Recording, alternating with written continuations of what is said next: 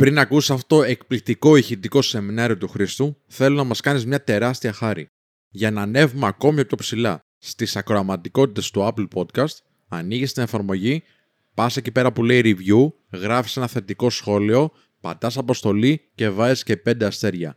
Μας βοηθάει πάρα πάρα πολύ να ανέβουμε ψηλά και να γίνουμε περισσότεροι. Εάν μας ακούς όμως από Spotify, μην ξεχάσεις να πατήσεις το κουμπάκι που λέει follow ή ακολουθήστε, ώστε να μας ακολουθείς και να ενημερώνεις σε κάθε νέο ηχητικό επεισόδιο και παράλληλα να ενημερώσεις τους φίλους σου ότι βρισκόμαστε και σε αυτή την πλατφόρμα για να μας ακούν ηχητικά. Να είσαι καλά.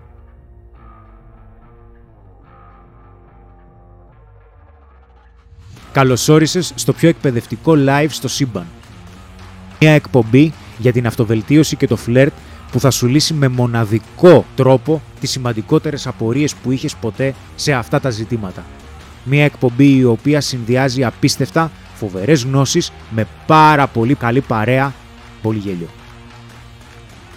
Βρεγμένη σανίδα. Πάμε! Καλησπέρα! Χρόνια πολλά σε όλους! Πριν ξεκινήσουμε, παιδιά, αρχικά σας ευχαριστούμε πάρα πολύ. Είστε αρκετοί ήδη και περιμένετε. Πάρα πολύ σημαντικό για μας. Πείτε μας αν μας βλέπετε καλά και αν μας ακούτε καλά. Βασικά αν με βλέπετε εμένα και αν με ακούτε. Το ε- ένα είναι αυτό. Δεύτερον, θέλω μια μεγάλη καλησπέρα και στην υπόλοιπη παρέα μας. Ο Σπύρος που είναι πίσω από τα DEX, πώς λένε στους ραδιοφωνικούς, αυτό δεν λένε. Τώρα θα βάλω μουσικάρες εδώ για πασχαλιάτικες. το Γκάζιο που είναι πίσω από τις οθόνες. Καλησπέρα, παιδιά. Καλησπέρα, καλησπέρα. Καλησπέρα και χρόνια πολλά. Καλή ανάσταση να έχουμε. Και όλοι καλά.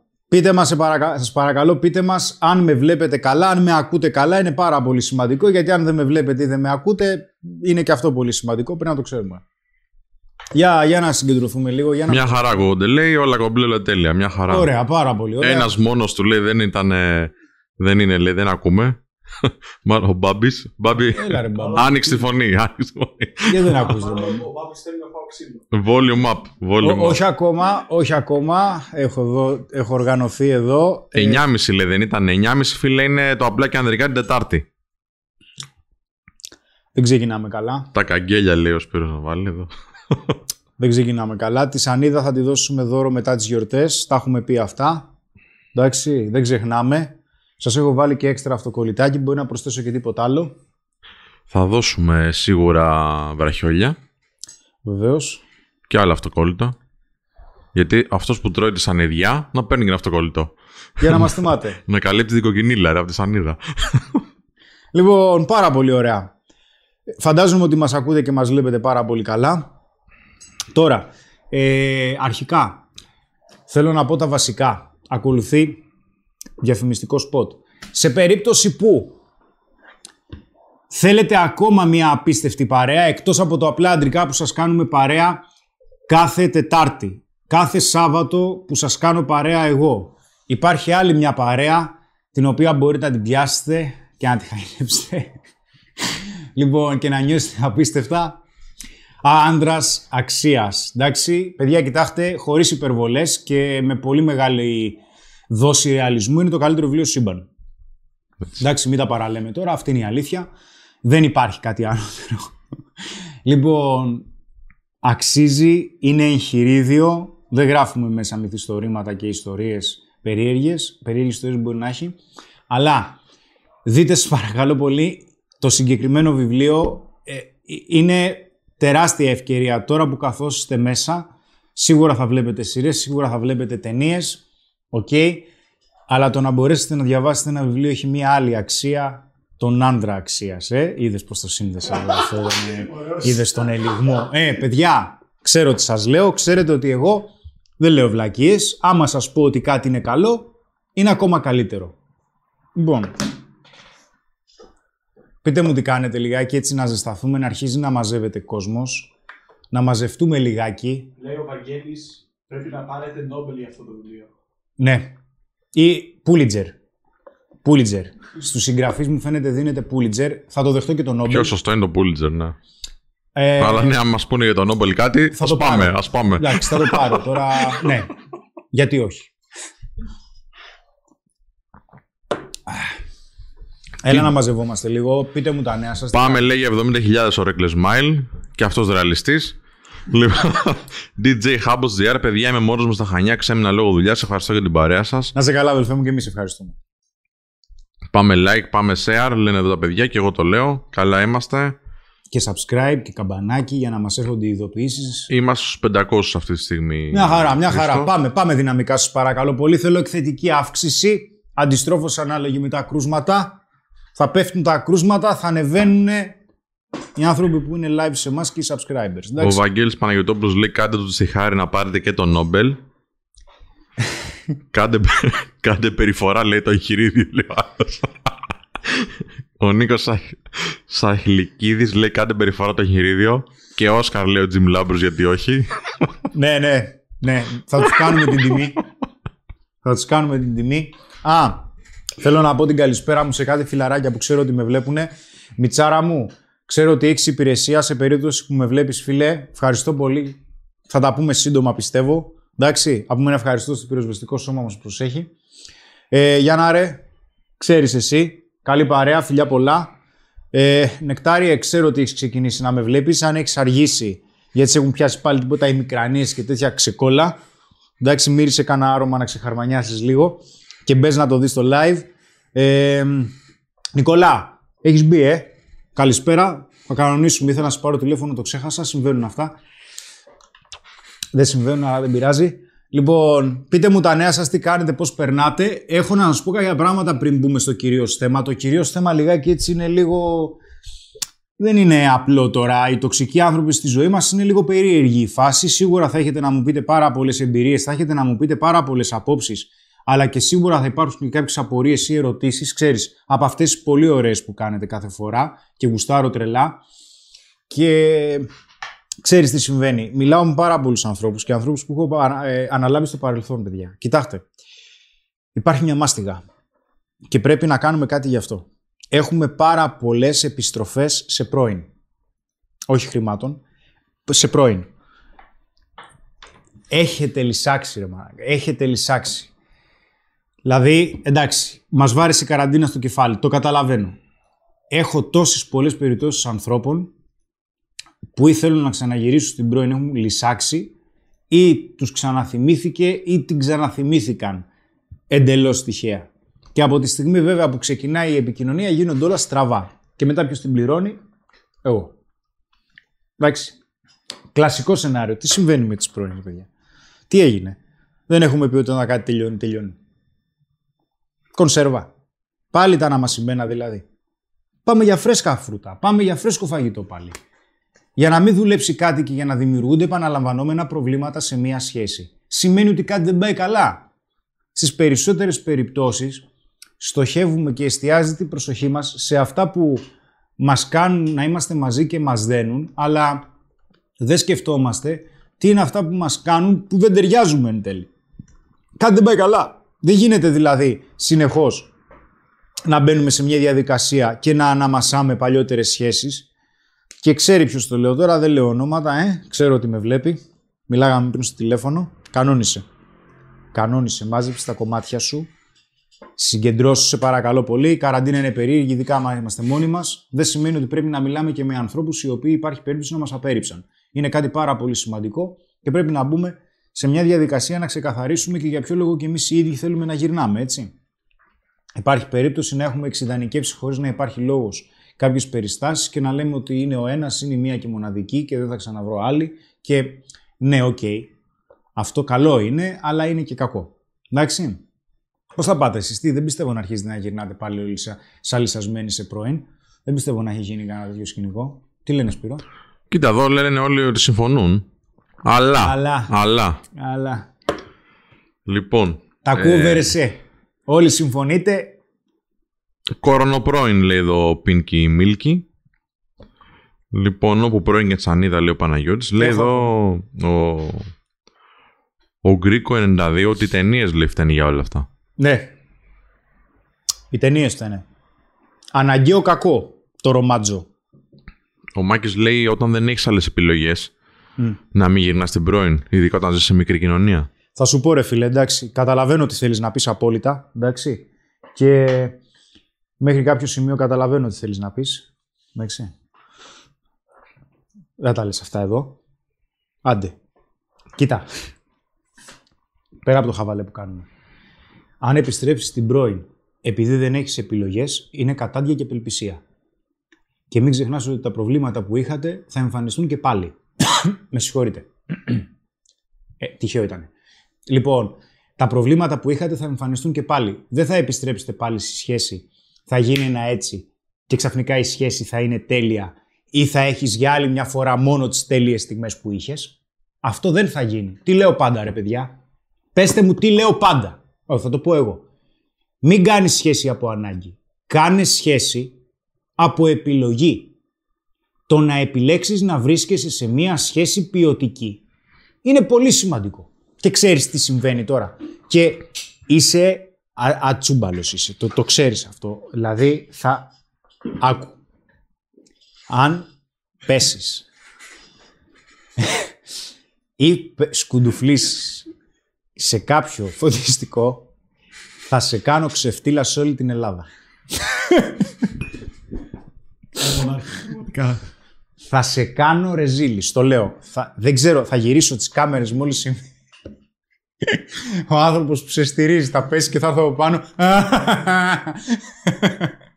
Οικογένεια, ρε. Λοιπόν, παιδιά, κοιτάξτε να δείτε. Ε, υπάρχει, υπάρχουν κάποιες περιπτώσεις βέβαια, στις οποίες οι άνθρωποι, ειδικά για το κομμάτι πρώην, που αυτό θα ήθελα να κάνω ένα ξεχωριστό live μόνο και μόνο για αυτό, γιατί είναι πολύ μεγάλο κομμάτι. Γιατί έχω και κάποιους ανθρώπους που μου λένε ότι ξέρεις τι και δεν λένε ψέματα. Ε, εγώ θέλω να γυρίσω στην πρώην, αλλά έχω επιλογές. Δεν είναι ότι δεν έχω επιλογές. Ναι, ok. Okay. Απλά τι είναι αυτό που την καθιστά μοναδική επιλογή και εν τέλει για ποιο λόγο δεν είστε μαζί αφού είναι η τέλεια; Για ποιο λόγο δεν συνεχίζετε να είστε μαζί αφού εκείνη δεν είναι μαζί σου ή εσύ δεν είσαι μαζί της; Γιατί στις περισσότερες περιπτώσεις, εκεί που τρώμε το σκάλωμα και μας κολλάει το γρανάζι στον εγκέφαλο, ποιο είναι; Όταν μας διώχνει εκείνη. Εκείνη που παίζει το παιχνίδι. Και έρχομαι εγώ και λέω: Είναι άψογη, είναι πάρα πολύ καλή. Έχετε περάσει φοβερές στιγμές. Μαζί μας σε αυτό. Πρέπει να έχουμε ξεπεράσει το 10.000. Τι έχω πάθει με το 10.000 μάνα. Είμαστε στου 750. Εντάξει, καλά πάμε. Πριν λίγο ήμασταν στους 500 περίπου. Ε. ε παιδιά, ακούστε, εγώ θέλω στόχους, καλά είμαστε. Ανεβαίνουμε σιγά σιγά. Κοίτα, ο κόσμος αυτή τη στιγμή φτιάχνει κουλουράκια. Πάρα πολύ ωραία. Έχει τώρα. Φτιάξτε κουλουράκια με τα δύο χεράκια. Δεν με πειράζει. Ενώ φτιάχνετε κουλουράκια, βάλτε το κινητό, βάλτε το live. Πιστεύω ότι και που μιλάω μόνος μου με καλή παρέα. Τρελός. λοιπόν, εντάξει, λίγα και έτσι να τα πούμε. Κοιτάξτε τι γίνεται. Όταν μπαίνεις λοιπόν σε μια διαδικασία και τι συμβαίνει. Δηλαδή, κάτσε γιατί το ξέχασα. Ε, αυτά να ασχοληθώ λίγο με τον Γκάζο τον πειράξω να επανέλθω. Ναι. Έχει. Περνάτε λοιπόν να πει. Όλες τις πληρώνει, ρε. Εντάξει, έχω τόσο καλό κόσμο που με στηρίζει. Ρωτάει, είσαι καλά; Όλα καλά; Κοίτα τι, τι κόσμο έχουμε. Με σκέφτεται μέχρι και αυτόν που διαχειρίζεται όλο το live. Βεβαίως. Ο Κάζιο διαχειρίζει το όλο το live. Στηρίξτε τον όσο θέλετε. Απλά, αν δημιουργηθεί πρόβλημα με τον ήχο, θα τον πάρει και θα το σηκώσει. Δεν μας έχει βγάλει την Παναγία. Λοιπόν. Κοίταξε, πάντως με την κάμερα δεν είχαμε ποτέ πρόβλημα. Μόνο με τον ήχο. Μόνο με τον ήχο. Μόνο με τον ήχο. Εντάξει, εικόνα είναι γαμό. Εντάξει, δεν, μπορώ να πω κάτι. Εντάξει. Λοιπόν, κοιτάξτε τι γίνεται τώρα. Έρχεσαι εσύ και λες: Μα ήταν η τέλεια. Πέρασα απίστευτα. Ε, πέρασα καταπληκτικά. Ήταν πάρα πολύ ωραία. Ωραία. Εντάξει, ωραία. Λοιπόν, κοίταξε. Και σε χωρίζει. Και εσύ τι κάνεις; Λες, Ωχ, τι θέλω πίσω. Μα είναι δυνατόν. Εσύ ο ίδιος να συνεχίζεις να θέλεις έναν άνθρωπο που σε χώρισε. Θα μου πεις, εκείνη τη στιγμή μου βγαίνουν όλες οι ανασφάλειες, γιατί υπάρχει περίπτωση να έχω κάνει εγώ κάποιο λάθος, υπάρχει περίπτωση να μην βρω άλλη παρόμοια σαν τη συγκεκριμένη κλπ. κλπ. Το θέμα είναι ότι εκείνη τη στιγμή το πιο τραγικό λάθος που μπορείς να κάνεις, άλλο να διεκδικήσεις επειδή πραγματικά φταίς και έχεις κάνει μια βλακεία, Άλλο ξαφνικά να πέσει μια φωτοβολίδα και να σου πει ότι ξέρεις κάτι, τα λέμε γεια σου, άντε για τα παπούτσια στο χέρι και το κουβαδάκι σου σε άλλη παραλία. Ενώ δεν το περιμένεις, γιατί ο απρόβλεπτος χωρισμός σου σπάει τα πόδια, χάνεις το έδαφος κάτω τα πόδια σου. Έτσι είναι, είναι κάτι πολύ δύσκολο. Ειδικά αν είναι μακροχρονική σχέση. Όταν όμως εσύ μπαίνεις σε μια διαδικασία και αρχίζεις και κυνηγάς, δεν υπάρχει περίπτωση να έχεις θετικό αποτέλεσμα. Μα ακούς! Ξέρει ποιος φωνάζω τώρα. Δεν υπάρχει περίπτωση, παιδιά, να υπάρχει θετικό αποτέλεσμα από αυτό. Και να τα ξαναβρείτε, θα χωρίσετε πολύ πιο γρήγορα. Θυμήσου το αυτό. Είναι, είναι μοτίβο. Ξέρεις πόσες περιπτώσεις τέτοιες έχω δει και έχω αναλάβει. Δεν φαντάζεσαι. Χαμός. Ειδικότερα τώρα με την καραντίνα έχουμε λαλήσει. Όλοι επιστρέφουν σε πρώην. Θα μου πεις εντάξει, και τι να κάνω μόνος μου. Ρε φιλέ, εντάξει, μαζί σου είμαι. Υπάρχει περίπτωση μοναξία να παίξεις περί... να περίεργα παιχνίδια με το μυαλό σου. Αλλά έρχομαι εγώ και σου λέω, θα κάνεις κάτι με την πρώην λόγω καραντίνας. Είναι κριτήριο αυτό. Αυτό δεν είναι κριτήριο, είναι ξεφτύλα. Τώρα μιλάμε αντρίκια. Κάτσε μόνος. Θα μου πεις θα κλάψω, θα βαγκωθώ και δεν ξέρω τι να κάνω. Το καταλαβαίνω, εντάξει, θα δυσκολευτείς. Μαζί σου, σου λέω, αντροπαρέα. Μαζί σου. Εμείς τι κάνουμε εδώ πέρα; Άμα ακούσεις εμένα εδώ πέρα να ψέλνω, θα λέω τα δικά μου, θα γυρίσει κάτι διαφορετικά. Κάνει υπομονή. Ποτέ δεν ξέρεις. Δεν είπαμε ότι α, ό,τι και αν κάνει η συγκεκριμένη γυναίκα δεν τη δεχόμαστε πίσω, αν μας χώρισε. Αλλά βλέπεις ότι υπάρχει και το οξύμπορο του πράγματος. Δηλαδή, όταν μια γυναίκα σε διώξει και μετά αρχίζει και σε διεκδικεί πάλι, κάτι δεν έχει πάει καλά. Κάτι δεν έχει πάει καθόλου καλά. Να πω μερικά πράγματα που λένε εδώ οι άνθρωποι. Έλα, για πάμε. αρχικά είμαστε στους 821 τώρα, ανεβαίνει η ομάδα. Ε, ο 24XT1NA24 τέλος πάντων. Δεν το ξαναδιαβάσω αυτό το όνομα. θα τελειώσει η εκπομπή. Λέει ρε Χριστό, έχει μια πολύ καλή ερώτηση όμως. Ναι. Στο username θα μπορούσε να το δουλέψεις λίγο περισσότερο. Ε, καλά όλα αυτά που λες, αλλά είναι σίγουρα καταδικασμένη μια επανασύνδεση. Δεν μπορεί να πετύχει αν θέλουν και οι δύο. Αν θέλουμε να προσπαθήσουμε, ας πούμε, λέει να κάνουμε και οι δύο ψυχοθεραπεία και όλα αυτά. Μάλιστα. Καλή ερώτηση. Άκουσε με. Εκτός από το χαβαλέ, γιατί είναι σοβαρή η ερώτηση που κάνεις και είναι και καλή ερώτηση. Ναι, υπάρχει περίπτωση η σχέση να δουλέψει. Αν πας να κάνεις σχέση με τις γνώσεις και τα δεδομένα που είχες πριν, θα οδηγηθείς πάλι στο ίδιο αποτέλεσμα πιο γρήγορα, γιατί τα προβλήματα θα επανεμφανιστούν πιο γρήγορα. Γι' αυτό και λέω πάντα ότι σε περίπτωση που τα ξαναβρούμε από έναν χωρισμό, θα πρέπει να γίνει επανεκκίνηση θα είναι σαν να γνωριστήκατε για πρώτη φορά και θα πρέπει να κάνετε restart σε όλη τη σχέση. Αν όμως υπάρχουν κάποια πράγματα τα οποία δεν έχουν διορθωθεί, δεν υπάρχει περίπτωση η σχέση αυτή να λειτουργήσει. Θα ξαναχωρήσετε. Χριστίνα τη λένε την κοπέλα, sorry, είναι γυναίκα. Πρώτη. Απλά με αυτό το username Τώρα διευκρίνησα. Είδες, αυτά είναι τα κακά του live. Δεν πειράζει, φίλε, τώρα με αυτό το όνομα. την είπα, ρε φίλε, δεν νομίζω. Δεν πειράζει, εντάξει, φιλαράκια είμαστε, δεν είναι κάτι. Ναι, ναι, Ό, όχι φρεντζόν. Ε, Χριστίνα, ναι, ωραίο όνομα, είναι και συνονόματη κοπέλα. Ε, ναι, υπάρχει περίπτωση, αλλά θα σου πω κάτι. Από εδώ και πέρα αρχίζει το πράγμα και γίνεται πολύπλοκο. Δηλαδή, πρόσεξε, θα ξεκινήσετε να κάνετε σχέση και καθώς την ξεκινάτε θα κάνετε ψυχοθεραπεία και οι δύο για να μείνετε μαζί. Λίγο περίεργο, δεν σου φαίνεται; Μήπως κάτι δεν πάει καλά; Και εν τέλει για ποιους λόγους χωρίσατε; Έπρεπε να χωρίσετε για να δημιουργηθούν τα ζητήματα που είχατε; Δεν μπορούσατε να τα διορθώσετε τα ζητήματα που είχατε ενώ ήσασταν μαζί; Για ποιο λόγο ξαφνικά ενεργοποιήθηκε ένα είδος επιθυμίας να τα ξαναβρείτε αφού χωρίσατε; Θα μου πεις, υπάρχει στο μυαλό μου ένα πιο ρομαντικό σενάριο, ένα πιο λογικό σενάριο. Ότι ξαφνικά συνειδητοποίησαμε πόσο λείπει ο ένας στον άλλον. Εδώ τα πράγματα είναι πολύπλοκα. Τι ακριβώς σου έλειψε; Το να σου λείψαν οι καλές στιγμές, καλώς. Σου έλειψαν οι εντάσεις που μπορεί να υπήρχαν ή οι τσακωμοί. Οπότε καταλαβαίνεις εδώ πέρα ότι ενεργοποιείται μια συζήτηση η οποία έχει πάρα πολλές πτυχές. Γιατί μια σχέση, όταν έρχεται για παράδειγμα κάποιος άνθρωπος, καθόμαστε να, να, να, να του κάνω μια συμβουλευτική συνεδρία, εντάξει. Έρχεται και μου λέει χωρίσαμε. Το πρώτο πράγμα που ρωτάω ποιο είναι, για ποιο λόγο χωρίσετε. Okay. Από την ημέρα του χωρισμού έχετε επικοινωνία. Και τι είδους επικοινωνία είναι αυτή. Και μετά αρχίζουμε και πηγαίνουμε προς τα πίσω και ενώνουμε όλα τα κομμάτια του puzzle στη σχέση για να δούμε τι συμβαίνει. Γιατί πολλές φορές υπάρχει περίπτωση ο άντρας να μην έχει εισάγει η ηγεσία, η αποφασιστικότητα, να αφήνει διαρκώς δηλαδή τη γυναίκα να παίρνει αποφάσεις. Κάτι το οποίο αυτό αργά ή γρήγορα γίνεται πάρα πολύ πιεστικό για τη γυναίκα ή υπάρχει περίπτωση να φέρεται απελπισμένα ή υπάρχει περίπτωση να μην έχει προβάλλει όρια. Πολλές φορές το προβάλλω όρια μπορεί να παρεξηγηθεί και ο άλλος να νομίζει ότι προσπαθώ να επιβάλλω όρια. Όχι. Προβάλλοντας όρια σημαίνει ουσιαστικά ότι εκφράζεις ανάγκες. Τι σου αρέσει και τι δεν σου αρέσει. Και ότι από κάποιο σημείο και μετά δεν γίνεται να επαναλαμβάνεται κάτι που δεν σου αρέσει ή κάτι που δεν ικανοποιεί τις ανάγκες σου. Αυτό πηγαίνει φυσικά σε αλληλεπίδραση. Γιατί, γι αυτό και, λέ- γιατί λέω εγώ συνεχώς ότι πρέπει να υπάρχει η συμβατότητα. Θα χρειαστεί δηλαδή να ταιριάζετε σε κάποια βασικά κομμάτια. Γιατί αν δεν μπορείτε να συνεννοηθείτε σε βασικά κομμάτια, όταν η σχέση αρχίζει και εξελίσσεται σε επίπεδα, ε, τότε τι θα γίνει δηλαδή; Άμα, άμα δεν υπάρχουν σωστά θεμέλια,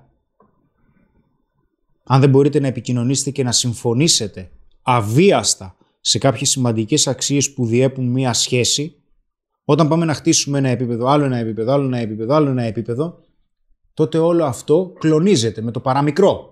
Γιατί όσο προχωράει η σχέση, τα προβλήματα αρχίζουν και διωγγώνονται. Γιατί το πρόβλημα υπάρχει στα θεμέλια. Γι' αυτό και λέω ότι αν θέλεις να δεις τις πραγματικές ουσιαστικές αιτίες για ποιο λόγο έληξε μια σχέση, θα πρέπει να πας στο ξεκίνημα. Θα πρέπει να δεις πώς ξεκίνησε η σχέση. Από το σημείο 0, όπως λέμε ο ασθενής 0. Μ; Τι να σου πω ρε Χριστίνα, αυτή είναι περίπου η άποψή μου. Έτσι. Φυσικά το θέμα έχει τεράστια ανάλυση και προφανώς μπορούμε Μάλιστα. να πούμε πολλά. Έχω κάποιες ερωτήσεις, Χριστό. Πάνω σε αυτά που λες και για τοξικούς ανθρώπους έχω πολλά πράγματα. Για τοξικούς. Μμμ. Που είναι και για τη σχέση κυρίως τώρα, λένε εδώ οι άνθρωποι. Είναι Βέβαια, βέβαια. πάρα πολύ βέβαια, ωραία. βέβαια, βέβαια. Λέει, ας πούμε, ο Mr. Night Visitor. Λέει, η σχέση από απόσταση στην ουσία- στην ουσία με χώρισε μετά από καυγάδες. Είμαστε τέσσερις μήνες χώρια με επικοινωνία μόνο από μεριά μου, σε ένα περίεργο κλίμα.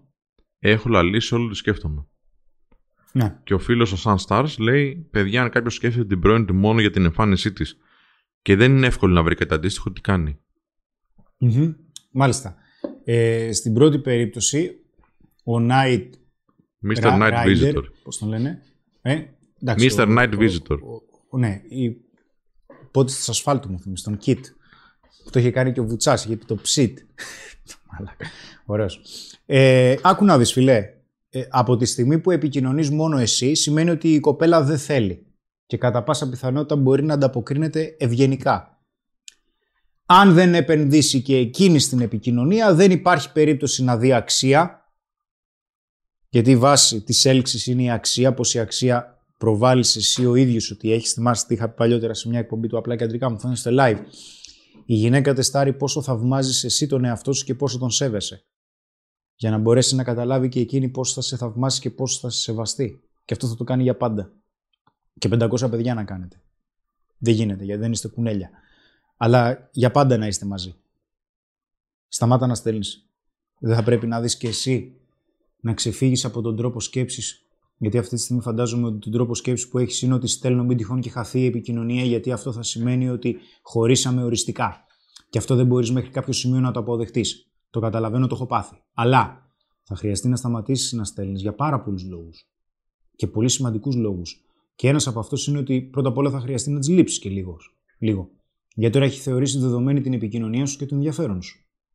Αυτό εκείνη δεν την βοηθάει να αντιληφθεί το πώς εσύ θέλεις να της συμπεριφερθείς, να σου συμπεριφερθεί. Θα χρειαστεί και εσύ να κάνεις λίγο πίσω για να δεις αν ενδιαφέρεται και εκείνη. Τώρα, όχι φίλε, ε, ο δεύτερος ο Knight, όχι, ο Mystery, Sans κάτι. Ναι, ο Sans Sans. κάτι. Sorry αδελφέ. Ε, όχι, ε, το σημαντικότερο κριτήριο δεν είναι η εξωτερική εμφάνιση. Ειδικότερα να επιστρέψεις σε μια πρώην. Δεν είναι η εξωτερική εμφάνιση. Δεν είναι η εξωτερική εμφάνιση. Είναι το πώς σου συμπεριφέρεται. Αυτό είναι το σημαντικότερο κριτήριο από όλα. Τι να την κάνεις στην εξωτερική εμφάνιση, ρε φίλε, αν τσακώνεστε συνέχεια. Τι να την κάνεις; Δημιουργεί ποιοτική σχέση η εξωτερική εμφάνιση. Προφανώς και παίζει ρόλο στην επιλογή ερωτικού συντρόφου. Αλλά δεν είναι αυτό που θα δημιουργήσει μια ποιοτική σχέση. Έλα, ρε Σπύρο, σε βλέπουμε, κοιτάς σαν να θέλεις να πεις κάτι. Όχι, απλά ε, δεν ξέρω αν ε, ισχύει για όλους. Μου λένε εδώ οι άνθρωποι, γράφουν εδώ οι άνθρωποι ότι ίσως θέλει λίγο πιο πολύ ένταση στο μικρόφωνο σου. αρχικά. Κατά τα άλλα μια χαρά είμαστε. Ωραία, ωραία. Η αλήθεια είναι ότι κοντεύουμε στους χίλιους. Είμαστε 962, άρα πολύ πολύ γρήγορα πιστεύω θα τους φτάσουμε. Γιατί ο κόσμος εδώ πέρα είναι πολύ ενεργός. Δεν χρειάζεται να πω εγώ like και share. Το λένε εδώ όλοι οι φίλοι από μόνοι τους. Είδες τι καλή παρέα είμαστε. Βέβαια, από τους 966 μόνο 400 έχουν κάνει like και αυτό είναι έτσι λίγο επιλήψιμο θα έλεγα. Θα μπορούσατε όλοι να κάνετε like. Ε, παιδιά. Θα μπορούσατε Πόσο όλοι. πιο ευγενικά δηλαδή πρέπει να το πούμε. Σας παρακαλώ, κάντε like. Βοηθάει. Λοιπόν, πάμε να το χαλαρώσουμε λιγάκι. Γιατί λέει εδώ ο Σπύρος, γιατί άραγε βγήκαν τα ερωτικά τραγούδια που μιλάνε για επιστροφές σε πρώην και τα λοιπά, για να βλάψουν τους ανθρώπους; Ε, όχι. Δεν βγήκαν γι' αυτό. Απλά μην ξεχνάς ότι εν τέλει στο τέλος της ημέρας θα χρειαστεί να κρατήσεις αυτό που πιστεύεις ότι δημιουργεί θετικά αποτελέσματα στη ζωή σου. Αν πιστεύεις ότι τα τραγούδια δημιουργούν θετικά αποτελέσματα στη ζωή σου, αν εφαρμόσεις αυτά που λένε, ε, τότε οκ. Εντάξει, απλά μην ξεχνάς ότι όλα τα τραγούδια συμβολίζουν κάτι. Για εμένα τα λαϊκά τραγούδια προφανώς περιλαμβάνουν και κάτι τέτοιο. Όχι ότι είμαι υπέρ ή κατά, απλά δεν τα ακούω. Ε, αλλά πολλές φορές ας πούμε οι τραγουδοποιοί και από μυθολογικής άποψης, όπως και η μουσική, ουσιαστικά εκφράζουν μια προσπάθεια κατανόησης του τι συμβαίνει και θέλουν να δείξουν ότι μέσω μιας απελπις- απέλπιδης προσπάθειας εν τέλει δημιουργήσει ένα αποτέλεσμα. Είναι οπο- όπως για παράδειγμα, π- παλιότερα οι, οι πιο αρχαίες φυλές ε, είχαν, είχαν τελετουργικά τα οποία εφάρμοζαν όταν ήθελαν να πάνε για κυνήγι. Και πολλές φορές φορούσαν, δημιουργούσαν μάσκες και χόρευαν γύρω από τη φωτιά προσπαθώντας να μιμηθούν ε, τα ζώα που θα κυνηγούσαν. Και ο λόγος που το έκαναν αυτό ήταν γιατί στην προσπάθεια αυτή προσπαθούσαν να κατανοήσουν καλύτερα το ζώο που θα πήγαιναν να κυνηγήσουν. Οπότε το τραγούδι είναι ένα είδος τελετουργικού που προσπαθεί κάτι να καταλάβει, κάτι να μας κάνει να καταλάβουμε ή να κατανοήσουμε. Γι' αυτό και εμπλεκόμαστε τόσο συναισθηματικά.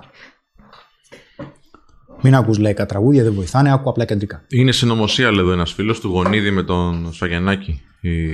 Τα καψουροτράγουδα. λοιπόν, ε, κοίταξε φίλε τώρα να δεις τι έγινε. Με το που είπαμε για το like, έκαναν 150 άτομα.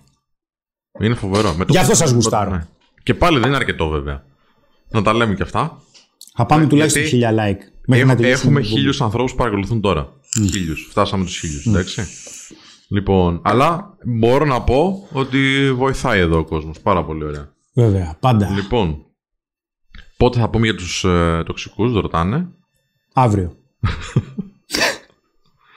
Λοιπόν, Θα πούμε, αφού γι' αυτό κάνουμε την εκπομπή και για την παρέα. Δεν θα πούμε για τους τοξικούς ανθρώπους. πολύ για πρώην, πάρα πολύ για πρώην. Σας έτσουξε, όταν εγώ φωνάζω, δεν με ακούτε όμως. Μμ, Ναι, ναι, ναι. Τσαπ, την έφαγες. Ναι, όχι, για πες για πρώην. Τι θα μου πεις για πρώην, πες μου. Αχ, Ανά, ζεστά. Ε, Χρήστος Καραγιώργης. Πάω να σου πω εγώ τώρα. Έλα, πέρα. χριστάρα μου. Έχουμε χωρίσει πέντε μήνες και τη θέλει ακόμα. Και αυτή δείχνει σημάδια ότι θέλει να κάνουμε κάτι και στέλνει πρώτη. Απαντάει στα story κτλ. Της πρότεινε να βγούμε μετά την καραντίνα και είπε. Κάτι είπε, δεν λέει τώρα τι. Μάλλον ναι, τι να κάνω. Να μην βγει, εγώ λέω. να μην βγει, ρε φίλε, τώρα με το κορίτσι. Παιδεύω την και οι δύο τώρα. Μία ένας, μία άλλος. Μισό λεπτά, κύριε φίλε. Πέντε μήνες τι κάνετε; Έχουν χωρίσει πέντε μήνες. Ναι, και επικοινωνούν. Ναι. Πε- Τι, επι- για ποιο λόγο επικοινωνείτε πέντε μήνες; Πρέπει Μήπως να θα- έχει ο ένας πράγμα στο σπίτι του άλλου. Και... μήπως- Ξέρεις. Ρε φίλε, πρέπει να έχει κοντέινερ. Έχει οδοντογλυφίδες ρε, μία-μία τις θέλουν. Πόσα ρούχα, δηλαδή. Τι έχουμε; Όχι, Θεέ μου. Άκου να δεις. Τέλος πάντων. Ε, αν θέλεις να βρεθείτε, βρεθείτε, αλλά πρόσεξε λιγάκι την επικοινωνία. Η επικοινωνία σας θα χρειαστεί να είναι κυρίως για ραντεβού, για να τα πείτε από κοντά. Μην, μην μπλέκεσαι σε μια επικοινωνία η οποία δεν έχει λόγο. Εκτός αν έχετε ήδη μια εδραιωμένη σχέση. Τώρα δεν έχετε εδραιωμένη σχέση, τώρα έχει μια χωρισμένη σχέση. Δεν έχετε σχέση. Γιατί αυτά είναι υποκατάστατα. Και δεν κάνουν καλό τα υποκατάστατα. Μην κάνει τη σχέση για να έχεις παρέα στην καραντίνα.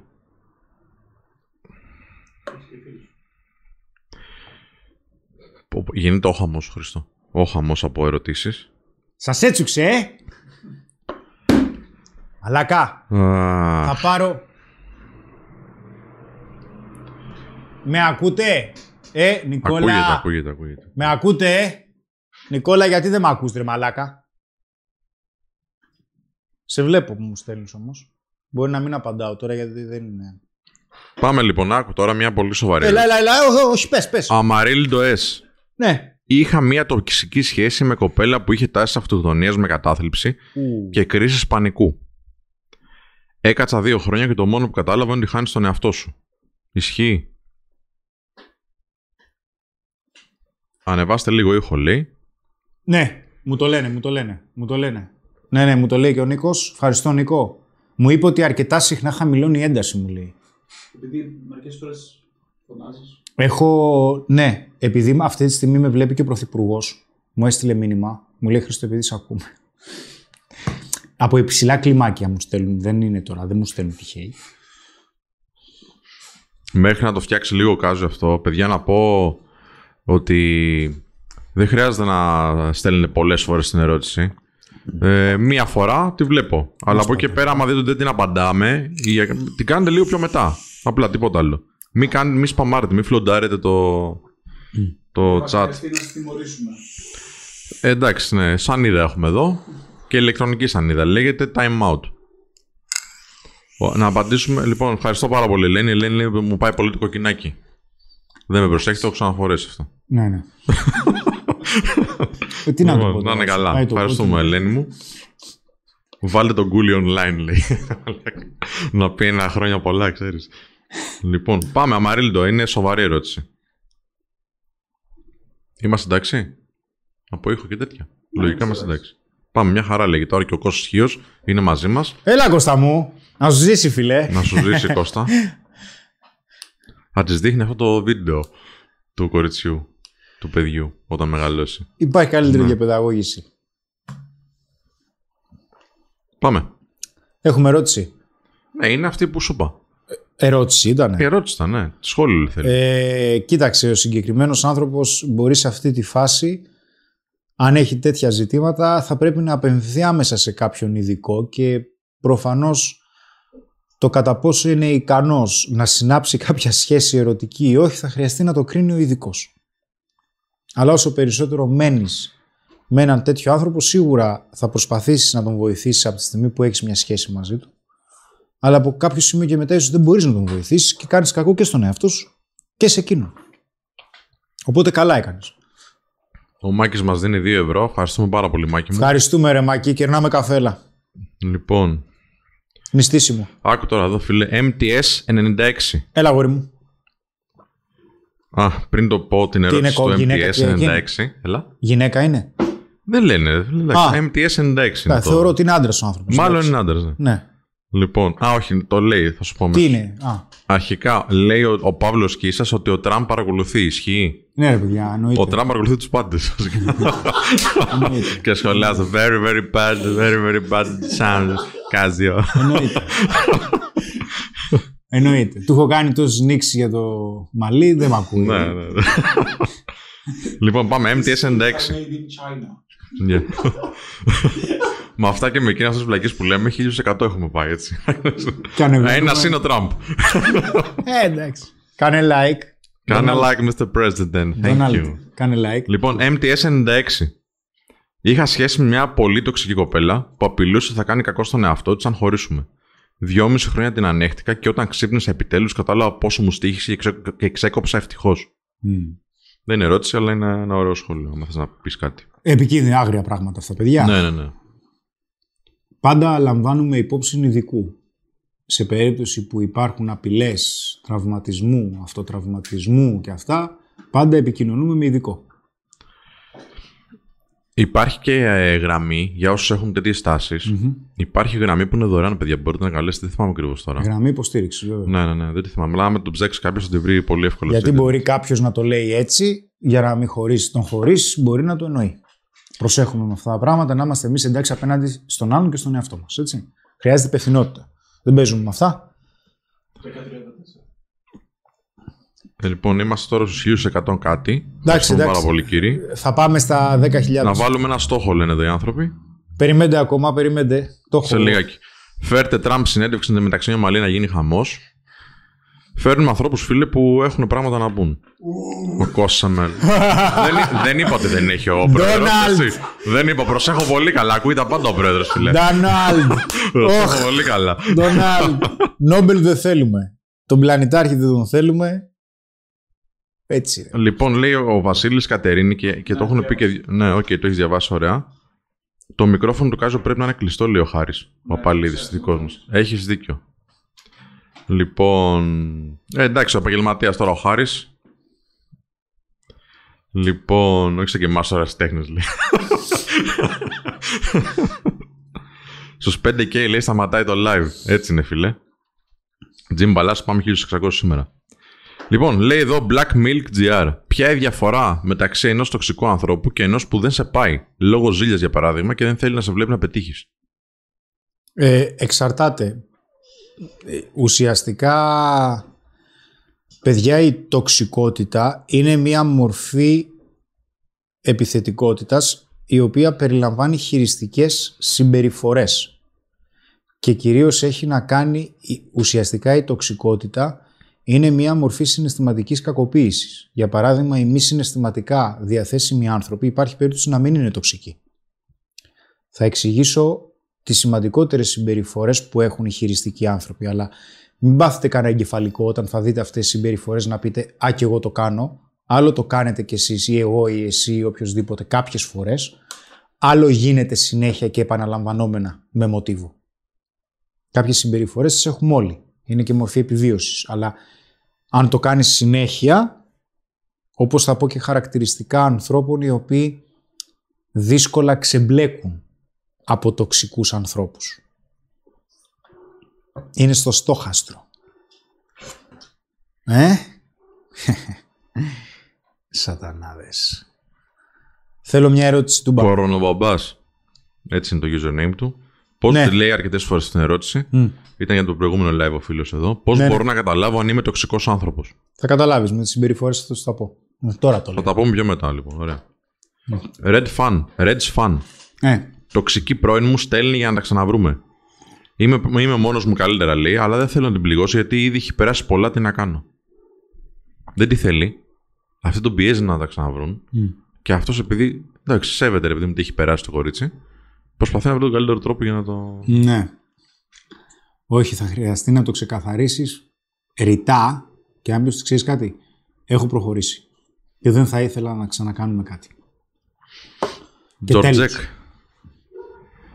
Νομίζω απαντήθηκε. Τζορτζέκ. Ήρθε στη ζωή μου μετά από πέντε χρόνια που είχαμε ένα παράξενο συναισθηματικό δέσιμο, εφόσον της πήγαν όλα στραβά για να χωρίσει με τον πρώην της και τελικά άφησε εμένα μόλις ένιωσε καλά για έναν άλλον. Αυτή κι αν ήταν ε, περίπτωση άρα. Ναι. Αυτό δεν σημαίνει απαραίτητα ότι υπάρχει τοξικότητα. Μμ. Σε διέλυσε βέβαια, το καταλαβαίνω γιατί δεν το περίμενας. Πάμε τώρα εδώ, φίλε, αυτή είναι λίγο πιο σοβαρή. Ouidζε. Χωρισμένος με παιδί, αναγκάζεσαι να επικοινωνήσει με την πρώην που είναι τοξική. Τι κάνεις και πώς αντιμετωπίζετε την κατάσταση αυτή ή με τη νέα σου σχέση; Ε, αρχικά τις λες τα δεδομένα από την αρχή. Πάντα με τη νέα σου σχέση αναφέρεις κάποια πράγματα και είσαι όσο πιο διαφωτιστικός γίνεται. Δεν κρατάς δηλαδή μυστικά.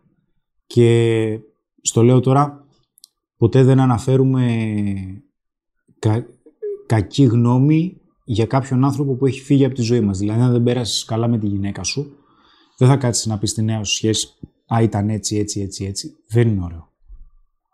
Δεν είναι ωραίο. Από την αρχή της λες βεβαίως είμαι χωρισμένος, έχω ένα παιδί από την αρχή. Από την αρχή της γνωριμίας. Να ξέρει με τι έχει να κάνει, σε παρακαλώ. Δεν ξέρω αν βλέπεις τα σχόλια αυτά που λένε εδώ ο Κάζιο. Σχετικά με τον ήχο στα ακουστικά, ε, ακούγεται ένα σφύριγμα κτλ. Εκτός αν είμαστε στο ρολάρι τώρα, δεν ξέρω. Δεν βλέπουμε κάποιο, κάποιο πρόβλημα εμείς, παιδιά.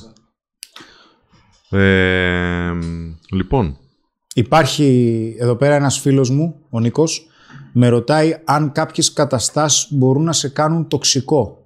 Είναι εξαιρετικά σπάνιο. ο Νίκος πες του να στείλει στο live chat, αλλιώς να μην το απαντήσω. Ο Νίκος είναι αδελφός τώρα, με δυσκολεύεις. Εντάξει, μόνο αυτή. Μόνο αυτή. Με δυσκολεύεις. Μόνο αυτή. Ε, Τι, η άλλη τι είναι εδώ. Λοιπόν, πρόσεξε, ε, από εκεί και πέρα, ε, συνήθως η τοξικότητα δημιουργείται από μικρή ηλικία. Θα τα εξηγήσω. Και στέλνε chat. Έτσι. Ναι, στέλνει και chat βασικά, αλλά δεν ξέρω αν τα βλέπει. Την προηγούμενη φορά έστελνε. Έλα ρε, Καζίο. Μια πολύ ωραία ερώτηση Ναι.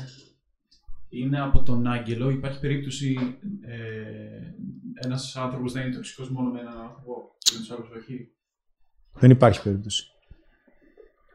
Δεν υπάρχει περίπτωση να είναι μόνο με έναν, είναι με όλους. Με όλους. Δεν, κα- δεν υπάρχει κουμπί και λες σε αυτόν είμαι τοξικός, σε αυτόν δεν είμαι. Θα σου βγει. Εννοείται, καλή ερώτηση.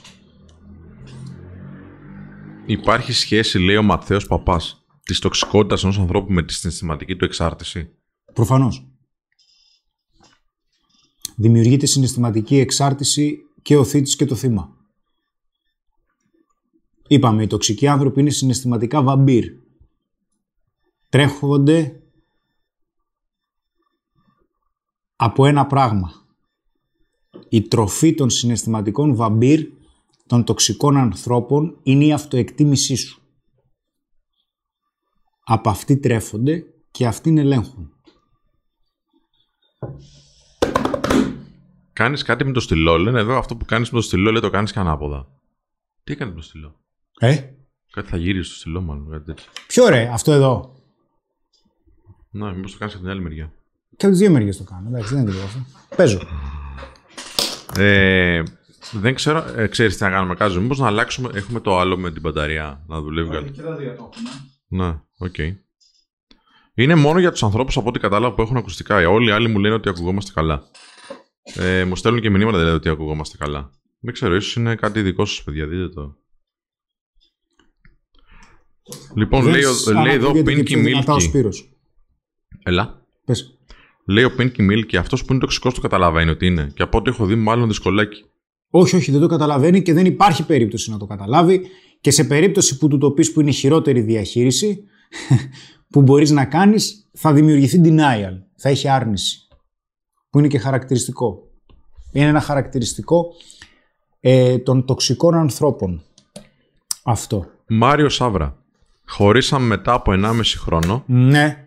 Με άφησε για μικροτσακωμούς, ενώ περνούσαμε τέλεια μαζί.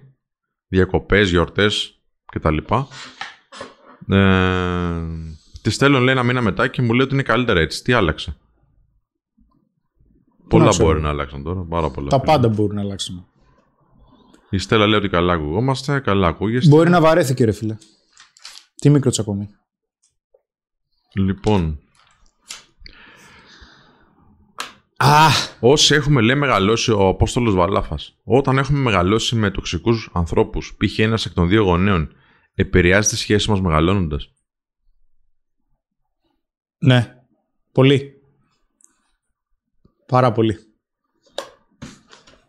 Να πούμε ευχαριστούμε πάρα πολύ για τα tag που κάνετε στο Instagram. Είναι αρκετά ήδη. Όχι όμως σε βαθμό που να κολλάει το Instagram. Κοιτάξτε, Θα εγώ μπορούσα- έχω ανοίξει εδώ πέρα σημειώσεις. έχω φέρει το κόκκινο τετράδιο. Έτσι δεν είναι τυχαίο Για να τώρα. ταιριάζει με τη ζακέτα μου. Άμα θέλεις να δεις Πασχαλιάτικο. πραγματικό επίπεδο διάνοιας, θα διαβάσεις το The Red Book. Το κόκκινο βιβλίο του Jung. Δεν ξέρω αν θα το καταλάβεις βέβαια, γιατί είναι λίγο κολοβιβλίο. Είναι και περίεργος ο Jung. Άμα θέλεις να δεις επίπεδο. Λοιπόν, το νούμερο 2 κόκκινο βιβλίο είναι αυτό. Α, όχι, είναι το άνδρας αξίας. Σας την έσκασα. Το περιμένατε. Στους πόσους είμαστε τώρα, πόσους έχω μέσα; Είμαστε; 1200. Περίπου, περίπου. Δεν έχουμε πάει ακόμα να τα λέμε όταν πρέπει. Θα τα πω εγώ, παιδιά. Αφήστε με, θα, θα σας ενημερώνω. 1200. Να γίνετε και Πόσα τζέτζελ. like να κάνουμε έχουμε κάνει; μπαμ. 688. Έχουμε ακόμα πάρα πολύ, παιδιά. Δεν Τώρα έχετε- πήγαμε 1200. Φέτος, παιδιά, Moss Team, βάφουμε τα αυγά μας στα χρώματα του Moss. Να τα βάψουμε κόκκινα. Κόκκινα τα βάφει. Κάθε χρόνο τα βάφεις, ρε φίλε μπλε. Άμα μου πεις θα τα βάφει μαύρο κόκκινο, θα πω τα βάφεις στα χρώματα του μου. Εντάξει. Μας τρελάνεις. λοιπόν, Όποτε είσαι έτοιμος για ερωτήσεις, έχω αρκετά. πρόσεξε τι γίνεται τώρα, ναι. Έχουμε τα μισά like, κανονίστε σας παρακαλώ πολύ για να μπω. Λοιπόν, για πάμε λίγο στις ερωτήσεις να δούμε. Λοιπόν. Με συγχωρεί. Κάντε like, ρε παιδιά. Ένα τσάμπα είναι λέει εδώ, ρε τσφάνς, Πολύ σωστός. Ε, αμ, ο Χάρης Λουκ λέει Χρήστο, αν υπάρχει ένας no life τύπος δεν έχεις ζωή δηλαδή κάποιος Ναι. φίλος του που είχατε παλιά ένα τσαμπουκά, βρίσκεσαι σε κοινό περιβάλλον, αυτός, αλλά αυτός σε διαβάλλει ασταμάτητα ακόμη και μετά από τρία χρόνια. Τι κάνουμε, είναι τρομερά τοξικός. Είναι σε κοινή παρέα από ό,τι φαίνεται. Ε, θα πρέπει να καταλάβει ότι οι πράξεις του θα έχουν συνέπειες. Μμ. Δεν καταλαβαίνει αλλιώς. Φίλιππος αέρα. Μασούρας. Ναι. Καλησπέρα, παιδιά. Είχα σχέση δύο χρόνια. Τη χώρισα απότομη γιατί ήθελα εμπειρίες και περιπέτειες στη ζωή μου.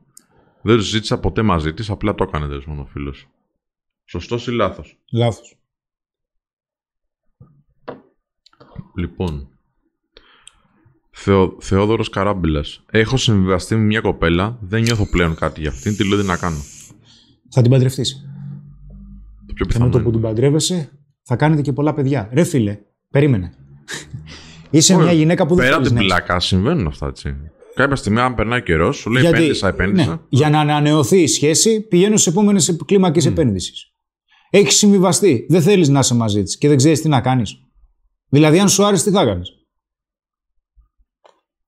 Το λύγεις. Πες στην κοπέλα ότι ξέρεις τι, δεν μπορώ άλλο να συνεχίσω τη συγκεκριμένη σχέση. Εκτός αν θέλεις να την ανανεώσεις τη σχέση σου. Δηλαδή, να είστε καιρό μαζί, να βλέπεις ότι υπάρχουν προοπτικές και να κάνεις μια προσπάθεια. Δεν είναι κακό αυτό. Αυτά συμβαίνουν. Αλλά τώρα να έχεις και συμβιβαστεί κιόλας και να μην λύγεις τη σχέση για ποιο λόγο; Να μην μείνεις μόνος σου. Κλασικό. Έλατε. Ο Χάρης ο Αλεξόπουλος, ο δικός μας, λέει: Έλα, Σπύρο, ο Χάρης είμαι. Ερώτηση. Έλα, Στο ρε, Χάρη. chat, έτσι, έλα, Χάρη. Η τοξικότητα λέει χαρακτηρίζεται από επίπεδα χαμηλό ή υψηλό ή μόνο από την συνέχεια; Έχει να κάνει με πολύ συγκεκριμένα χαρακτηριστικά, συγκεκριμένες συμπεριφορές και προφανώς δεν μπορείς να χαρακτηρίσεις έναν άνθρωπο τοξικό όταν εμφανίζει μια συμπεριφορά τέτοια το μήνα. Χρειάζεται να γίνεται κατ' επανάληψη, να υπάρχει μοτίβο στις συμπεριφορές αυτές. Γιατί ουσιαστικά είπαμε ότι η τοξικότητα, για παράδειγμα όταν είσαι με έναν άνθρωπο και για παράδειγμα σε κάθε τσακωμό σας σπάει πράγματα γύρω του, έχεις μορφή βίας. Ουσιαστικά είναι και συναισθηματική κακοποίηση αυτό. Είναι τοξικότητα. Δεν γίνεται σε κάθε τσακωμό άλλος να σπάει και κάτι. Γι' αυτό και απαγορεύεται σε οποιοδήποτε τσακωμό, ειδικά στις σχέσεις μας, έτσι, γιατί άλλο να πλακώνεται ο άντρας με άντρα, άλλο να βρίζονται μεταξύ τους, άλλο να έχεις να κάνεις με άντρα και γυναίκα και να βρίζεστε. Γιατί υπάρχουν συγκεκριμένα χαρακτηριστικά όσον, έχει, ε, όσο, έχει, όσον αφορά την, την τοξικότητα. Συγκεκριμένα χαρακτηριστικά. Για παράδειγμα, ε, αν δεις εδώ, η κάμερα, τι κάνει η κάμερα, πού είναι, με, με χάσαντζα, έλα πάμε. Με βλέπετε ρε. Θα πούμε για την τοξικότητα. Λοιπόν, στην τοξικότητα θα δεις ότι μακροπρόθεσμα, εντάξει, μακροπρόθεσμα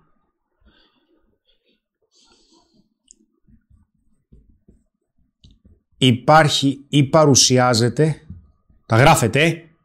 μην τα γράφω τσάμπα, έλλειψη σεβασμού και από τις δύο μεριές. Ο σεβασμός, παιδιά, είναι κάτι... Ό,τι πιο σημαντικό υπάρχει. Ο σεβασμός είναι ό,τι πιο σημαντικό υπάρχει. Και όπως θα δεις, κάτσε κάπου το είχα σημειώσει αυτό παλιότερα, ε, αυτό είναι το ένα από τα βασικότερα χαρακτηριστικά που έχουμε να κάνουμε με την τοξικότητα. Γιατί αρχίζεις και βλέπεις συμπεριφορές οι οποίες έχουν να κάνουν με έλλειψη σεβασμού προς το πρόσωπό σου. Και ο σεβασμός έχει να κάνει με το κατά ε, ποιες είναι οι συνθήκες τις οποίες αντιλαμβάνομαι την αξία σου συγκριτικά με τη δική μου. Γιατί η τοξικότητα, η τοξικότητα όπως είπα είναι επιθετικότητα. Οι τοξικοί άνθρωποι εκείνη τη στιγμή είναι επιθετικοί. Τι σημαίνει αυτό; Η τοξικότητα έχει να κάνει με ένα πράγμα. Στο έχω ξαναπεί ότι τσατσούμπαλος. Η τοξικότητα έχει να κάνει με ένα πράγμα. Η βάση της τοξικότητας, βασικά πίσω από την τοξικότητα, η βάση είναι ανασφάλεια. Έχει να κάνει με οργή. Το άτομο το οποίο είναι τοξικό είναι οργισμένο για κάποιο λόγο.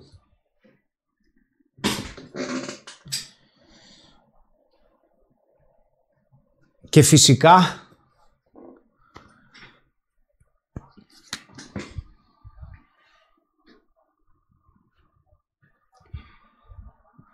τα νήματα που σε ελέγχει ο τοξικός ο άνθρωπος, η βάση είναι η αυτοεκτίμηση.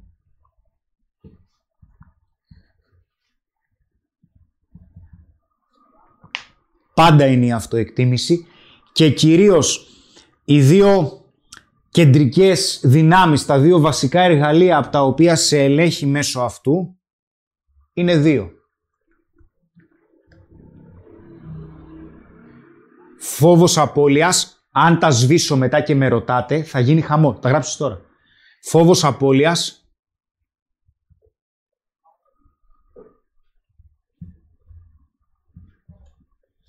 Και φόβος αποδοχής. Αν βλέπεις ότι το άτομο με το οποίο έχεις σχέση, οποιαδήποτε σχέση και αν έχεις, συνήθως παίζει σε αυτά τα δύο για κάποιο λόγο, για κάποιο λόγο, επαναλαμβανόμενα, επαναλαμβανόμενα, έχει τοξική επίδραση πάνω σου. Γιατί προφανώς στην, η αυτοεκτίμησή μας, εντάξει, υπάρχει περίπτωση να έχουμε μορφή ανασφάλειας.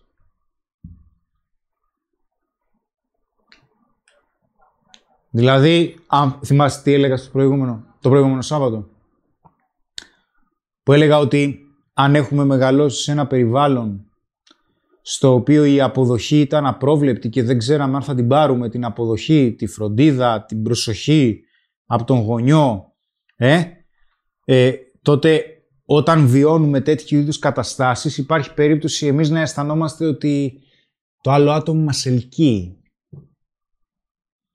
Μπορεί να νομίζουμε ότι το θέλουμε αυτό το άτομο και έχουμε φάει κόλλημα. Ουσιαστικά αυτό που έχει συμβεί είναι ότι έχει πατήσει ακριβώς πάνω στα κουμπιά μας τα οποία υπάρχει πολύ μεγάλη πιθανότητα να μην τα γνωρίζουμε ούτε εμείς. Και είναι πολύ μεγάλο το θέμα αυτό. Γιατί οι τοξικοί άνθρωποι μέσω εδώ άλλες φορές σου δίνουν αποδοχή, άλλες φορές δεν σου δίνουν. Ας πούμε, μια πολύ μεγάλη, μια πολύ συνηθισμένη τοξική συμπεριφορά, που θα τις γράψω αυτή, δεν θυμάμαι αν την έχω στις σημειώσεις μου, είναι ότι από τη μία σε κάνει να αισθάνεσαι Θεός, δηλαδή μπουστάρει απίστευτα την αυτοπεποίθησή σου και από την άλλη είσαι σκουπίδι. Σε κάνει να αισθάνεσαι μηδέν.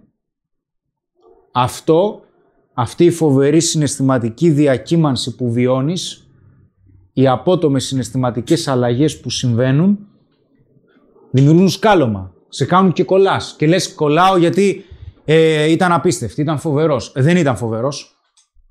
Ουσιαστικά ο εγκέφαλός σου εκείνη τη στιγμή μέσω συγκεκριμένων ορμονών που ε, παρήγαγε, έφαγε σκάλωμα. Γιατί πάντα η αυτοεκτίμηση, και το γράφω και εδώ πέρα, έτσι, γιατί ουσιαστικά η αυτοεκτίμησή μας, αν το καλοσκεφτείς,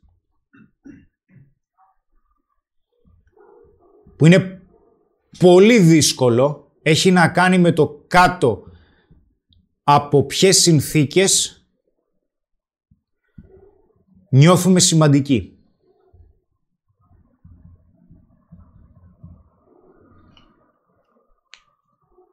Αν οι συνθήκες μέσω των οποίων αισθάνεσαι σημαντικός ή σημαντική έχουν να κάνουν με την αποδοχή από τον άλλον ή τους άλλους, άστα βράστα. Υπάρχει πολύ μεγάλο θέμα. Και δεν θέλω τώρα να κάνεις ερωτήσεις ότι σου ανέβει στο κεφάλι, κάνε ερώτηση γι' αυτό εδώ. Γιατί σίγουρα θα έχουμε. Να παίξουμε καλή μπάλα. Και θα συνεχίσω σε, συναισθημα... σε συμπεριφορές οι οποίες είναι τοξικές. Λοιπόν, ε, βασικά λένε για τον άνθρωπο που περιγράφεις, που έχει αυτά τα χαρακτηριστικά τέλος πάντων. Ναι. Ε, αν μπορεί να αλλάξει.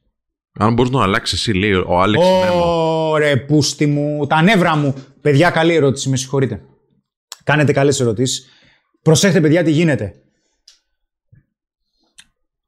Το συγκεκριμένο άτομο, ε, θα ξαναπώ άλλη μια φορά, όσο περισσότερο προσπαθούμε και σας παρακαλώ πολύ, σας το λέω τώρα αδελφικά. Αν δεν καταλάβετε αυτό που θα πω τώρα, ρωτήστε με. Εντάξει. Όσο περισσότερο προσπαθείς να αλλάξεις τον άλλο, τόσο περισσότερο γίνεσαι εσύ χειρότερος. Δεν κάνεις σχέση για να αλλάξεις τον άλλον. Όσο περισσότερο πια, πιάνεις τον εαυτό σου και ψάξτε το και στο Google, δεν, δεν είναι δικά μου αυτά. Όσο περισσότερο προσπαθείς να αλλάξεις ή να σώσεις τον άλλον, έχεις σύνδρομο λευκού υπότη. Δεν προσπαθείς να σώσεις τον άλλον. Προσπαθείς να σώσεις τον εαυτό σου σώζοντας τον άλλον. Προσπαθείς να νιώσεις ότι αξίζεις μέσω του να σώσεις τον άλλο. Δεν έχει να κάνει με τον άλλον, με σένα έχει να κάνει. Απλά ο άλλος είναι προβολή ανασφαλιών. Ψάξ' το. Δεν κάνει σχέση για να σώσεις τον άλλον από τον εαυτό του. Για όνομα του Θεού, τι είσαι η μητέρα Τερέζα; Εσένα ποιος θα σε σώσει από αυτή τη διαδικασία; Γιατί η επίδραση των τοξικών ανθρώπων πάνω σε από κάποιο σημείο και μετά είναι τραυματική. Γιατί; Γιατί μεγαλώνεις μέσα σε μία σχέση στην οποία τι κάνουν; Οι τοξικοί τι κάνουν, ρε; Σε έχουν να περπατάς συνέχεια σε τεντωμένο σκηνή για το αν αξίζεις ή όχι. Δεν ξέρεις τι θα συμβεί. Και αυτό είναι τραυματικό. Σε κάνει να αμφισβητείς την ίδια σου αξία, την αυτοεκτίμησή σου. Μετά από μια τέτοια σχέση, χρειάζεται λίγο χρόνος να ανακάμψεις. Και το είπα πολύ ευγενικά. Πρέπει να καταλάβετε ότι θα την αλλάξω. Γιατί να την αλλάξεις, ρε; Γιατί να την αλλάξεις; Πες μου γιατί να την αλλάξεις; Για να είμαστε μαζί. Αλήθεια. Α, δηλαδή δεν τη θέλεις έτσι όπως είναι. Σκέψου το λίγο. Δεν βγάζει νόημα. Το να την αλλάξω ουσιαστικά είναι πεποίθηση η οποία στηρίζεται σε προσωπικές ανασφάλειες. Θα εξηγήσω γιατί. Λέγεται repetition compa... Ε, θα το πούμε. Δεν το ξέρω πώς λέγεται στα ελληνικά. Εγώ θα σας το γράψω να το ψάξετε. Φίβος Μπαζόρας. Άρα, Χρήστο, οι άνθρωποι με χαμηλή αυτοεκτίμηση είναι οι ευάλωτοι απέναντι στους τοξικούς ανθρώπους; Μία Πάρα ερώτηση. Πολύ. Πάρα πολύ. Μμ. Είναι το φαΐ τους. Και θα εξηγήσω και ποια είναι τα χαρακτηριστικά των ανθρώπων οι οποίοι υπάρχει περίπτωση να, να εμπλέκονται με τοξικούς ανθρώπους και να μην μπορούν να τους κάνουν πέρα. Έλα Σπύρο. Μίλτο Ζέρβας, καλησπέρα. Να σε καλά, Μίλτο μου. Χαιρετισμούς στέλνω, παιδί. Είναι και εδώ και σήμερα, ξανά ήρθε. Φιλιά μου. Λέει ο RK15, πώς καταλαβαίνεις αν κάποιος βασίζει την αυτοεκτίμησή του στην αποδοχή; Και στην ίδια, στο ίδιο μήκος κύματο, γιατί λέει για αποδοχή, λέει ο Κρι. Αχ, που το έχω ρε γαμώτο. Ο Κρι Δέρμο, τι εννοείς σχετικά με το φόβο της αποδοχής; Σε περίπτωση που δεν παίρνεις την αποδοχή του συγκεκριμένου ατόμου, αισθάνεσαι ότι δεν αξίζεις και μετά αρχίζεις και μπαίνεις σε διαδικασίες να κερδίσεις την αποδοχή του. Ουσιαστικά, τι συμβαίνει; Αυτό που, αυτό που δημιουργείται ως μοτίβο είναι τι, που είναι πολλά, σου δίνω ένα παράδειγμα τώρα, για τον φόβο της αποδοχής. Ότι αισθάνεσαι ότι αξίζεις όταν σου δείχνει ο άλλος ότι αξίζεις. Και ότι αισθάνεσαι πως δεν αξίζεις όταν σου δείχνει ο άλλος ότι δεν αξίζεις ή δεν σε αποδέχεται. Αυτό όσον έχει, όσο, γιατί έχεις έναν άνθρωπο ο οποίος για παράδειγμα σου συμπεριφέρεται με τρόπο που συναισθηματικά σε ταράζει. Το κάνει μία, δύο, τρεις. Για ποιο λόγο συνεχίζεις και είσαι μαζί του; Για ποιο λόγο; Για ποιο λόγο το έχεις ανάγκη, για ποιο λόγο σου χρειάζεται; Τι θα γίνει με αυτήν την ιστορία δηλαδή; Για ποιο λόγο δεν μπορείς να θέσεις όρια ή να τα τηρήσεις; Υπάρχει ένα είδος αδυναμίας. Ουσιαστικά χρησιμοποιούν την αυτοεκτίμησή σου και τους δύο αυτούς φόβους απώλειας, γιατί αν φοβάσαι τον άλλον μην τον χάσεις, άστα να πάνε, δεν βλέπεις συμπεριφορές που δεν είναι ωραίες, αν έχεις ανάγκη διαρκώς την αποδοχή του γιατί εσύ ο ίδιος πιστεύεις ότι δεν αξίζει και ότι αξίζει μόνο όταν σου δίνει αποδοχή, τότε αυτά τα δύο είναι ένας πολύ κακός συνδυασμός για να εθιστείς. Λοιπόν, για αυτό που είπες πριν σχετικά με το διάλειμμα. Ο Λάζαρος Χαγιάς λέει πόσο χρόνο μπορεί να χρειάζεται για να ανακάμψει μετά από μακροχρόνια ερωτική σχέση με τοξικό σύντροφο. Και λέει χρόνια πολλά, χρόνια πολλά Λαζάρε. Ε, α, πες, πες αυτό και τα άλλα γιατί τις τα άλλα σε αλλάζουν από Ναι. αλλάζω θέμα. ε, από έξι μήνες και πάνω χωρίς να έχεις καμία επικοινωνία με το συγκεκριμένο πρόσωπο. Από έξι μήνες και πάνω. Τουλάχιστον. Αλλά όταν λέμε ούτε καλημέρα, ε. ούτε καλημέρα. Θυμήσου το.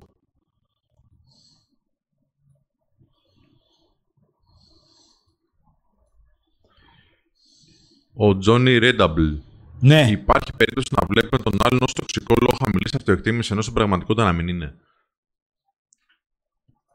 Περίμενε λίγο να τη σκεφτώ την ερώτηση, γιατί μάλλον μου βάζεις νοητικά τερτύπια. Ναι, ναι, στο, σε βάζει σε πλαίσιο τώρα λοιπόν, να πω τώρα μέχρι το, όσο τη σκέφτεσαι ότι. Ναι, υπάρχει περίπτωση. Α, κάτσε ρε. Μα δεν υπάρχει. Πες μου, είμαστε στο 1266 και έχουμε 840 like. Δηλαδή κάποιοι δεν έχουν κάνει ακόμα like. Πρέπει να είναι οι άνθρωποι που το βλέπουν από τη τηλεόραση. Έχει, έχουν κάνει, αλλά δεν έχει φανεί ακόμα. Ναι, μπορεί, μπορεί. Δεν Να υπάρχει ανέβει λίγο περίπτωση αυτό το να μην like. έχουν κάνει like αυτοί οι άνθρωποι, δεν γίνεται. Είναι, είναι δυνατόν. Τι θέλεις τώρα. Μαλώσουμε. Λοιπόν, Τι θέλεις να γίνουμε τοξικοί; Ή θα κάνεις like και θα φύγω; οι παρτάκιδες λέει θεωρούνται τοξικοί. Όχι. Λοιπόν, λέει εδώ Black Arrow, μπορεί η τριβή με τοξικό άτομο να ανεβάσει πολύ την αυτοεκτίμησή σου; Όχι. Όχι. κι εγώ. Το ξεχνάς. Εκτός αν είσαι και εσύ τοξικός, αλλά θα μαλώνεται συνέχεια. Γι' αυτό και υπάρχουν σε μια τοξική σχέση θα βιώνεις πάρα πάρα πολύ συχνά τέσσερα πολύ βασικά συναισθήματα. Ένα, θυμός. Δύο, φόβος. Τρία, ενοχή. Τέσσερα, ντροπή. Θυμός, φόβο, τα σημειώνεις, ε. Θυμός, φόβος, ντροπή, ενοχή. Όταν αισθάνεσαι πολύ συχνά αυτά τα συναισθήματα, κάτι δεν πάει καλά. Κάτι δεν πάει καλά. Πρέπει να αρχίζουν να χτυπάνε καμπανάκια. Καμπάνες, όχι καμπανάκια. Υπάρχει πρόβλημα. Γιατί; Το, την έκανε την ερώτηση, την έπιασε. Ο, ο, μου φαίνεται ποιος ήταν αυτός που την έκανε, που σου λέει πόσο καιρό θα κάνεις να ανακάμψεις μετά από μια τοξική σχέση. Γιατί μακροπρόθεσμα μια τοξική σχέση, τι σημαίνει ότι επηρεάζει την αυτοεκτίμησή σου; Ουσιαστικά δεν πιστεύεις ότι. Πρόσεξε τώρα, αυτό είναι, αυτό είναι τρικ. Δεν πιστεύεις ότι αν φύγεις από αυτή τη σχέση δεν θα βρεις κάτι καλύτερο. Αυτό δεν είναι τοξικό. Τοξικό είναι να πιστεύεις ότι δεν σου αξίζει κάτι καλύτερο. Γιατί σε έχει κάνει ο άλλος να πιστέψεις ότι δεν μπορείς να βρεις κάτι καλύτερο. Αυτό είναι τοξικό. Αυτό είναι τοξικό. Γι' αυτό και λέμε ότι η, η πολύ συχνή επαφή με τοξικούς ανθρώπους σε κάνει να, να βλέπεις πολύ θολά τα θετικά σου χαρακτηριστικά. Δηλαδή τους λόγους για τους οποίους αξίζεις. Γιατί, γιατί δεν στα τονίζουν ποτέ. Θα στα τονίζουν σπάνια.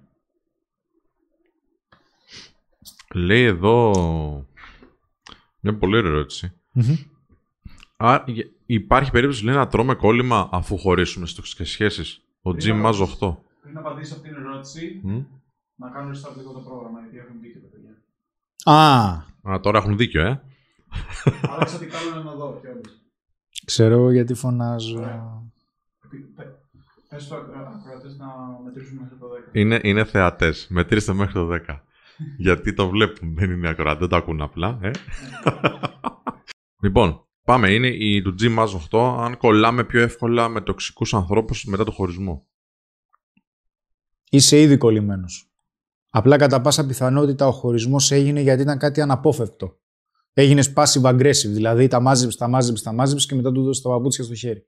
Αλλά μετά συνεχίζεις και το σκέφτεσαι. Γιατί, γιατί το δάγκωμα του βαμπύρ σε κάνει να κολλάς, παρόλο που σου πίνει το αίμα μετά. Μη φωνάζεις στο μάστορα, λέει θα μάθει λίγο. Τζέρε Ε, πώς να μην φωνάζεις στο μάστερ. Λοιπόν. Είναι δυνατόν. Άκου τώρα, Χρήστος Θοδωρόπουλος, εδώ είμαστε. Χριστάρα μου. Λόγω δουλειάς τη βλέπω κάθε μέρα. Της είπα ότι μου αρέσει, αλλά με απέρριψε. Τώρα στέλνει πάντα πρώτη, αλλά μέχρι εκεί τι κάνω. Ε, τώρα εσύ είσαι τοξικός, φίλε. Ε, θέλω να το πω αυτό. Έχουμε άλλο θέμα. Λοιπόν, χρήστε κοπέλα ενός φίλου. Συνεχώς τον μειώνει και τον εκμεταλλεύεται. Τον έχει κιόλας απατήσει και του είπε ότι αν θέλεις μείνε. Και ο Ω. τύπος ακόμα ε, και εκεί, α- ο- ακόμα είναι εκεί μάλλον, και έχει γίνει σκυλάκι της. Ναι, ναι, αυτό δεν έχει να κάνει με τοξικότητα. Έχει να κάνει με το ότι ο ίδιος ε, δεν προέβαλε κριτήρια και ο ίδιος παίρνει εν τέλει αυτό που του αξίζει. Εντάξει, οδηγήθηκε εκεί. Πω, πω, έχει... Πάλι Ανδριανή, μάλλον είναι φίλοι. Παντρεύτηκα έναν τοξικό άνθρωπο 15 χρόνια μαζί. Έχουμε χωρίσει 9 χρόνια και έχω καεί τόσο πολύ που από αυτοεκτίμηση δεν κάνω καμία έκπτωση πλέον. Μία φορά μπήκα μόνο σε σχέση για κάτι μήνες. Έχει γίνει πολύ επιλεκτική πλέον η φίλη. Ναι, βέβαια, είναι πολύ λογικό γιατί λες, κοίταξε να δεις τώρα δεν με παίρνει να ξανακαώ. Ναι, ρε φίλε, αλλά μήπως ανεβάζει τόσο πολύ τα στάνταρ που θα είναι πολύ πολύ δύσκολο μετά να. Ο λόγος που ανεβάζει τα standards είναι γιατί μπορεί να θέτει ίδια ρε- δε ρεαλιστικές προσδο... μη ρεαλιστικές προσδοκίες για να απορρίψει. Γιατί υπάρχει περίπτωση από τη στιγμή που μέσα σε εισαγωγικά θα τραυματιστείς, μετά να λες δεν μπορώ να το ρισκάρω γιατί δεν μπορώ να το ξαναζήσω αυτό ή να το ξανααισθανθώ.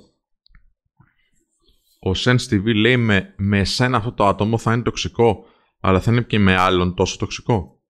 Το Ναι. τόσο τοξικό είναι σχετικό. Ένα άτομο είναι τοξικό για όλους. Το τόσο τοξικό Ε, ο Σωτήρης Μαυρή, ναι, Σωτήρη θεωρείται τοξικός. Λοιπόν, ανομάντε Ρέικ, υπάρχει περίπτωση η τοξικότητα ενός ανθρώπου να είναι τόσο και καλυμμένη που να μην είσαι σίγουρος αν είναι τοξικός ή όχι; Όχι. Δεν υπάρχει περίπτωση να είναι καλυμμένοι, υπάρχουν συγκεκριμένες συμπεριφορές. Και η πρώτη συμπεριφορά, την έχουμε την κάμερα, με βλέπει η κάμερα ή άλλη; Η πρώτη συμπεριφορά θα τα γράψω εδώ για να μην σβήσω τα υπόλοιπα, γιατί είμαι σίγουρος ότι θα χρειαστείτε χρόνο να τα γράψετε. Να τα γράψεις σε χαρτί εννοώ, όχι αλλού. Εκεί δεν πιάνει μελάνη. Άντε. Νούμερο 1. Κυριαρχία. Θα μου πεις τι σημαίνει αυτό. Πάμε στην άλλη κάμερα. Ε, ωραία. Σημαίνει ότι το τοξικό άτομο προσπαθεί σε πολύ μεγάλο βαθμό βέβαια, προσέχτε, να ελέγξει τις πράξεις σου.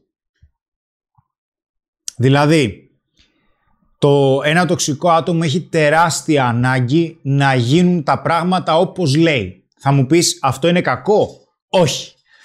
Το θέμα είναι πώς ο ίδιος αισθάνεται και πώς ο ίδιος σε κάνει να αισθανθείς όταν δεν θα γίνουν τα πράγματα όπως λέει. Υπάρχει περίπτωση δηλαδή να έχουμε μορφές επιθετικότητας ή κριτικής επειδή τα πράγματα δεν έγιναν όπως ήθελε. Αν αυτό γίνεται κατ' επανάληψη, που εδώ έχουμε διάφορες υποπεριπτώσεις, αλλά αν υπάρχει ας πούμε συνεχώς έχεις ένα άτομο που σου λέει όχι, όχι, κάνε αυτό, κάνε αυτό, κάνε το άλλο. Δεν είναι τοξικό, μην τρελαθούμε. Αν όμως εσύ δεν το κάνεις και βλέπεις ότι τον επηρεάζει συναισθηματικά ή προσπαθεί ή χωρίς να το θέλεις σε κάνει να αισθανθείς άσχημα επειδή δεν έκανες αυτό που ήθελε, αυτό είναι τοξικότητα αν γίνεται κατ' επανάληψη. Οι συμπεριφορές που αναφέρω στον πίνακα και εδώ λεκτικά είναι να γίνονται κατ' επανάληψη. Γιατί πολλοί μπορεί να έχουν κάποιες συμπεριφορές να γίνει μια-δυο φορές. Δεν είμαστε τοξικοί όλοι. Αν γίνονται κατ' επανάληψη, αρχίζει και δημιουργείται τοξική σχέση. Αυτό είναι το νούμερο ένα χαρακτηριστικό. Εντάξει. Θα πω και το δεύτερο και μετά θα σας ευχηθώ. Έλα φλάκα. ε, παιχνιδάκια κάνω. Λοιπόν, λέει εδώ Γιάννης Πάμε. Θοδωρούλης. Ε, Μας έβαλε 5 ευρώ. Ευχαριστούμε πάρα πολύ, φίλε. Και κάνει μια ερώτηση. Επειδή είναι εκτός θέματος, πάρε μας τηλεφωνάκι από εβδομάδα να τα πούμε. Να τα Ευχαριστούμε, πούμε ρε αναλυτικά. φίλε. Ευχαριστούμε πολύ. Ευχαριστούμε. Λέει εδώ ο Γκρίκο 92. Τώρα το πάει λίγο αλλού εδώ ο φίλος. Αν είναι τοξικός, έχει υψηλή θέση εργασίας, π.χ. καθηγητής, καταλαβαίνεις ότι είναι τοξικός και ότι σε έχει καταστρέψει λίγο πολύ. Άξιζε να τα βάλεις σε άγρια μορφή μαζί του. Ε, δεν πρόκειται να αλλάξει τίποτα. Ξεκάθαρα πράγματα. Δεν πρόκειται να αλλάξει τίποτα. Το μόνο που μπορείς να κάνεις είναι να θέσεις όρια. Αν δεν μπορείς να θέσεις όρια στον καθηγητή, ρε φίλε, τότε δεν μπορείς να τσακωθείς και μαζί του. Τι να σου πω τώρα, δεν ξέρω λεπτομέρειες. Οι τοξικοί άνθρωποι θα πρέπει να απομακρύνονται. Γιατί μπορεί να έχουν την τάση να σε ανατινάζουν. Δεν θα είναι μόνο ένας τσακωμός, θα έρθουν και άλλοι. Γι' αυτό σου λέω δεν αξίζει. Πάρε τώρα εδώ ερώτηση. Ελίνα Καρ. Έλα, Λινά. Είμαι τοξική επειδή τον παροτρύνουν να κάνει πράγματα για τον εαυτό του και για το μέλλον του. Ε, όχι. Απλά όταν τον παροτρύνει συνεχώς και αρχίζεις ουσιαστικά και τον πιέζεις να κάνει πράγματα για, για τον εαυτό του ή για το μέλλον του, ίσως θα ήθελες εσύ να κάνει κάτι για να σου αρέσει περισσότερο ή για να είσαι καλύτερα μαζί του. Αυτό δεν είναι τοξικότητα, όχι. Τώρα, άμα δεν τα κάνει και μετά του κρατάς μούτρα, δεν είναι και ότι καλύτερο. Αναστάση Ανέστη, όχι. Α, α, άμυαλος είναι ο φίλος σου, δεν είναι τοξικός. Black Jack. Ένα άτομο με χαμηλή αυτοπεποίθηση που προσπαθεί να μειώνει άτομα που θεωρεί κατώτερα από αυτόν για να νιώσει αυτός καλύτερα για να ανέβει στα μάτια των άλλων. Είναι τοξικός. Υπάρχει περίπτωση, ναι. Παιδιά, το δεύτερο, κο- το δεύτερο χαρακτηριστικό των τοξικών ανθρώπων, τη μεγάλη κάμερα. Βασικά πρέπει να λέμε την ψηλή κάμερα. Εντάξει. Έχουμε να κάνουμε επαναλαμβανόμενα με λεκτικές προσβολές.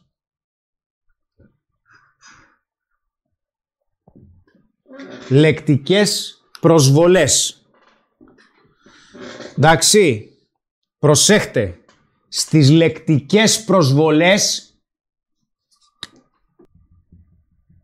έχεις συνεχή κριτική, λεκτικά. Σε κριτικάρει συνέχεια. Εντάξει. Προφανώς υπάρχει περίπτωση να ουρλιάζουν. Μμ. Απειλούν.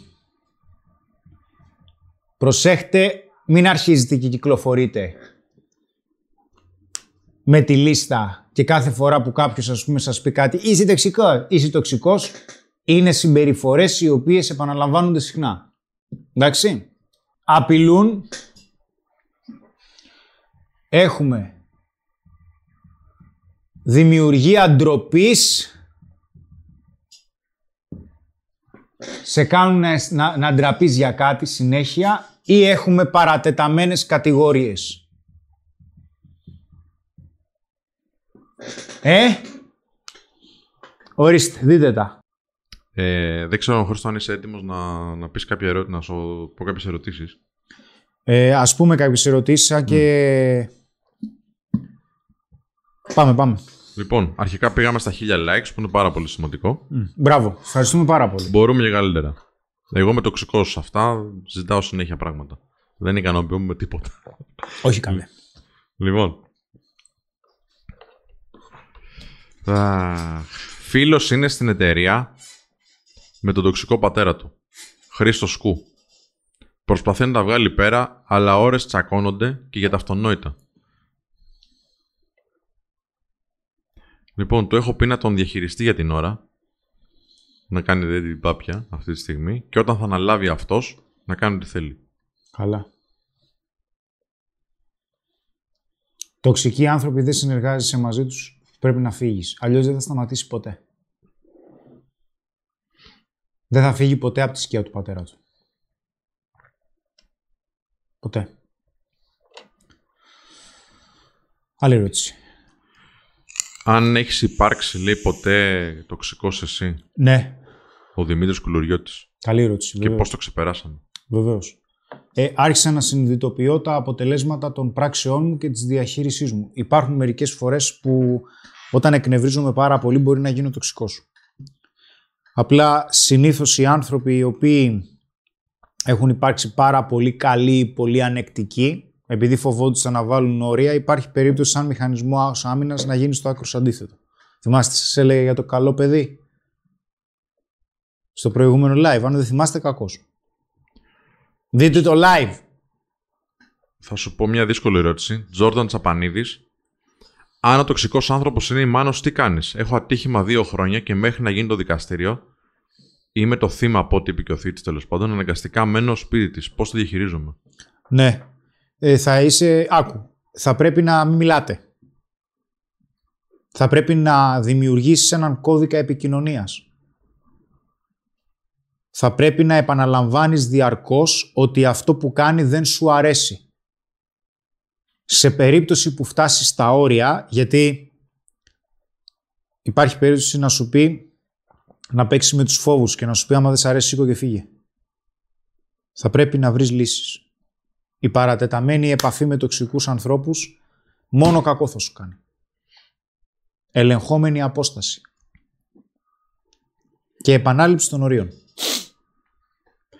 Ο Βασίλης Κρανιώτης ρωτάει: Ο τοξικός άνθρωπος υπάρχει περίπτωση να είναι και νάρκισο. Ναι, βέβαια. Και ο Θωμάς Κα... Καπάχτσι: Οι τοξικοί άνθρωποι υπάρχει περίπτωση να είναι και διπρόσωποι; Ναι. για να σου επηρεάσουν τη γνώμη. Απλά δεν είναι τόσο υψηλή μορφή τοξικότητας. Τοξικοί άνθρωποι συνήθως έχουν αρκισιστικές ή οριακές διαταραχές. Έχουν τα χαρακτηριστικά αυτών των διαταραχών. Απλά δεν θέλω να μπω στην ψυχιατρική. Σε περίπτωση που θέλετε να μάθετε πολλά πράγματα πάνω σε αυτό και μπαίνει και στην ψυχιατρική, μπαίνει και σε αναπτυξιακή ψυχολογία. Ε, πώς λέγεται το βιβλίο, περίμενα να σου το πω. Α, ε, είναι το The Abusive Personality.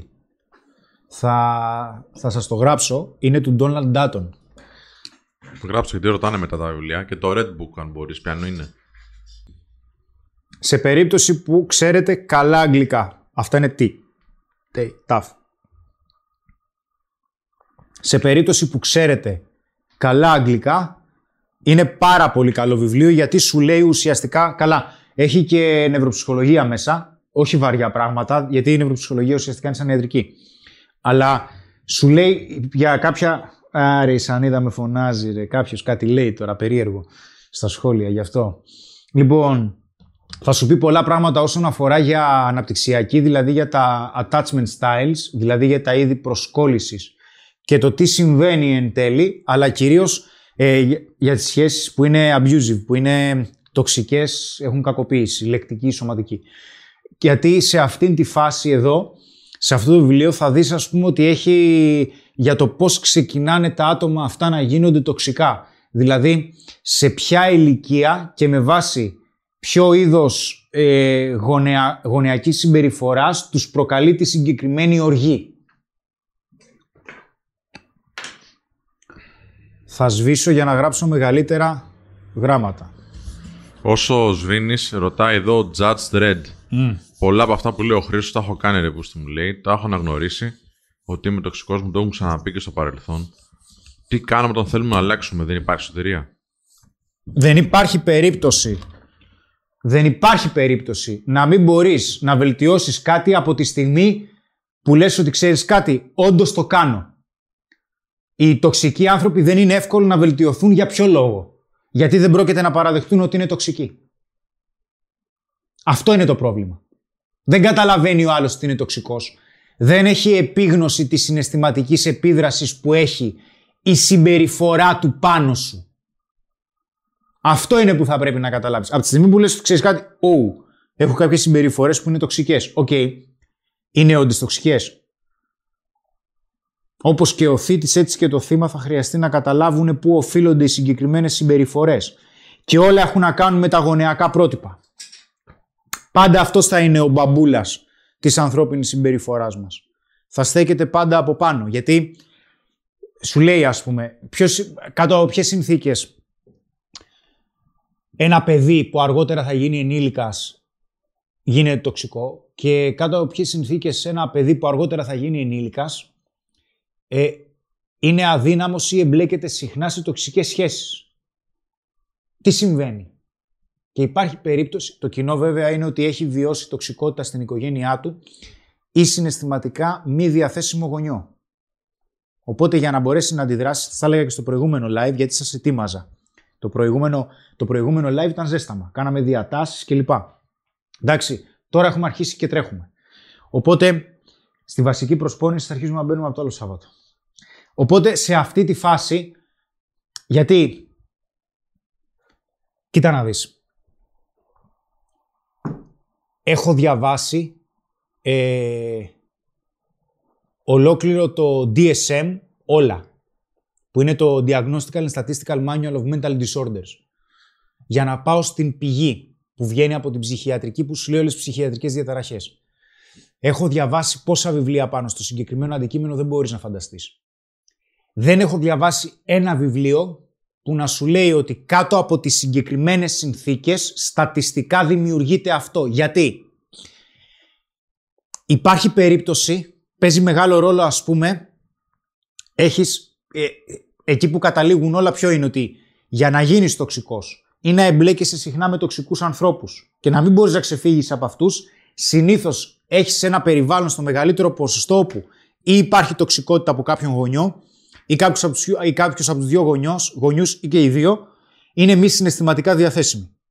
Αυτό είναι η βάση. Αλλά μετά Σου λέει, πρώτον, ε, έχεις αδέλφια; Παίζει πολύ μεγάλο ρόλο το αν έχεις αδέλφια ή όχι.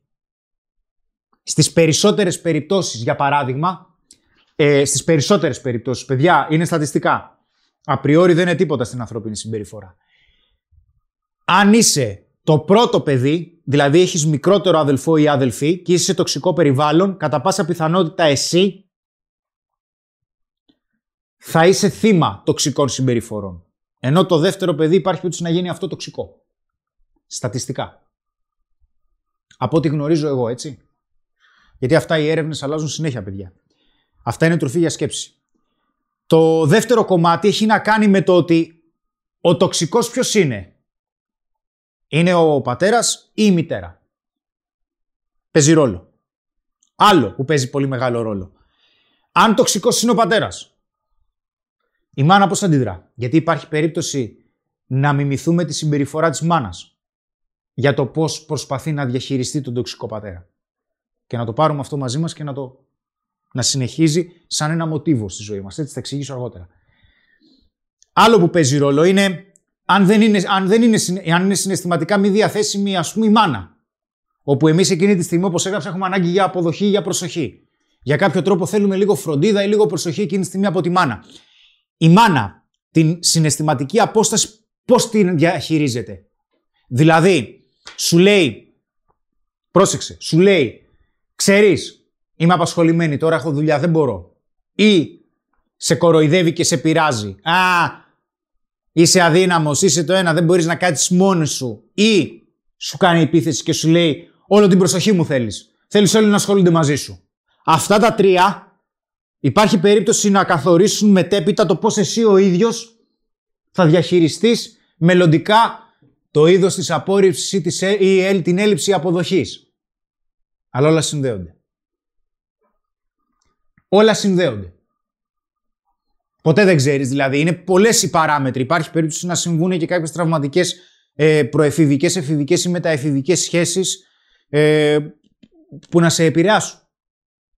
Αλλά συνήθως ξεκινάει σόι πάει το βασίλειο που λένε. Τζιο Νέο. Παιδιά, καλησπέρα. Συγχαρητήρια για τη δουλειά σας. Σας παρακολουθώ χρόνια, μπλα μπλα. Ωραία. Είναι η ζήλια στοιχείο τοξικότητας.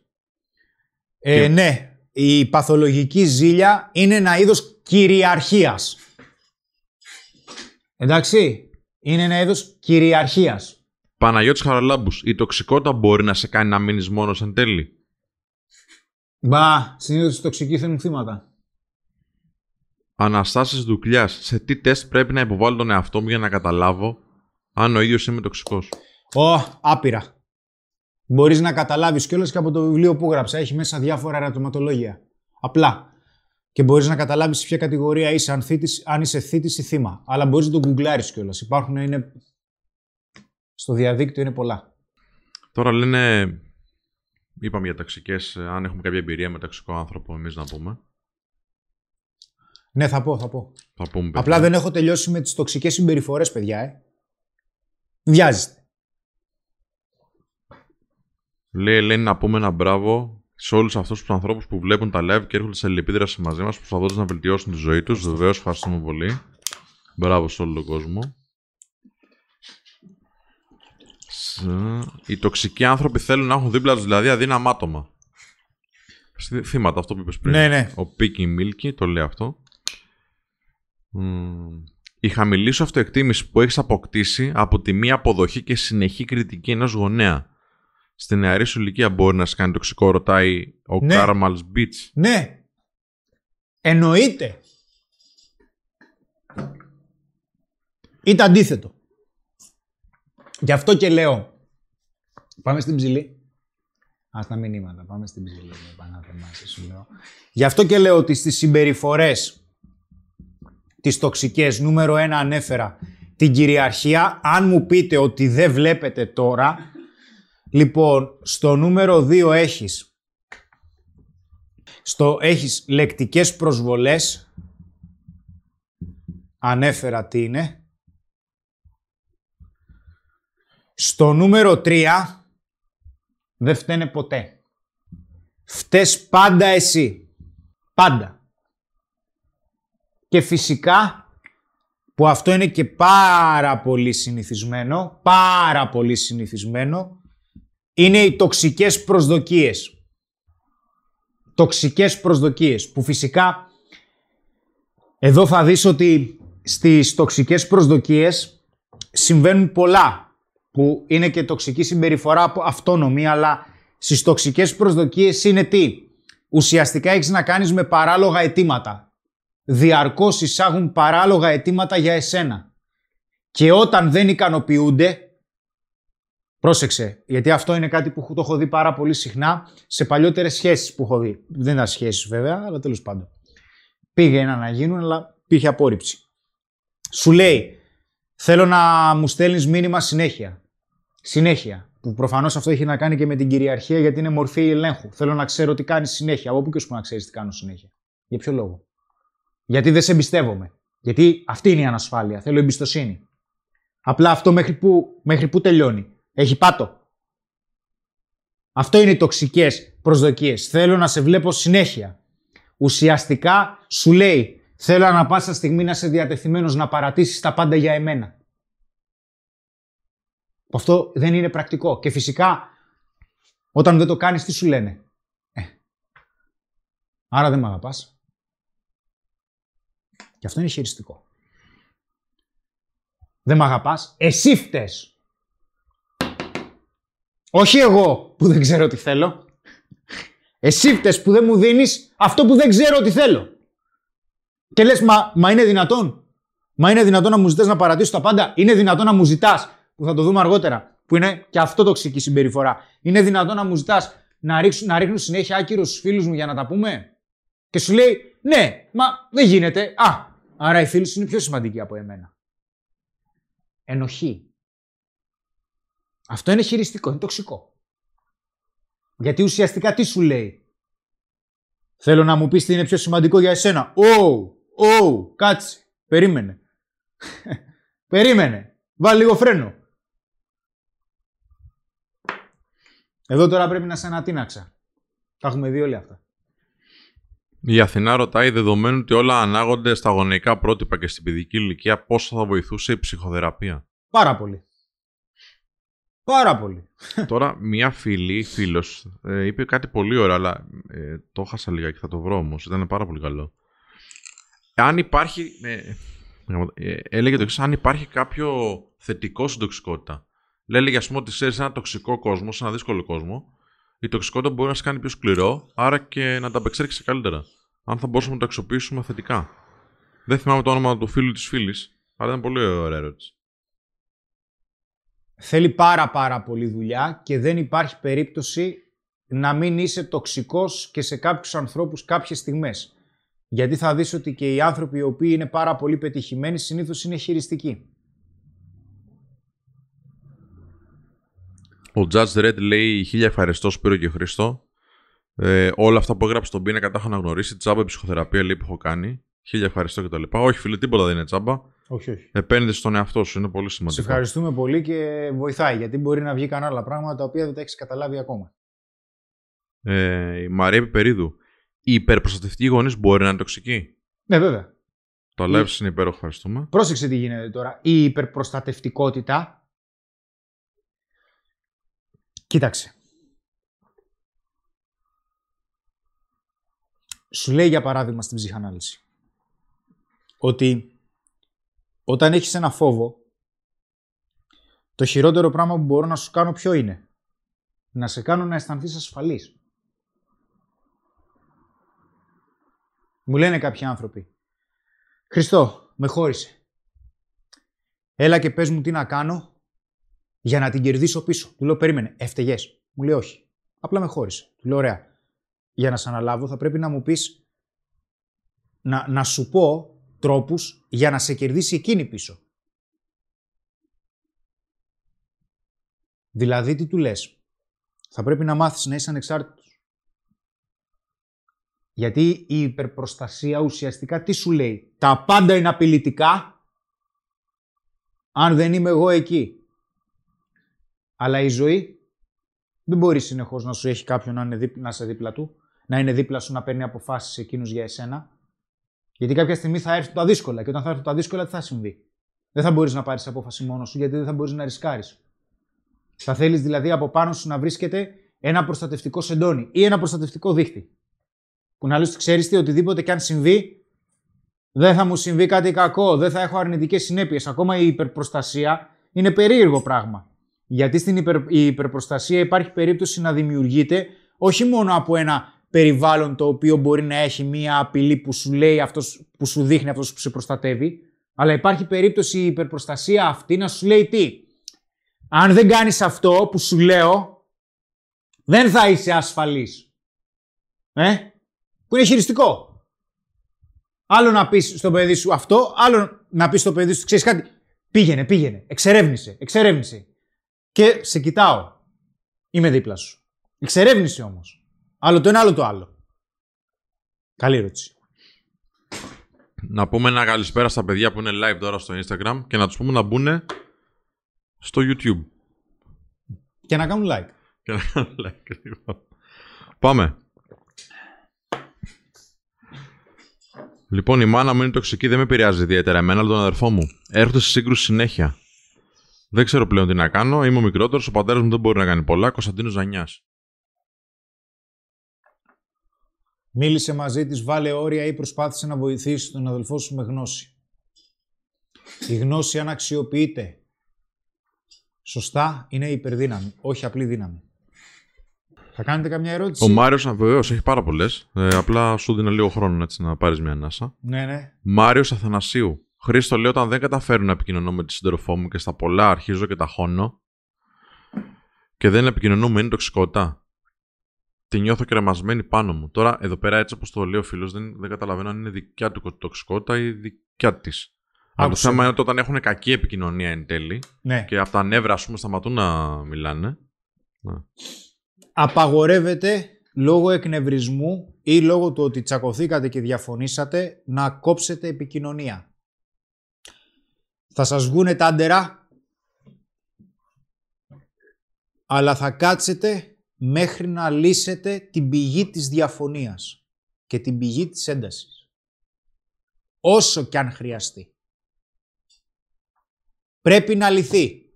Πρέπει να καταλάβεις αρχικά τι την απασχολεί. Πρέπει να καταλάβεις τι συμβαίνει και πώς την κάνει να αισθάνεται μια συμπεριφορά σου αν έχει να κάνει με σένα. Γιατί; Γιατί είναι πολύ σημαντικό να καταλάβεις το πώς αισθάνεται, γιατί είναι πολύ σημαντικό για τη γυναίκα να καταλάβει ε, ότι την κατανοείς. Γιατί δεν μπορεί να δημιουργηθεί αλλιώς εμπιστοσύνη. Και η εμπιστοσύνη είναι κλειδί, όπως ο σεβασμός σε μια σχέση. Είναι κλειδιά αυτά. Δεν μπορεί να δημιουργηθεί ποιοτική σχέση χωρίς αυτά τα δύο. Και για να δημιουργηθούν αυτά τι χρειάζεται; Χρειάζεται όρια, κριτήρια. Ότι έχεις επιλέξει τον άλλον, να του το έχεις δείξει, τον έχεις επιλέξει γιατί είναι ξεχωριστός. Να, ξέρεις, να ξέρει και να ξέρεις τι θέλει και τι θέλεις. Αλλά ταυτόχρονα όλα αυτά έχουν να κάνουν με μορφές επικοινωνίας. Και οι μορφές επικοινωνίας θα πρέπει να υπάρχουν με έναν πολύ συγκεκριμένο συνδυασμό. Ειλικρίνεια και σεβασμό. Αυτή τη στιγμή έχουμε 1322 ανθρώπους ταυτόχρονα που μας βλέπουν. Ε, έχουμε ωραίες ερωτήσεις σχετικά με το αν τα επιτυχημένα άτομα μπορούν να είναι τοξικά και για ποιο λόγο είναι τοξικά κτλ. Βλέπω, ας πούμε, του Χρήστο εδώ και άλλες ε, φίλες το έχουν πει και άλλοι φίλοι. Χρήστος Κάπα, τα επιτυχημένα άτομα γιατί είναι τοξικά. Πώς συνδέεται η τοξικότητα με τους επιτυχημένους; Γιατί μια συγκεκριμένη κατηγορία τοξικών ανθρώπων έχει την ικανότητα να παίρνει ε, ρίσκα. Το οποίο είναι δείκτης επιτυχίας.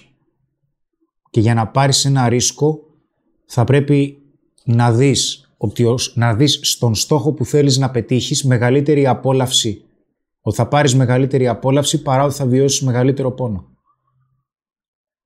Και πολλές φορές οι άνθρωποι που είναι τοξικοί θα δεις, βλέπουν πρώτα την απόλαυση και μετά το αν θα βιώσουν πόνο. Μεγάλο κεφάλαιο. Πολύ μεγάλο κεφάλαιο. Γι' αυτό και θα δεις ότι είναι και εργασιομανείς, έτσι. Είναι μονικοί. Αλλά δεν σημαίνει ότι όλοι οι πετυχημένοι άνθρωποι είναι τοξικοί. Το πείσμα μπορεί να είναι δείγμα ε, τοξικότητας. Εξαρτάται τι εννοείς πείσμα. Η μη παρέτηση δεν είναι τοξικότητα. Το ότι την κυνηγάς μέχρι να σου πει ναι δεν είναι τοξικότητα, αλλά είναι απελπισία. Θα πάμε 1400, τι θα γίνει τώρα, ρε Σε παιδί. λιγάκι είμαστε 1294. Λοιπόν, ο Μικέλ Δασκάλη, μόνο οι τοξικοί άνθρωποι θα σου πούν την πραγματική αλήθεια για το άτομό σου. Αν αυτό το διστρέψει θετικό προς όφελός σου, έχεις πετύχει, λέει. Υπάρχει περίπτωση; Όχι, οι τοξικοί άνθρωποι υπάρχει περίπτωση να μην σου πούν την αλήθεια. Οι τοξικοί άνθρωποι και οι λόγοι που κολλάς μαζί τους θα σου αποκαλύψουν μία αλήθεια για τα επίπεδα της αυτοεκτίμησής σου.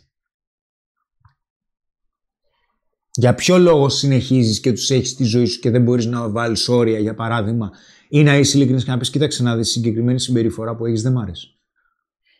Αν συνεχίσει συγκεκριμένη συμπεριφορά, τότε θα υπάρχουν σοβαρές συνέπειες στην επικοινωνία μας και στη σχέση μας. Η λεγόμενη drama queen κοπέλα είναι δείγμα τοξικότητας.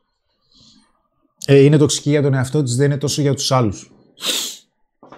Λέει εδώ ο Αλέξανδρος Τζόνης, μπορείς να κολλήσεις εισαγωγικά τοξικότητα για να γίνεις τοξικός κι εσύ ή να μεταφέρεις τοξικές συμπεριφορές σε άλλους ανθρώπους; Ε, δύσκολο. Δύσκολο.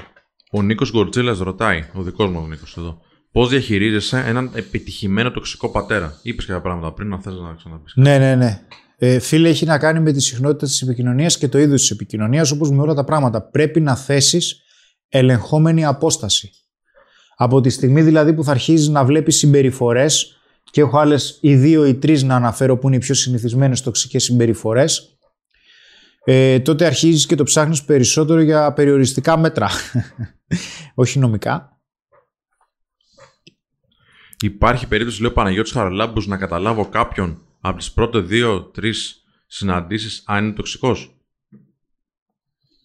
Δύσκολο. Υπάρχουν άνθρωποι οι οποίοι είναι τοξικοί, οι οποίοι είναι εξαιρετικά σαγηνευτικοί. Υπάρχει περίπτωση δηλαδή κάποιος, ας πούμε, στην αρχή να σε κάνει να αισθάνεσαι απίστευτα για σένα. Υπάρχει περίπτωση σε μια σχέση, λέει, να ε, είναι και οι δύο τοξικοί; Ναι, βέβαια. Και αν οι τοξικές σχέσεις, λέει ο άλλος εδώ, είναι εθιστικές; Ναι, γιατί έχεις πολύ μεγάλη ανάγκη την αποδοχή. Αρχίζεις και γίνεσαι τζάνκι, εξαρτάσαι. Δεν μπορείς να ξεφύγεις γιατί δεν ξέρεις αν αξίζεις κάτι άλλο. Σε κάνει να αμφισβητείς μια τοξική σχέση στην αξία σου. Και το πώς εσύ ο ίδιος διεκδικείς την αξία σου δεν είναι καθόλου εύκολο.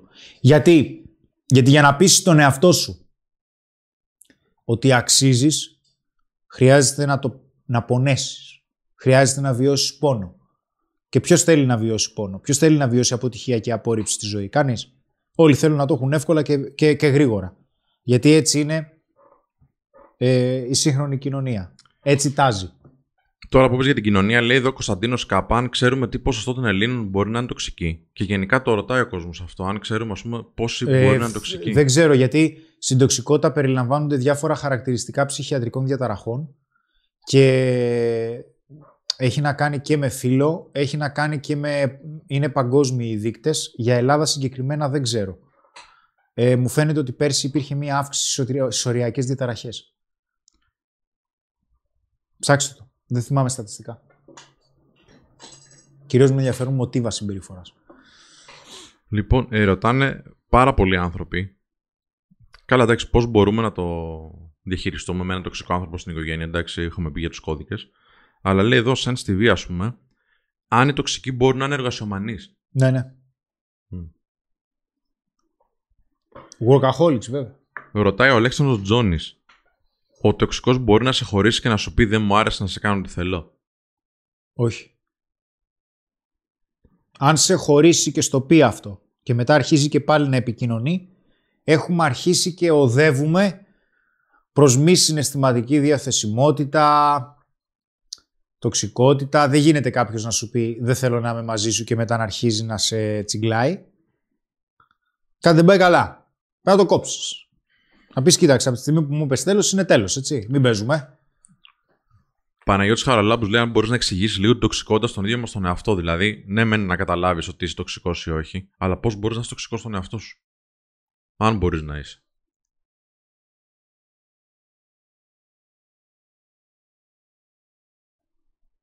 Αλκοολισμός.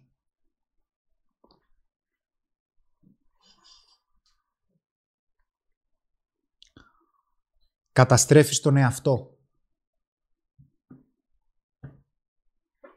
Αυτοκτονία.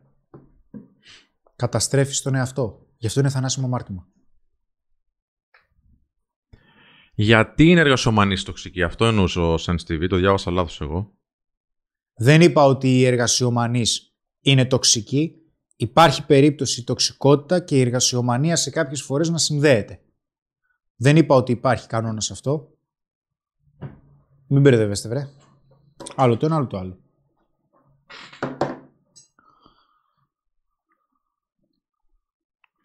Το να είσαι ένα πάρα πολύ καλό παιδί δεν, και κάνει συνέχεια πράγματα που δεν θες, δεν σε κάνει τοξικό έτοιμος. αυτός. Ναι. Βασικά είσαι το φαΐ του τοξικού. Γιατί είναι πολύ δύσκολο να πεις όχι.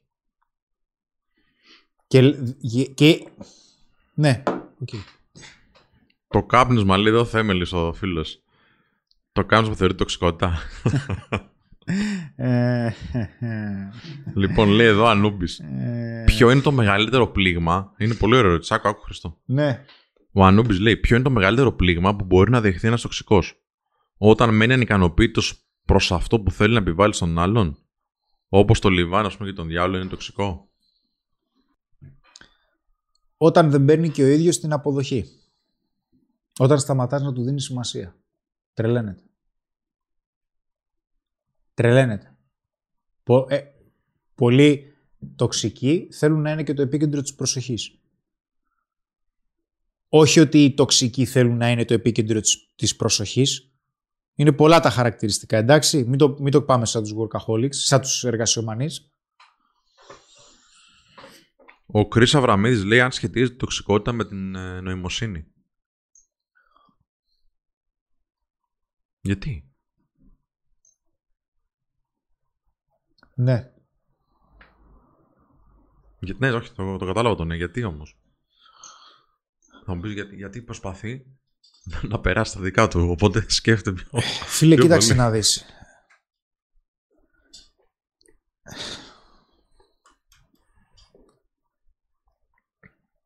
Όσο το σκέφτεσαι 1330, είμαστε πάρα πολύ δυνατοί για τέτοια μέρα κιόλας.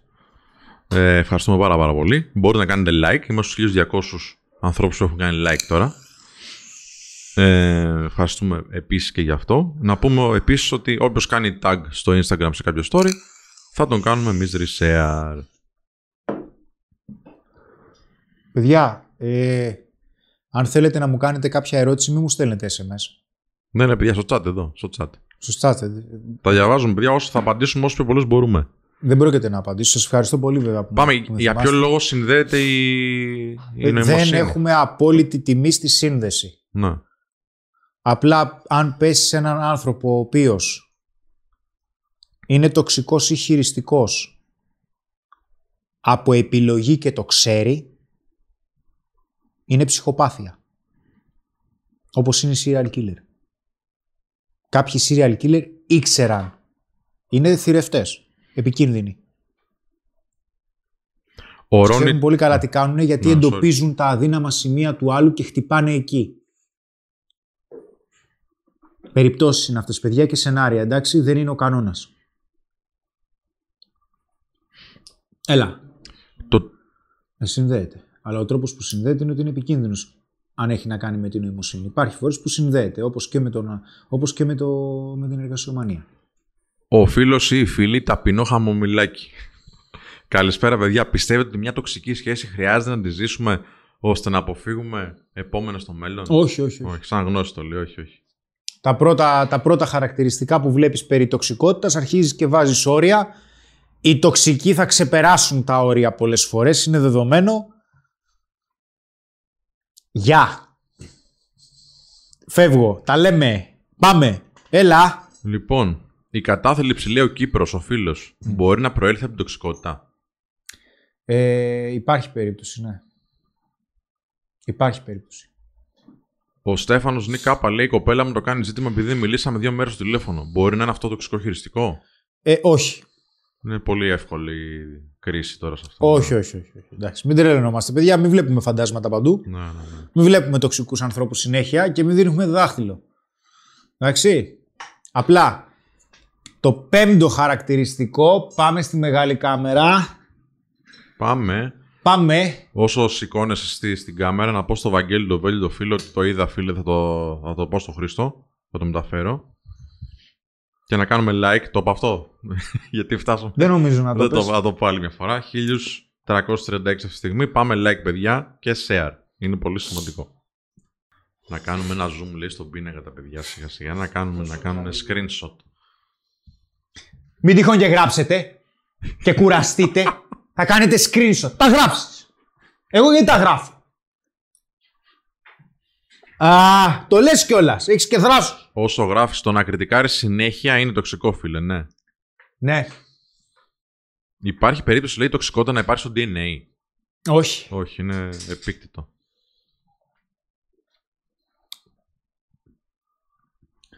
Συναισθηματικός εκβιασμός.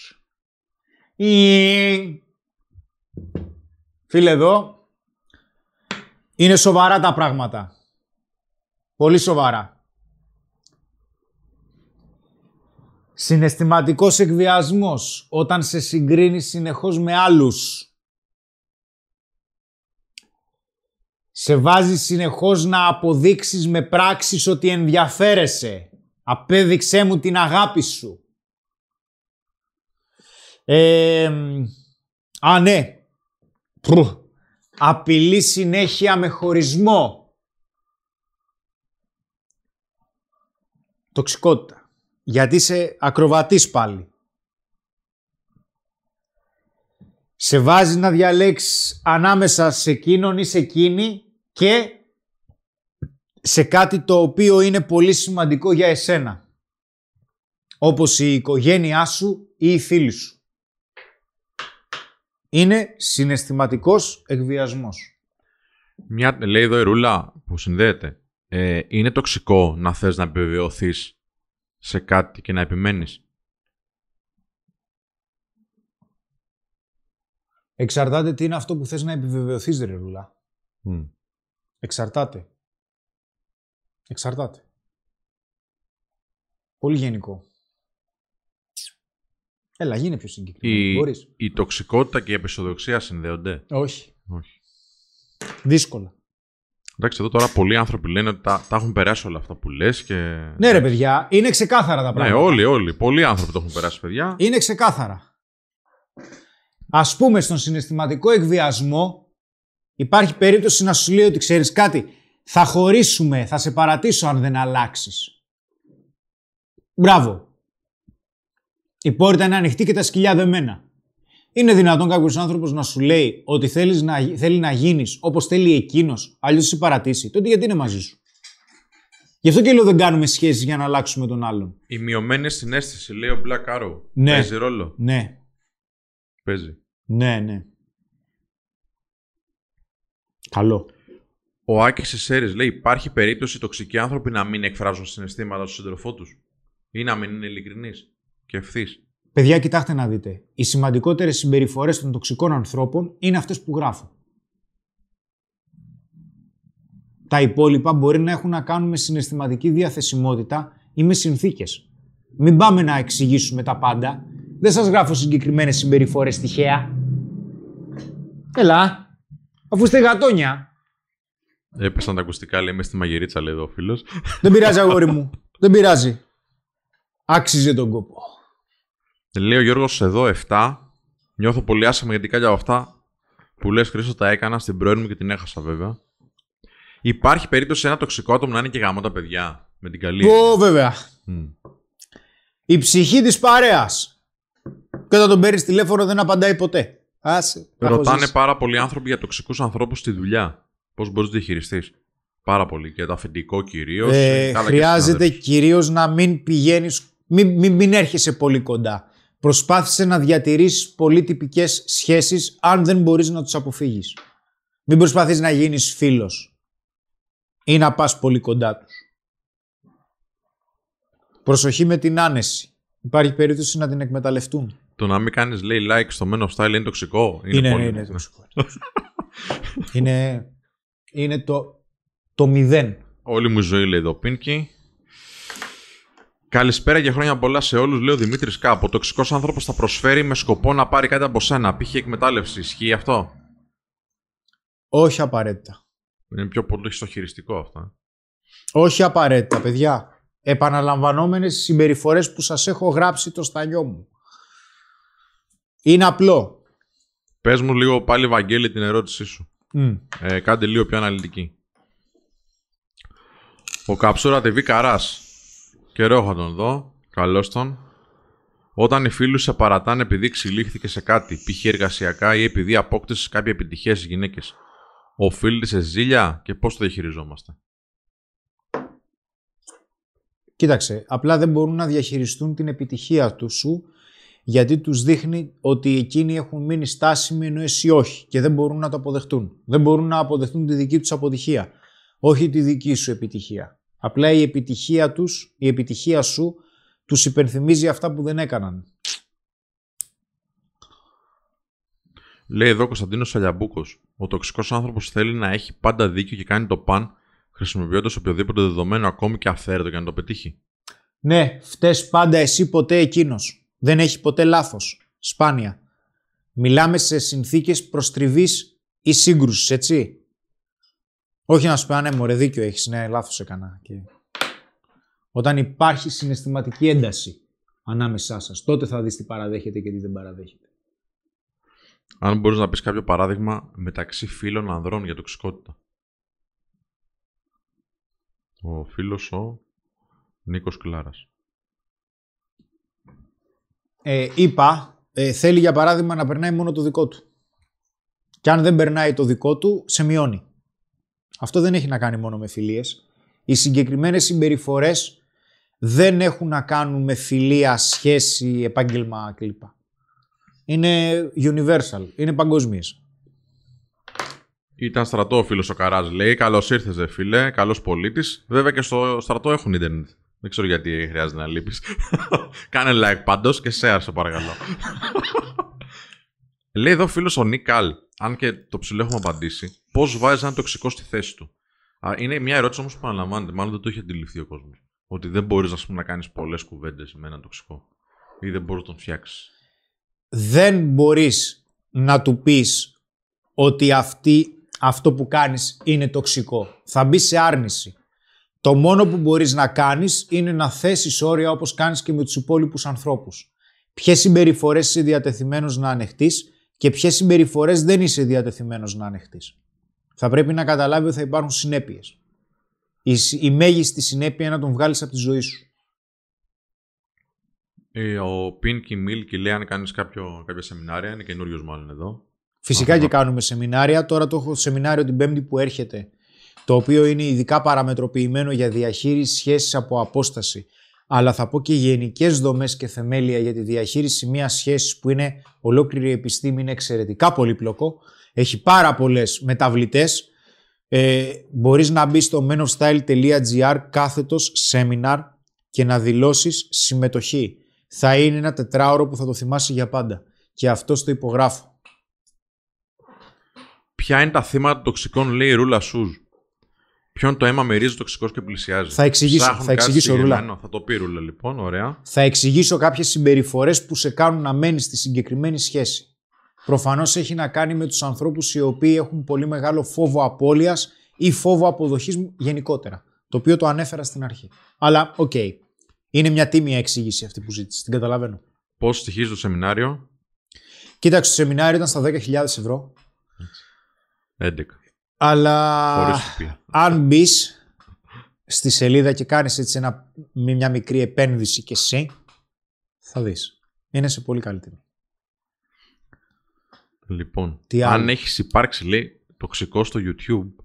Όχι, ρε φίλε. τι- Εγώ. Λοιπόν, Ναι, ναι, ναι. Οι τοξικοί άνθρωποι, αν μπορούν να έχουν πολύ ψηλή αυτοεκτίμηση, λέει ο Χρήσο Δέκος. Ο Ε, φίλος. Οι τοξικοί άνθρωποι υπάρχει περίπτωση να έχουν κόμπλεξ ανωτερότητας. Ουσιαστικά το κόμπλεξ ανωτερότητας με βάση την Alderian Psychology, τη, τη- την ατομική ψυχολογία του Adler, ε, ουσιαστικά έχουν κόμπλεξ κατωτερότητας. Αισθάνονται κατώτεροι και ανασφαλείς, γι' αυτό προσπαθούν να δείξουν κάτι το οποίο δεν είναι. Μέχρι τι ώρα θα είναι το σημερινό live, λένε τα παιδιά εδώ. Ε, Υπο- Λίγο πριν την ανάσταση, Υπολογίζουμε, παιδιά, λίγο γύρω μέχρι τις 11.30 περίπου. να σας αφήσουμε να κάνετε με τους δικούς σας ανθρώπους. Να κάνετε την Ανάστασή σας κι εσείς. Και να είμαστε τούμπανο. Λοιπόν, ο Βαγγέλης Βέλιος. Η κοπέλα μου, επειδή έχει σχέση μαζί μου και λείπει αρκετές ώρες στο σπίτι, έρχεται στο δικό μου. Οι γονείς την έχουν στην πούκα και τα λοιπά και καταλήγει να στεναχωριέται. Παράλληλα, γράφει τώρα ο Βαγγέλης σε άλλα μηνύματα ότι στο σπίτι της τις φέρονται πάρα πολύ άσχημα έως τοξικά. Ναι. Και την έχουν το μαύρο πρόβατο. Αν υπάρχει κάτι που θα μπορούσε να κάνει για να την βοηθήσει ουσιαστικά.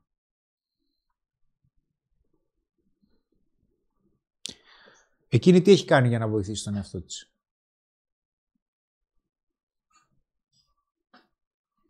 Αν η ίδια είναι διατεθειμένη να βοηθηθεί και το έχει ψάξει γιατί δεν της αρέσει αυτή η κατάσταση, να τη στηρίξεις. Βοηθάμε ανθρώπους που θέλουν να βοηθούν. Ο Αλέξανδρος λέει 1998. Μας έχεις πρίξει, Αλέξανδρε, με το spam σου, αλλά θα το διαβάσω τώρα. Γι' αυτό σε κάνω time Θα out. πάθεις τώρα. Με φλέρταρα λέει πρώην φίλου.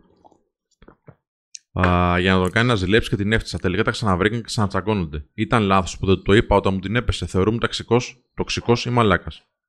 Τίποτα τα δύο ρε Για το φίλε. spam ξέρεις τι είσαι. τοξικός, έτσι. Ενώ πειράζει το spam, αυτό ήθελα να πω. λοιπόν. 1300 τα likes, παιδιά. Ευχαριστούμε πάρα πολύ. 1350 άτομα παρακολουθούν αυτή τη στιγμή. Λοιπόν, Χριστίνα Σωτηροπούλου, ωραία τα λέτε. Έχω σπάσει το κεφάλι μου για να καταλάβω όλα αυτά. Ξέκοψα σχέση με τον πατέρα μου που νομ- ήταν νομίζω ψυχοπαθής. Αυτό με ταλαιπώρησαν οι τύψεις που δεν τον διόρθωσα, βοήθησα.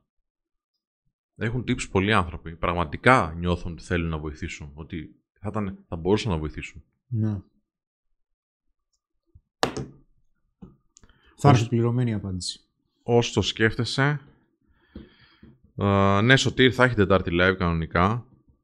Συνέχεια μπορώ να βοηθήσω την κοπέλα μου, λέει ο Ριγάκης εδώ που έχει μερικές τοξικές συμπεριφορές. Εσένα ποιος θα σε βοηθήσει; Εγώ; Σόι θα πάει το βασίλειο; Η σχέση αυτή ρε φίλε σου προσφέρει θετικό ισοζύγιο ή αρνητικό ισοζύγιο; Μέσω αυτής της σχέσης εσύ τι αξιολογείς ότι γίνεσαι καλύτερος ή χειρότερος; Αν κάνεις μία σχέση και γίνεσαι καλύτερος και η σχέση σου σε βοηθάει να εξελιχθείς και να προβάλλεις τα καλύτερα χαρακτηριστικά σου, τότε βρίσκεσαι σε μια ποιοτική σχέση. Εν τέλει γνωρίζετε τι σημαίνει ποιοτική σχέση.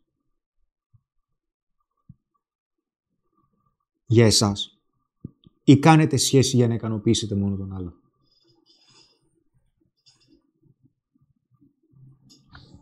Θα ήθελα πολύ να μου απαντήσεις. Μόνο εγώ σου απαντάω. Ο Στέλιος ο δικός μας λέει αν η- ο απαισιόδοξος μπορεί να είναι τοξικός. Αν νομίζω το είπαμε πριν, ναι. Μπορεί, αλλά οκ. Μπορεί. Δεν είναι κάτι βαρύ, παιδιά. Είναι συγκεκριμένες συμπεριφορές για το πώς έχει να κάνει η συναναστροφή του με εσένα. Αυτός που νευριάζει εύκολα είναι τοξικός, λέει ο Unexpected TV. Εξαρτάται πώς εκφράζει το θυμό του. Γιώργος Μίσιος, υπάρχει περίπτωση η τοξική να είναι διπολική. Να συμπεριφέρονται μια σαν θύματα ή μια σαν θύτες; Υπάρχει περίπτωση, ναι. Πιστεύετε, λέει, ότι ένας άνθρωπος όσο μεγαλώνει, αυξάνονται και οι πιθανότητες να γίνει τοξικός; Μειω... Μειώνονται. Οι τοξικοί άνθρωποι με τον καιρό μαλακώνουν. Πηγαίνουν στην άλλη άκρη. Αρχίζουν και γίνονται codependents. Γιάννης Παυλάκος. Όταν. Ε, να, τα- αυτό να κάνουμε μερικά τέτοια γιατί είναι πολλές. Έτσι, μπαμ, μπαμ. Ναι, ναι.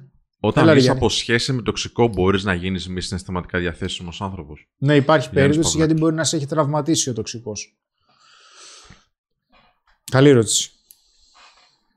Ε, nice γκρέσος. Οι τοξικοί άνθρωποι ανακατεύονται συχνά σε δουλειές που δεν τους αφορούν, ανακατεύονται στα πράγματα. Δεν είναι τοξικότητα αυτή, ρε παιδιά. Έχουμε γράψει τι είναι τοξικότητα.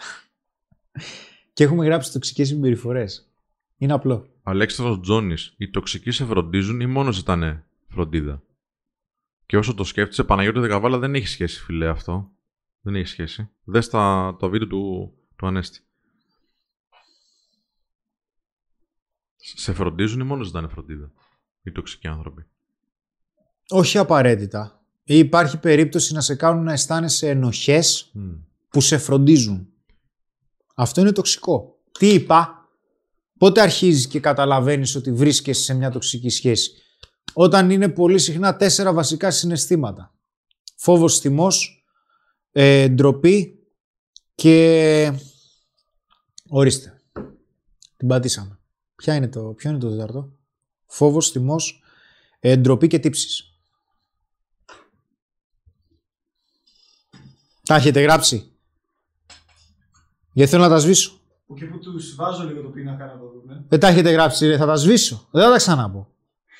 Θα μου πεις το βίντεο θα μείνει. Ο Άζαμπορτ, ο Άζαμπορτ λέει: Εγώ παλικάρια έκανα τη συνεδρία από την Bootcamp και ομολογώ σαν ζωντανό παράδειγμα ότι είναι ό,τι καλύτερο είδα 101% διαφορά σε ένα καινούριο το συνιστό ανεπιφύλακα. Τα ευχαριστούμε πάρα, πάρα πολύ. Ευχαριστούμε πολύ.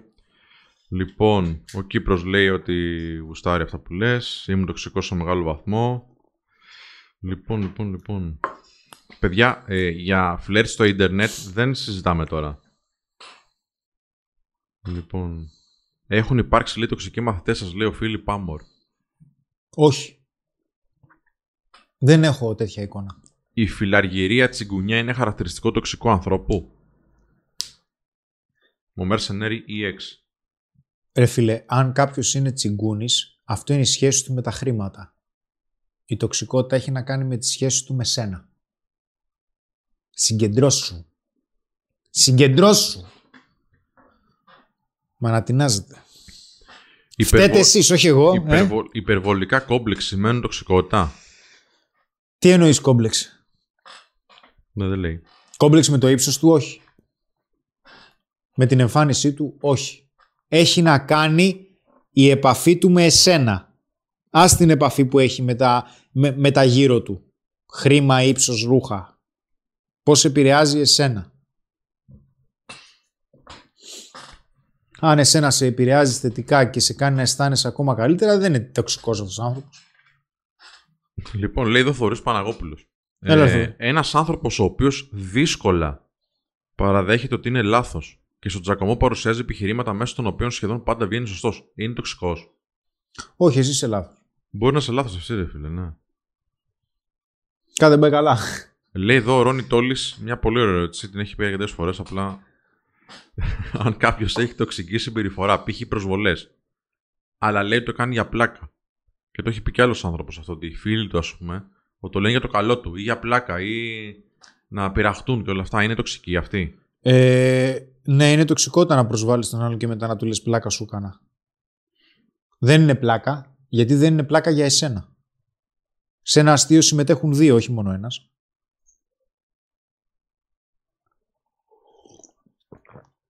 Λοιπόν, λέει εδώ ο Κυριάκος Βίντα. Ένας τρόπος να βοηθήσεις έναν τοξικό άνθρωπο είναι να βρεις τον λόγο, λέει, που θέλει. Συγγνώμη, είναι να βρεις τον λόγο και να του δώσεις αυτό που θέλει. Π.χ. ο γονέας είναι τοξικός επειδή δεν ζητά την προσοχή σου. Διαφωνώ εγώ, δεν ξέρω τώρα. Θα το ενισχύσεις, εγώ πιστεύω. Για ποιο λόγο να βοηθήσεις έναν τοξικό άνθρωπο και να μην βοηθήσεις τον εαυτό σου; Δεν γίνεται κάθε φορά που θα θέλει την προσοχή σου ο άλλος με δικά του κριτήρια να την προσφέρεις. Τα δικά σου κριτήρια πού είναι;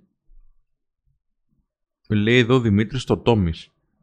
Αν μετά από χωρισμό από κοινού και βλέποντας Men of Style αντιλαμβάνεις ότι συμπεριφερόσουν τοξικά, πώς μπορείς να ξέρεις ότι δεν θα παρουσιάσεις πάλι την ίδια συμπεριφορά; Όταν δεν θα τις ξανακάνεις. Ε, βέβαια. Πανα... Παιδιά, καμιά φορά η προφανής απάντηση είναι η σωστή απάντηση. Παναγιώτης Χαραλάμπους, η τοξικότητα μπορεί να δημιουργηθεί από το πολύ gaming. Προφανώς εδώ τώρα ο φίλος εννοεί ότι παίζει πάρα πολύ. Όπως είχαμε πάμε για τον αλκοολισμό. Ναι. Ε, υπάρχει περίπτωση, υπάρχει περίπτωση γιατί κάποιοι άνθρωποι αντιμετωπίζουν και το gaming σαν επάγγελμα, παιδιά, έτσι. Εντάξει. Απλά υπάρχει περίπτωση να είναι μια μορφή διέξοδου, διεξ- διεξόδου ε, από κάποιον τοξικό γονιό. Επειδή δεν μπορείς να ξεφύγεις, ε, στρέφεσαι προς έναν άλλο κόσμο. Γιατί όταν είσαι στο δωμάτιο δεν μπορείς να πεις στο γονιό σου δεν θα μπεις. Παραβιάζει το χώρο σου. Οπότε ξεφεύγεις κάπου, ας πούμε, ή σε συμμορίες.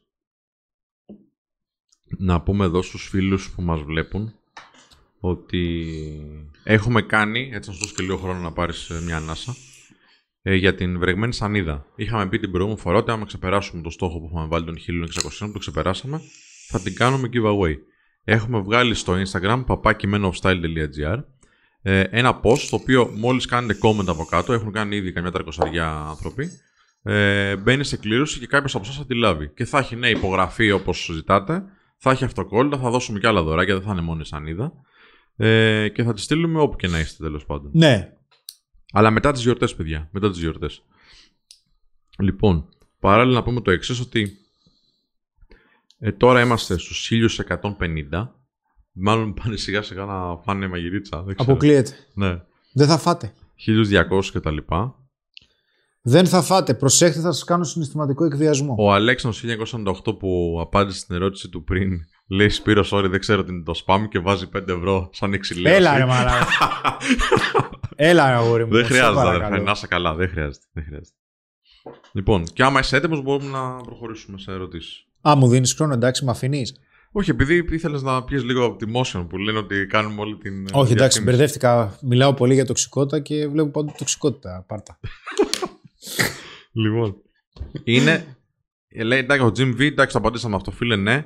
Ε, Είναι ο τοξικός χειρογνώμη, μπορεί να είναι. Ο Δημήτρης Σιδηρόπουλος. Η τοξικότητα δεν θα μπορούσε να είναι και ένα μπουζ για, να- για τον πρωταθλητή; Σε ατομικά αθλήματα κτλ. Όχι. Μην μπερδεύουμε μάλλον την. Ε, Η τοξικότητα δεν είναι κίνητρο, παιδιά. Δεν είναι κίνητρο. Το θέμα είναι πώς θα είσαι μετά. Χρειαζόμαστε υγιή κίνητρα, μην τρελαθούμε. Καλές ερωτήσεις. Αυτή τη στιγμή ε, δεν απαντούμε μηνύματα που είναι στο Instagram, ε, αγαπητοί φίλοι και φίλες. Θα Εντάξει. τα απαντήσουμε άλλη στιγμή. Εντάξει, Α- φίλοι. Απαντούμε τις ερωτήσεις που είναι στο chat. Λοιπόν. Αχ. Ε, Αμαλία Καβαδία μου, σε άλλο live θα πούμε. Τώρα λέμε για τους τοξικούς. Χριστάρα ένα αυλητικότητα μπορεί να είναι χαρακτηριστικό ενός τοξικού ανθρώπου; Όχι. Παιδιά, η αναβλητικότητα, το- η η τοξικότητα με το τι έχει να κάνει με τον καθένα, εκτός αν με ρωτάτε αν είστε εσείς τοξικοί για τον εαυτό σας. Εντάξει, εμάς μας ενδιαφέρει κυρίως η τοξικότητα στις σχέσεις. Η αναβλητικότητα αντιμετωπίζεται, δεν είναι κάτι. Μην τρελαίνεστε. Λοιπόν, εδώ μια φίλη ε, στο είχα τάξει. Θέλει ανώνυμα να το πούμε. Λέει: Έχεις το θαυμασμό, την εκτίμηση και την αγάπη μου, γιατί χάρη σε σένα μπορώ και θαυμάζω έναν συγκροτημένο άντρα. Το λέει τώρα σε ένα φίλο, ελπίζω να ακούει, μάλλον είναι και δικός μας άνθρωπος, και γράφει στερόγραφο από κάτω. Μένω style το έργο σας πιάνει τόπο, τέτοιους άντρες θέλουμε. Λέει η φίλη, έτσι να δώσω έτσι μία Μεγάλη τιμή. Ξεκινάει από Β το όνομά της. Αυτό, μέχρι εκεί. Μεγάλη τιμή, σε ευχαριστούμε πάρα πολύ. Λοιπόν, η κοπέλα του κολλητού μου δημιουργεί προβλήματα στην καθημερινότητά της με σκοπό να είναι το κέντρο της προσοχής μας και του κολλητού μου, δηλαδή και α, του ανθρώπου που το λέει τώρα εδώ. Ναι. Ποιος είναι ο σκοπός της, αν μπορεί να κάνουν τίποτα κτλ. Νίκης Ντουκ. Ο σκοπός είναι ότι χρειάζεται για κάποιο λόγο αποδοχή λόγω ανασφαλιών. Το θέμα είναι ότι αυτό δεν έχει πάτο. Είναι μαύρη τρύπα. Μετά θα βρεις και κάτι άλλο. Πώς μπορούμε να παραγγείλουμε το βιβλίο, λέει εδώ ο Χρήστος Ντέκος, εάν είσαι Ελλάδα, από όλα τα βιβλιοπολία και στο menofstyle.gr κάθετος άνδρας παύλα αξίας ή στο άνδρασαξία.gr.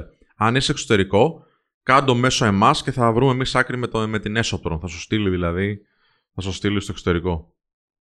Αλλά στην Κύπρο υπάρχει ήδη το βιβλίο. Είναι σε όλα τα βιβλιοπολία τα μεγάλα και στο Πάργα, Bookstore και στα Public και παντού. Το σεμινάριο βλέπω εδώ. Το σεμινάριο, παιδιά, είναι menofstyle.gr κάθος seminar. Θα μπείτε όλοι και θα κάνετε εγγραφή. Μη μου σπατά νευρά. Σας λέω είναι τούμπανο. Για να σας λέω εγώ ότι κάτι είναι καλό, είναι καλό. Ξέρετε πολύ καλά ότι δεν λέω παπάντζες. Σας κοιτάω στα μάτια και σας μιλάω. Εγώ θα το κάνω.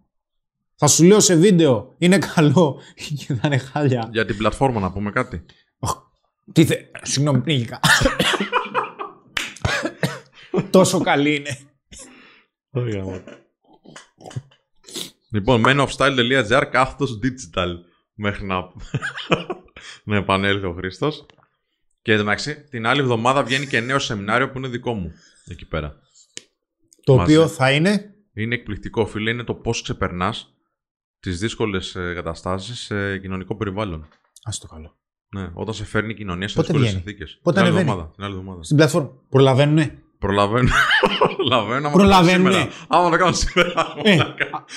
Παιδιά, σας παρακαλώ τώρα, αν δεν έχετε κάνει εγγραφή στην πλατφόρμα, που εντάξει, καταλαβαίνετε ότι είναι η καλύτερη πλατφόρμα στο σύμπαν. Μία συνδρομή έχετε πρόσβαση σε όλα τα μαθήματα, είτε τώρα είτε βγουν μετά. Έλα Δεν παιδιά έχει τώρα, σημασία. σας παρακαλώ. Βλέπετε Netflix και δεν βλέπετε την πλατφόρμα του Men of Style. Ε, μα σας παρακαλώ τώρα. Λοιπόν, Πα. ναι. Πες το, πες το, ναι, ναι, πες και το. Δεν, δεν ξέρω να σε ακούνε όμως οι άνθρωποι. Θα ανοίξω το μικρόφωνο. Ναι. Γιατί ο Κάζιο τα φτιάχνει με την ομάδα του εδώ τα σεμινάρια αυτά. Με Εμείς την απλά τα ομαδάρα κάνουμε εδώ. performance. Εμείς με απλά την τα λέμε. ομαδάρα εδώ πέρα, με τη Βάσο, Μιχάλη και Βαγγέλη που βλέπουν και αυτοί τώρα το live. Φτιάχ- ε, το επόμενο σεμινάριο που θα ανέβει στη digital πλατφόρμα λέγεται ο τίτλος «Κοινωνικά όρια και έκφραση προθέσεων» και είναι του Χρήστου και της Ελένης που είναι κοινωνιολόγος. Ε, και για το επόμενο δεν θα σας πω, θα πρέπει να περιμένετε. Αχ, σατάν. Έχουμε πολλά έτοιμα, έχουμε πάρα πολύ υλικό ήδη μέσα, αλλά έχουμε και πάρα πολλά έτοιμα που έρχεται μέσα στο μήνα. Μέσα στο μήνα. Λοιπόν, πάμε. Είμαι σε μια παρέα τεσσάρων ατόμων. Ο Άλεξ Τελ. Ο ένας είναι τοξικός. Και αυτό έχει ως αποτέλεσμα οι υπόλοιποι να τίνουν την τοξικότητα να, να, να, την, ε, να την αφήνουν, θέλει να πει μάλλον, για να μην χαλάσει η παρέα. Τι κάνω; Όσο σκέφτεσαι, λέγε για το μαλλί του Καζίκλη εδώ, Ορέστης, είναι αλλού λέμε. Ε, κάποιος πρέπει να έχει και ωραίο μαλλί. Το σεμινάριο, παιδιά του Netflix, συγγνώμη, άκυρο. Το σεμινάριο, λέει, γιατί λένε για Netflix εδώ που είπες πριν. Λοιπόν, το σεμινάριο του Χρήστου θα γίνει μέσω Zoom, που είναι σαν Skype, έτσι. Ή θα γίνει μέσω ίντερνετ, δεν μπορούμε να κάνουμε λόγω καραντίνας τώρα. Ε, Από σπίτι κοντά. σας θα είστε. Στο Τι άλλο σπιτάκι, θέλεις; μέσω ίντερνετ θα γίνει. Σπίτι σου να έρθω. Μπες σε παρακαλώ, ξέρω τι σου λέω. Ξέρω τι σου λέω. Ο Βασίλης Κουμπρόγου λέει, εγώ το σνομπάρω το Netflix, Digital Academy μόνο, έτσι σωστός. Αδελφός. Αδελφός. Ο Γιώργος Φλουρής λέει, ναι, είναι σαν το Skype, απλά σηκώνει πολλά παραπάνω άτομα. άτομα. Σωστό, φίλε. Λοιπόν, τι να κάνει αυτός ο φίλος που έχει τον φίλο σε μια παρέα τεσσάρων ανθρώπων και είναι τοξικός, αλλά οι άλλοι δεν λένε τίποτα γιατί φοβόνται μη χαλάσει η παρέα. Να πεις εσύ ρε φίλε. Τι φοβάσαι, δεν καταλαβαίνω ας πούμε. Άκουσε τι θα γίνει, να σου το πω γιατί το έχω ζήσει εγώ. Ε. Ε, συμφωνώ μαζί σου. Φεύγει. Την ώρα που θα το πει και χαλάσει η παρέα, θα τον, ε, θα τον τυμπούν οι άλλοι. Θα τον, ε, θα τον θεωρήσουν υπεύθυνο.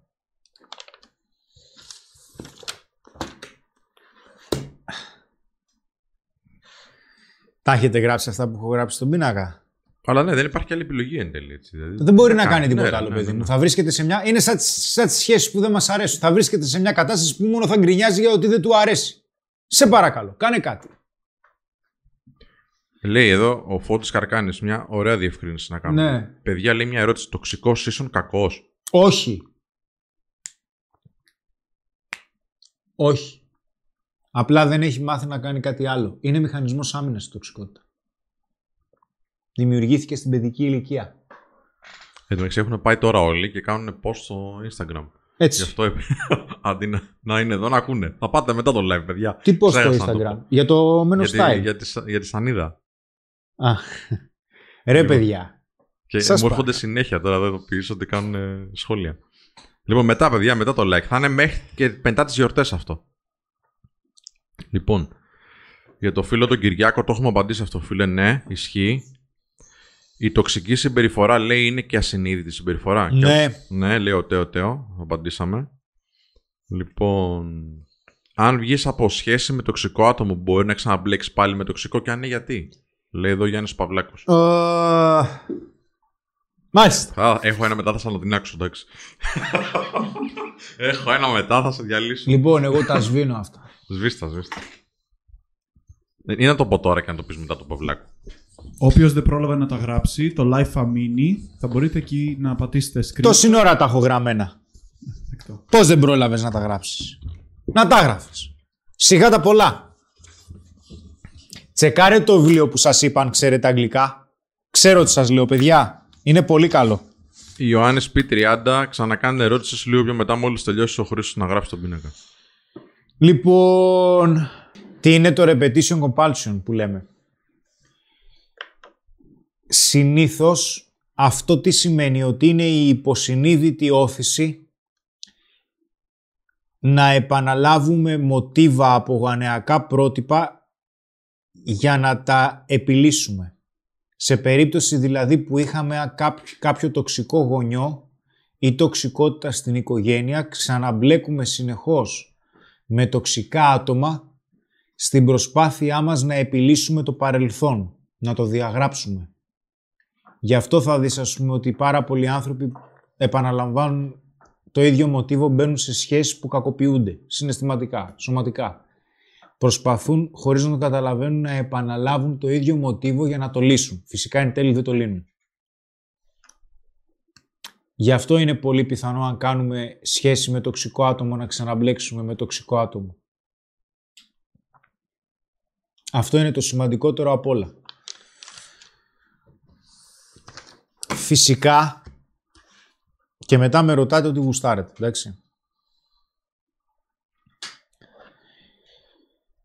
Τα χαρακτηριστικά των ανθρώπων οι οποίοι μπλέκουν και δύσκολα ξεμπλέκουν με τοξικούς ανθρώπους είναι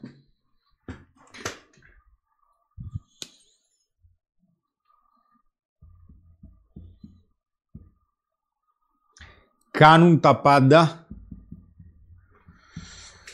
για να αποφύγουν συγκρούσεις. Συνήθως φοβούνται πάρα πολύ να εκνευρίσουν τον άλλο.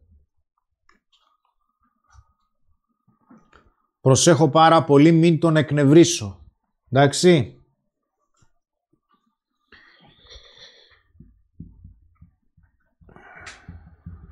Εξαναγκασμός επανάληψη λέει ένας φίλος. Τι σημαίνει αυτό. Ε, ναι. Προσποίηση πως τα πράγματα είναι καλύτερα από ό,τι είναι. Στρουνθοκαμιλισμός.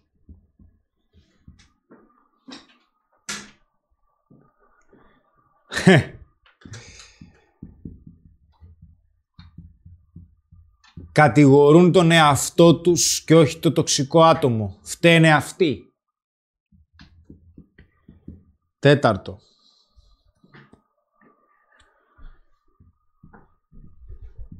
Φόβος μη μείνουν μόνοι τους.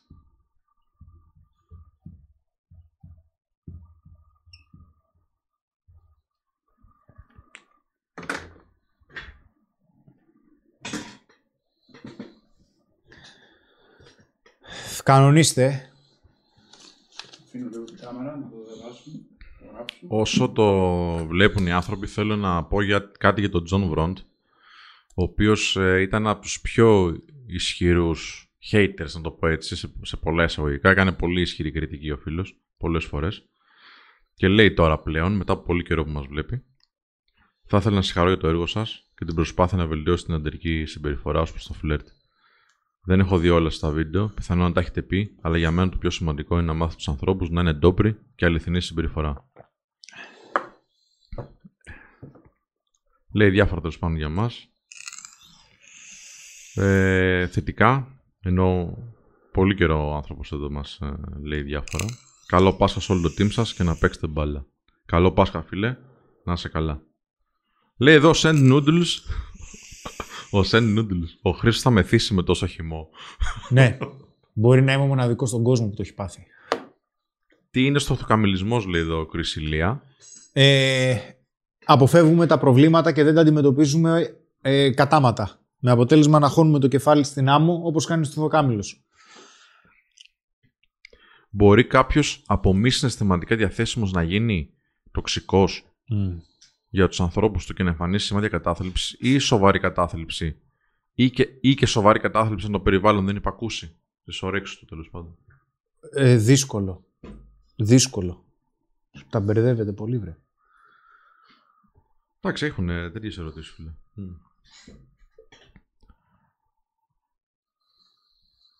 Λοιπόν, πάμε. Ιωάννης P30. Άκου, φίλε, τώρα εδώ. Έχουμε τον Χρήστο. Μπορούμε να δούμε, να δούμε λίγο τον Χρήστο. Τον βλέπουμε. Ναι, βλέπουμε το Ωραία, Χριστό. πάρα πολύ ωραία. Αυτή είναι ωραία ερώτηση. Πώς σώζει, λέει, μια τοξική σχέση στην οποία εμφανίζεται συνέχεια ο πρώην της άλλης; Γι' αυτό σου πάθα να την αχτείς. Όταν της στέλνει, λέει, μήνυμα, αλλάζει η συμπεριφορά τους. Πρέπει να κλείσει το πρόγραμμα. Ναι. Αυτή είναι η ερώτηση. Ωραία. Κάνουμε ένα πολύ γρήγορο restart στο πρόγραμμα, κύριοι και κυρίες. Είμαστε πάλι μέσα. Ωραία. Λέει εδώ Green K, δώστε κάνα κωδικό έκπτωση να κάνουμε συνδρομή. Παιδιά, είναι ήδη πάρα πάρα πολύ χαμηλή τιμή. Είναι ήδη πάρα πάρα πολύ χαμηλή τιμή. Ήδη- Για την πλατφόρμα μόνο, όποιος θέλει να στείλει μήνυμα στο Instagram. Για την πλατφόρμα μόνο. Πάμε. Ακούστε παιδιά, στη συγκεκριμένη περίπτωση, από τη στιγμή που επανεμφανίζεται ο πρώην, για κάποιο λόγο δεν τον έχει ξεπεράσει. Τέλος. Για κάποιο λόγο δεν έχει ξεπεράσει τον πρώην. Σε περίπτωση που συνεχίζει και τον επανεμφανίζει λήγει η σχέση. Δεν γίνεται συνεχώς να αμφιταλαντεύεσαι για το τι μπορεί να γίνει μην τυχόν και της στείλει ο πρώην και πέσει συναισθηματικά. Για κάτσε ρε φίλε, περίμενε λιγάκι. Εσύ τι φταίς. Δεν τον έχει ξεπεράσει. Οκ, ας κάτσει μόνη της να δει τι θέλει. Θα πρέπει να το αναφέρεις αυτό. Της πεις, κοίταξε αυτό που γίνεται εμένα δεν μου άρεσε. Γιατί; Πώς μπορείς να εμπιστευτείς έναν άνθρωπο ο οποίος τον επηρεάζει ακόμα η πρώην ή ο πρώην; Μπορώ εγώ να σε εμπιστευτώ να προχωρήσει η σχέση; Αν να πας την μπάλα την άξω όλα στον αέρα.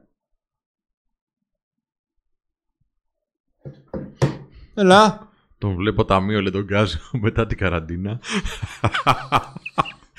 Επίσης λένε ότι είσαι τοξικός στον Γκάζιο.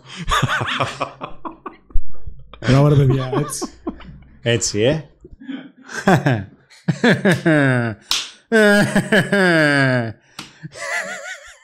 Λοιπόν.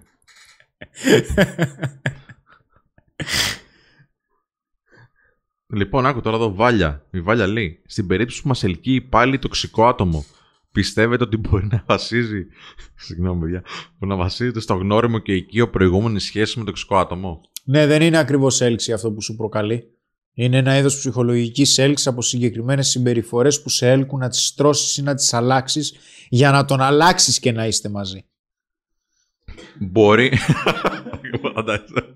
Μπορεί κάποιο άτομο να γίνει τοξικό κατά τη διάρκεια της σχέσης και να μείνει από την αρχή, λέει εδώ ο Thoughtless. Θα φανερωθεί απλά, φίλε. Θα φανερωθεί. Επιτυχία και τοξικότητα μπορούν να πάνε μαζί. Ο, ορίστε. Επιτυχία και τοξικότητα. Ναι. Μπορούν. Λοιπόν. Ευχαριστώ πολύ, Κατερίνα, για τα καλά σου λόγια. Θα θέλατε λιγάκι να σας ρωτήσω εγώ κάτι ρε παιδιά; Για ρωτά. Μα και έχω πολλά να σου πω, αλλά θα, θα απαντήσω. Ε, εσείς για ποιο λόγο συνεχίζετε και είστε για παράδειγμα με κάποιον άνθρωπο που δείχνει ότι δεν κάνει; Για ποιο λόγο συνεχίζετε να είστε μαζί του; Αφού δεν περνάς καλά. Ή σου δείχνει ότι το μυαλό του είναι αλλού. Για ποιο λόγο συνεχίζεις και είσαι μαζί του; Έχεις σκεφτεί; Με ποιο τρόπο σου βοηθάει; Μπορεί να σκέφτεσαι θα τον σώσω, θα τον αλλάξω. Οκ. Εσένα ποιος θα σε βοηθήσει; Δίνεις και πρέπει να δίνουμε σε μια σχέση. Παίρνεις; Ζητάς για να πάρεις ή φοβάσαι; Ξέρεις πόσες περιπτώσεις τέτοιες έχω. Και δεν μπορώ να καταλάβω τον λόγο. Βασικά, τους λόγους είπαμε. Αλλά μερικές φορές τοποθετούμε στο επίκεντρο της ζωής μας ανθρώπους οι οποίοι δεν μας βοηθούν. Δεν μας βοηθούν να εξελιχθούμε. Θες να σου πω και οι απαντήσεις που λένε παράλληλα όσο θα λες; Βεβαίως γιατί είναι σημαντικό, δεν σας ρωτάω τυχαία. Άλεξ Κατερίνης για το σεξ. Ένας. Ο Ζήσης Κατσάνης λέει White Knight Syndrome. Το σύνδρομο του λευκού ιππότη είναι για όσους δεν το ξέρουν αυτό. Εξαιτίας της παρέας λέει εδώ ο Τζον Τσοπού. Ε, λόγω παιδιών λέει ο Αλέξανδρος. Λόγω επένδυσης χρόνου λέει ο Νεκτάριος Νάς. Έλα ρε νεκτάριε. Το Τεό Τεό μπορεί να γίνει τα συνείδητα λέει. Ο Κωνσταντίνος Ζανιάς λέει ότι μπορεί να είναι συγγενικό πρόσωπο και μπορεί να νοιάζεσαι. Ε, δεν έχεις τη δύναμη λέει, να κάνεις κάτι άλλο. Λέει εδώ ο φίλος, κάτσε, ο Μικέλ. Έτσι είναι. Και αν είναι γονείς σου, λέει η Μαρία Χρήστου, Δύσκολα τα πράγματα. Το θέμα είναι σε τι βαθμό εξαρτάσαι από εκείνους. το απεινό χαμομηλάκι μπορεί Χριστάρα μου να φοβούνται τη μοναξιά και να το κάνω από ανάγκη.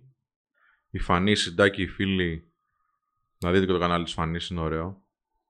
Λέει, ίσως συνεχίζει κάποιος να είναι με έναν τοξικό άνθρωπο, γιατί ποτέ δεν γνώρισε μια υγιή σχέση, δεν έχει αυτοσεβασμό κτλ. που εσείς τα ξέρετε καλύτερα αυτά. Γεια σου ρε Φανή, καλή Ανάσταση να έχεις και εσύ και η δική σου. Σωστά. Όλα σωστά είναι. Δεν έχεις επιλογές, λέει ο DJ Κουσού. Ο Gate λέει επειδή είναι φίλος μου. Και μετά επαναλαμβάνω τα ίδια ίδιες απαντήσεις. Όλα τα πάντα. Φίλε. Αρχικά σας ευχαριστώ που απαντάτε και συμμετέχετε. Ναι, είναι άμεση, σημαντικό. άμεση, άμεση, άμεση. Ε, Ειλικρινά σας ευχαριστώ. Ειλικρινά. Από εκεί και πέρα το θέμα είναι ότι μήπως τα κριτήριά μας εξ αρχής ήταν φτωχά. Μήπως είχαμε φτωχά κριτήρια εξ αρχής. Μήπως δεν ξέρουμε για ποιο λόγο μπαίνουμε σε μια σχέση. Μήπως μπαίνουμε σε μια σχέση απλά για να λέμε ότι είμαστε στη σχέση; Τι συμβαίνει εν τέλει όταν ικανοποιηθούν οι ανάγκες μας; Ήταν αυτό που θέλαμε ή όχι; Ή όταν δεν ικανοποιούνται οι ανάγκες μας ποτέ; Για ποιο λόγο συνεχίζουμε και μένουμε; Με την ελπίδα θα τις πάρουμε; Δύσκολες αποφάσεις και δύσκολες ερωτήσεις. Αλλά γι' αυτό είμαστε εδώ. Η Κατερίνα Λίαν, πέρα, η Κατερίνα Λάς, πέραν του κομματιού του φλερτ, κάνετε γενικά συμβουλευτική ανεξαρτήτου φίλου, γιατί είμαι έθερμη υποστηρικτή σας. Ασχολείστε με τον πυρήνα της ύπαρξης και η ποιότητα είναι πολύ ψηλή. Σε ευχαριστούμε πάρα πολύ Κατερίνα μου. Προς το παρόν ασχολούμαστε με τη συμβουλευτική πάνω στο κομμάτι της επαφής τη- του φλερτ εντάξει, των αντρών και των γυναικών, κυρίως σε άντρες, αποκλειστικά σε άντρες. Στο μέλλον θα δούμε. Συγχαρητήρια, παιδιά, για την παρέα και για τις συμβουλές. Παντρεμένος από Πάτρα. Γεια σου, Άγγελε. Γεια σου φίλε; Εμένα η γιαγιά μου λέει και η μάνα μου είναι τοξικές, αλλά δεν έχουν συνέχεια επικοινωνία παρόλο που δεν της έκανε καλό αυτή η επαφή. Αλλά έχουν συνέχεια επικοινωνία, συγγνώμη, λέει ο Κωνσταντίνος Ζανιάς. Παρόλο που δεν της έκανε καλό αυτή η επαφή. Ναι, τσακώνονται συνέχεια. Εκεί δύο τοξικοί. Δεν υπάρχει περίπτωση τοξικοί να μην τσακώνονται. Σκοτώνονται. Ε, εντάξει, τώρα εδώ μας λένε πάρα πολλοί άνθρωποι την μπράβο ας πούμε, που κάνουμε παρέα και τώρα. Εντάξει, τι θα κάνουμε, ρε παιδιά. Παρόλο θα κάνουμε. Εννοείται. Καλά περνάμε, καλά Τι θα περνάτε. κάναμε δηλαδή; Και έτσι είναι οι καλέ παρέ. Πόσα κουλουράκια να φτιάξεις; Πόσα κουλουράκια. Δεν έστειλες εδώ όμως. Εγώ δεν έχω φτιάξει τίποτα. Α το τέτοιο που. Όχι, όχι, εγώ το είπα αυτό. Εγώ. Α. Η Κατερίνα λέει δεν ήταν ερώτηση, παράκληση ήταν λέει. Ευχαριστούμε, ρε Κατερίνα. Να είσαι καλά. Τζιμ μπαλάς σας. Για την κοπέλα λέει που κάναμε κάτι στην αρχή της γνωριμίας, έλεγε αρνητικά για ένα πρώην. Εντάξει, άκυρο, sorry. Δεν, ε... Τζιμ, στείλ το μήνυμα, φίλε. Α, OK, okay, το, το συνεχίζω από κάτω. Η κοπέλα λέει με την οποία κάναμε κάτι στην αρχή της γνωριμίας έλεγε αρνητικά για ένα πρώην της και έπειτα μου ανέφερε ότι εκείνος έστειλε μετά από κάποιο καιρό. Όταν το λήξαμε την είδα μετά από κάποιο καιρό να φιλιέται με εκείνον πάλι. Μμ. Ίσως να μιλούσε μαζί του και το κάναμε κάτι. Ήταν τοξικό άτομο, λέει αυτός. Εντάξει. Αυτή λέει 29 που κάνουν dislike να είναι τοξική, λέει ο Greg Daniels. Δεν πειράζει, ρε παιδιά, αφήστε τους να κάνουν dislike, δεν έγινε κάτι. Έχουμε 1400 likes, δηλαδή η διαφορά είναι τεράστια. Έχουμε 1400 likes και 1300 τώρα που είναι ελάχιστο ζήτημα. Σούβλα θα κάνετε, λέει. Ο Μάκης. Σουβλοσανίδα θα κάνω. Τίποτα ρε σουβλίσουμε φίλε δεν σανίδα. θα κάνουμε, όχι, εδώ. Πού είναι οι υπόλοιποι, οι υπόλοιποι είναι σπίτια τους φίλε όπως πρέπει. Ο Άλεξ Καντερίνης. Τη Τετάρτη όλοι μαζί πάλι, απλά και ανδρικά, 9.30 ώρα. Λοιπόν, Γιώργος Στάμος, οι φίλες της έκαναν πόλεμο επειδή περνούσε αρκετό χρόνο μαζί μου που τη στηρίζω σε δύσκολες στιγμές. Δεν μπορεί να καταλάβει την τοξικότητά τους. Και αυτό είναι ένα θέμα, δηλαδή πώς να βοηθήσουμε ανθρώπους να καταλάβουν ότι οι άλλοι είναι τοξικοί ε, στην, ε, στην επαφή. Ε, τους δίνεις πρόσβαση σε πληροφορία και σε γνώση η οποία είναι χρήσιμη.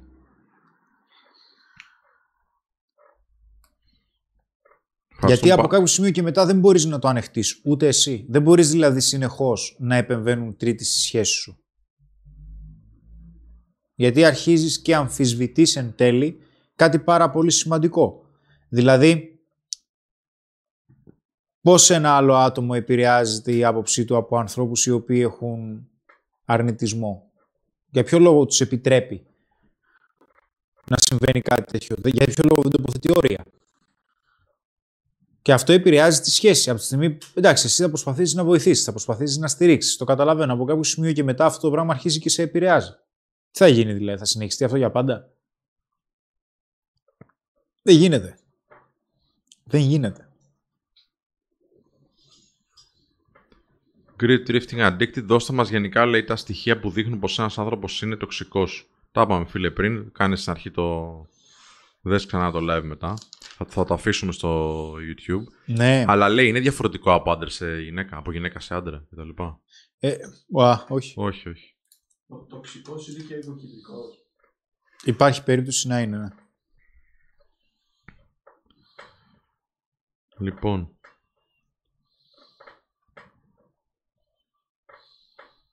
Giorgio Armani. Μπορείς να γίνεις τοξικός άμα έχεις καλούς γονείς αλλά bullying και απόρριψη από τους συνομιλίκους σου; Όχι.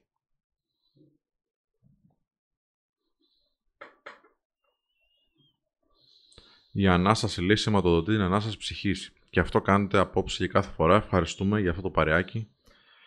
Να σε καλά φίλε Γιάννη Παυλάκο. Να σε καλά. Πώς θεραπεύεις λέει την τοξικότητα στον εαυτό σου; Μιλάς με κάποιον ειδικό. Η- Ο Κωνσταντίνος λέει, Κάζιο, ότι η μεσαία κάμερα δεν συγχρονίζει τον ήχο καλά. Έχει διακοπές. Ε, Είναι τοξικός κάποιος που θέλει να επιβάλλει τη συνέχεια; Από κάποιο σημείο και μετά γίνεται τοξικότητα, αλλά θα πρέπει να παρατηρείς και μοτίβα αντίδρασης. Δηλαδή κάτω από ποιες συνθήκες ο άλλος έχει συμπεριφορές τοξικές και σε περίπτωση που εσύ δεν μασάς πώς αντιδράει πάλι; Ωραία. Ο ΙΒ λέει, πώς διαχειρίζομαι την τοξική μάνα του παιδιού μου; Υπάρχει απόσταση, αλλά όλα αυτά τα χρόνια έχασα την αυτοεπίθεση που είχα. Πώς να συνεχίσω και να ξαναφτιάξω τη ζωή μου; Κάνουμε restart. Ε, φίλε, θα χρειαστεί να μιλήσεις σε κάποιον ειδικό γιατί υπάρχει περίπτωση να επηρεάζεται και το παιδί.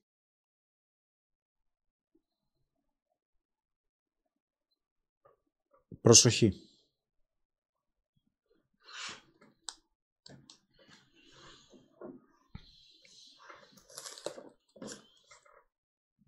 Παιδιά, πρέπει να είναι εντάξει ο ήχος τώρα. Δεν ξέρω τι λέτε. Εννοείται.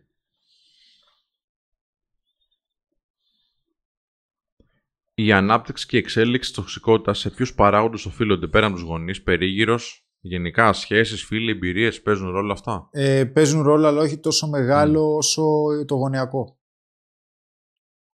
Το γονεακό είναι καθοριστικό. Ε, μέχρι τους 14 μήνες το παιδί έχει αρχίσει και έχει σχηματίσει μια προσωπικότητα. Στους πρώτους 14 μήνες ζωής. Ο Σπύρος Μπούρας μπήκε. Έλα ρε, Καλησπέρα στην παρέα. αγόρι μου, τι κάνεις; Καιρό έχουμε να τα πούμε. Ναι, Η σπίτι. Σοφία Ελιάδου ρωτάει αν κάποιος είναι μονίμως ανικανοποίητος, είναι τοξικός. Ε, ναι. Ε, ουσιαστικά έχει κάποιες παράλογες προσδοκίες προς εσένα, έτσι. Ό,τι και αν κάνεις δεν είναι ποτέ αρκετό. Ε, αυτό ουσιαστικά εσένα και σε κάνει να αμφισβητείς ικανότητες και την αξία σου. Ο Στέλιος Κάπα ρωτάει, οι τοξικοί άνθρωποι συνηθίζουν τη σχέση πρώτη; Τι κάνουν. Συνηθίζουν, μάλλον εννοεί ότι βαριούνται πιο εύκολα. Και θέλουν να φέρουν εντάσεις. Όχι απαραίτητα.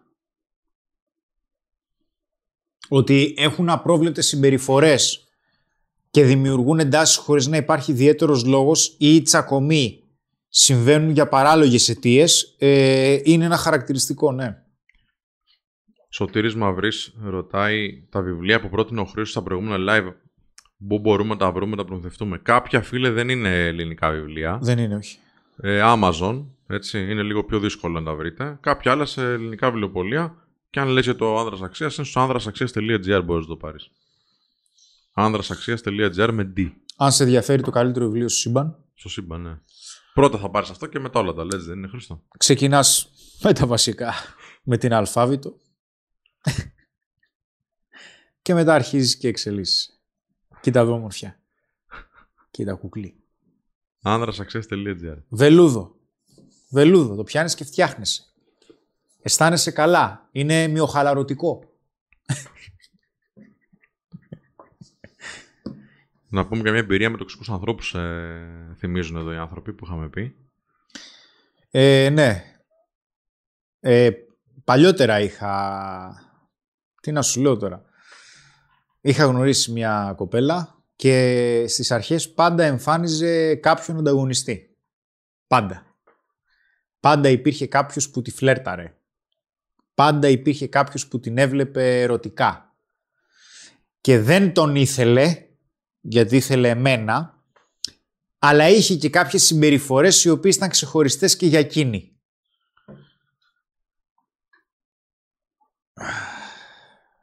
Άστα να πάνε.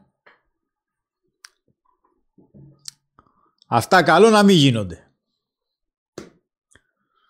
Αυτό Λοιπόν. είναι ένα παράδειγμα. Τι άλλο παράδειγμα είχα; Έχω πολλά. Η ζήλια είναι πολύ σημαντικό, ρε φίλε. Δηλαδή να μην σε αφήνει να κάνεις τίποτα. Ναι. Τυχαίνει, ας πούμε. Είναι μορφή αυταρχισμού η η υψηλή μορφή ζήλιας. Ο άλλος προσπαθεί να επιβληθεί και δεν τελειώνει ποτέ. Γιατί ουσιαστικά δεν ξέρεις τι τον κάνει να ζηλεύει. Γιατί τον κάνουν να, ζηλεύουν, να ζηλεύει τα πάντα. Από κάποιο σημείο και μετά μπορεί να βρει το οτιδήποτε. Και από κάποιο σημείο και μετά θα φοβάσαι να κάνεις το οτιδήποτε για να δημιου- μην δημιουργηθεί ένταση λόγω ζήλιας. Γιατί έχει μια ανασφάλεια η οποία δεν έχει να κάνει με σένα. Η ανασφάλεια αυτή έχει να κάνει με εκείνον ή με εκείνη. Δεν έχει να κάνει με σένα η ανασφάλεια. Ο Γιώργος 7 λέει: Ο φόβος βάζει τον τοξικό στη θέση του. Αν τον φοβήσεις, δηλαδή, με κάποιο τρόπο. συνέπειες. Θα πρέπει να ξέρει ότι οι πράξεις του θα έχουν συνέπειες. Ο Μπάτρικ Πέιτμαν λέει για εμάς αυτό που κάνετε είναι πολύ τίμιο εκ μέρους σας και σας ευχαριστούμε πολύ. Εγώ προσωπικά θα περάσω το Πάσχα μόνος μου επειδή είμαι φοιτητής και αποφάσισα λόγω εργασία και να μην πάω και στους δικούς μου. Εντάξει, πολλοί άνθρωπος δεν μπορεί τώρα να πάει έτσι κι αλλιώς πουθενά. Ναι. Πολλοί, πολλοί κόσμος, πολλοί άνθρωποι. Ε, να σε καλά, Μπάτρικ.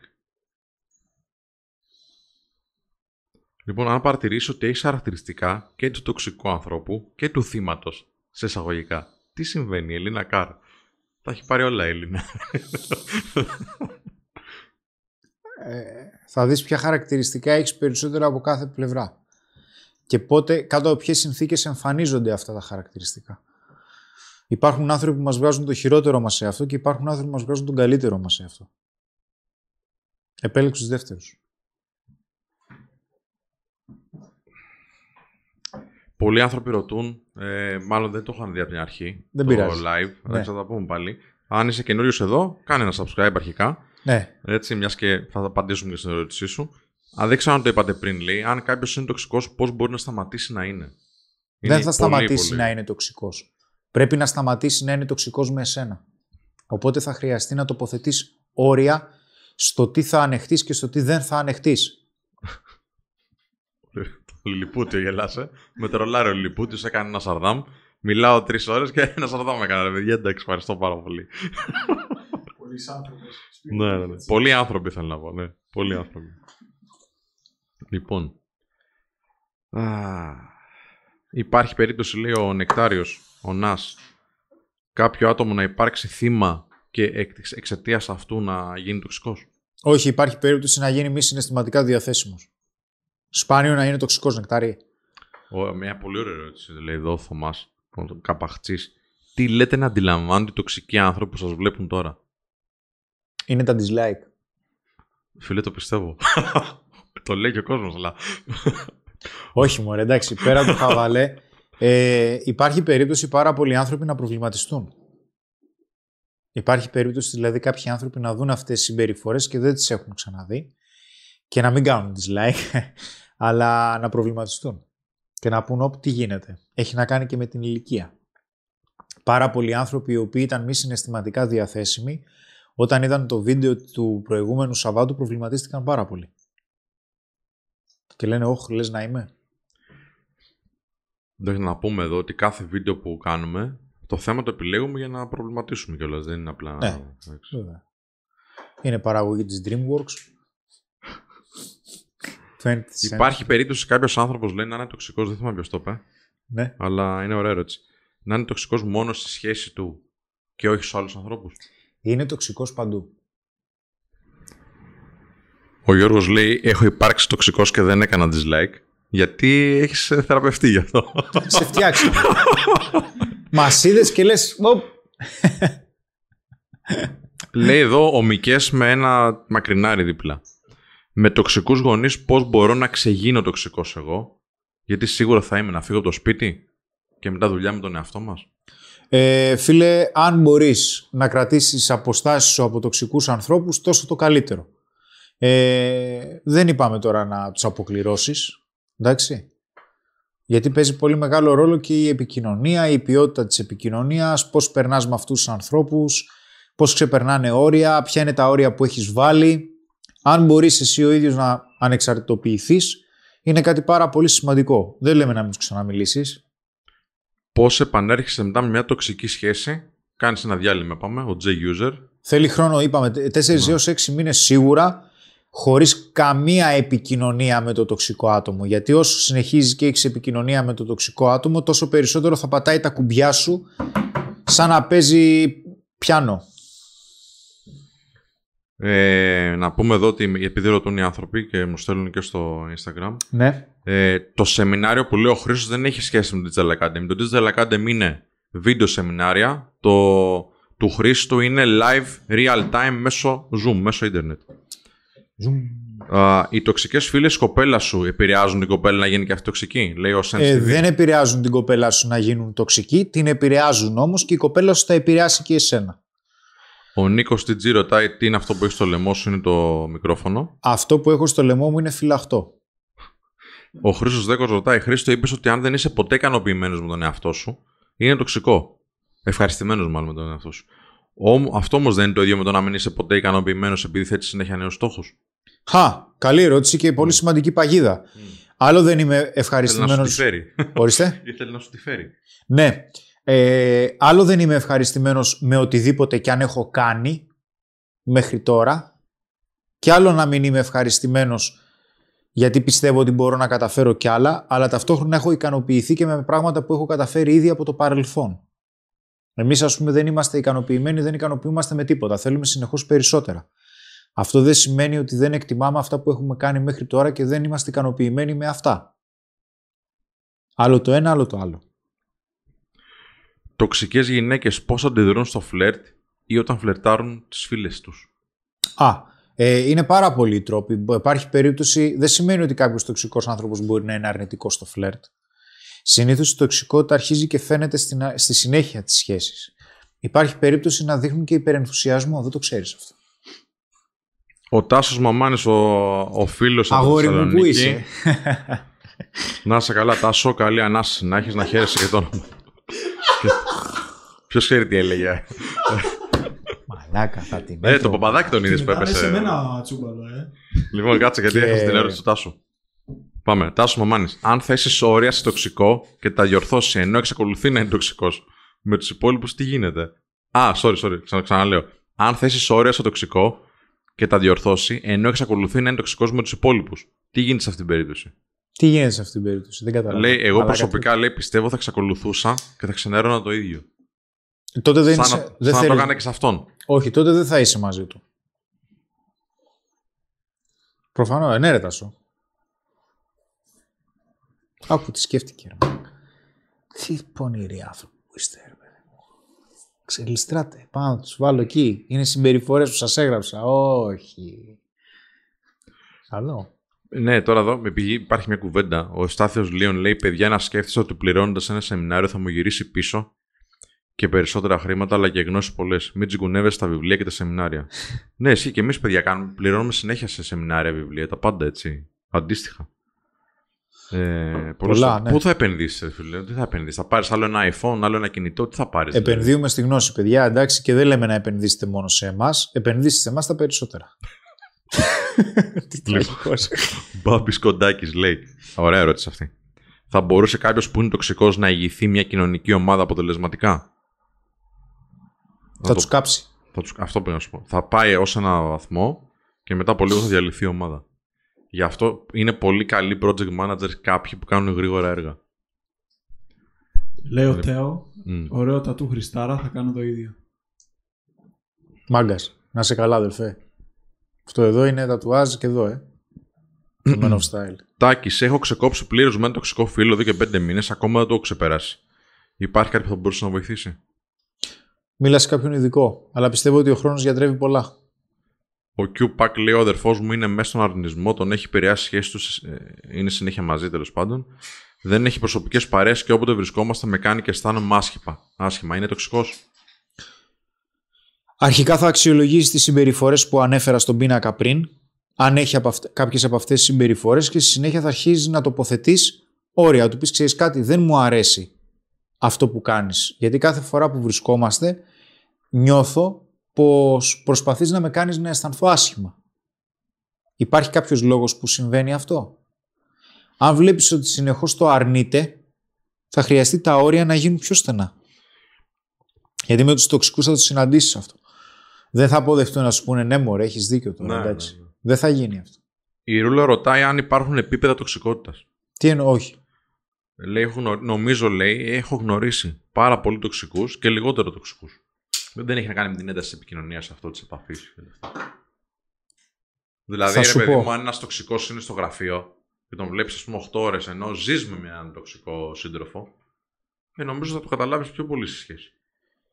Σε σχέση με τον προϊστάμενο, ας πούμε, που τον βλέπεις μια ώρα την ημέρα. Στα επίπεδα της τοξικότητας βασικά έχουμε να κάνουμε ότι η τοξικότητα είναι μορφή κακοποίησης.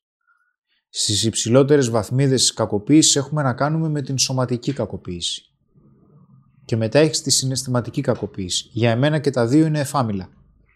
Για εμένα.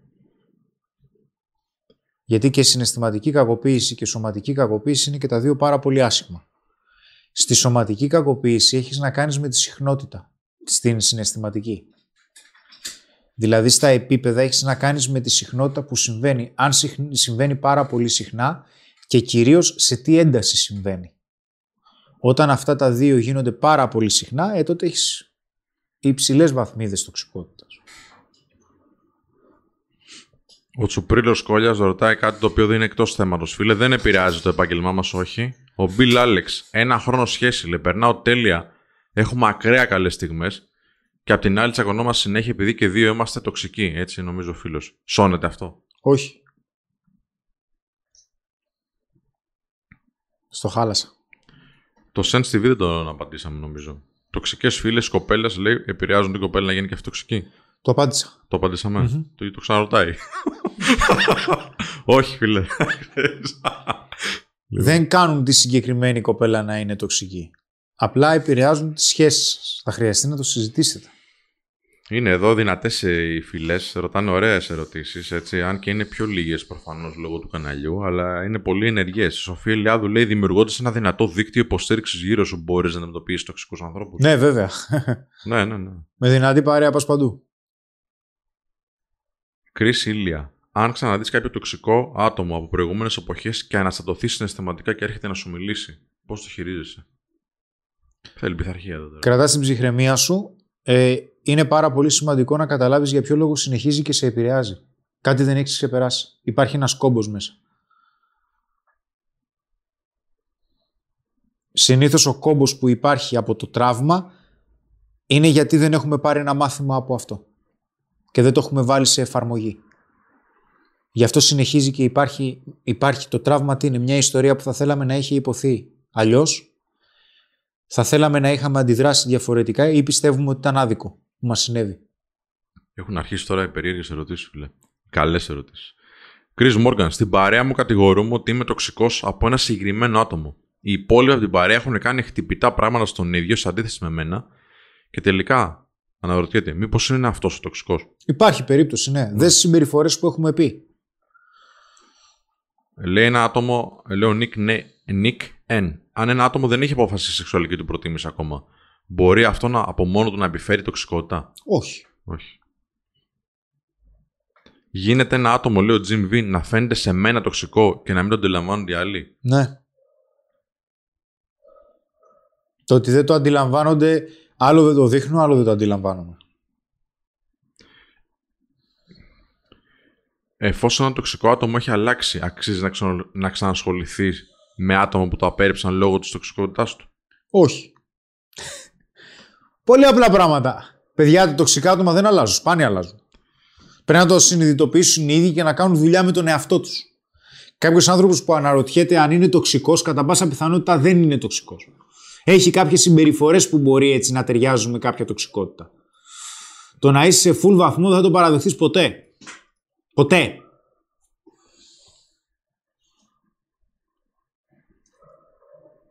Όταν αντιληφθεί, λέει κάποιος φίλος σου ότι είναι τοξικός, δεν θα υπάρχει πλήγμα στην αυτοεκτίμησή του. Δεν θα αρχίσει να έχει ανασφάλεια κτλ. Και δεν είναι δύσκολο, δεν είναι, και είναι δύσκολο να γίνει θύμα λόγω της μεγάλης αυτής αλλαγής. Ε, ναι, Λέει εδώ υπάρχει φίλος σου. περίπτωση να γίνει, αλλά τώρα είναι περιπτώσεις οι οποίες θεωρώ σπάνιες. Να σου πω την αλήθεια. Ναι. Το ταπεινό Αχ. χαμηλάκι πάλι ρωτάει μια ωραία ερώτηση. Λέει, «Α, ο, ο, ταξ- ο τοξικός άνθρωπος μπορεί να γίνει λ- για λόγους περιθ... ότι, από λόγους απεριθωριοποίησης στα παιδικά του χρόνια; Πολύ πιθανό. Πρέπει να έγιναν με συγκεκριμένο τρόπο από τους γονείς.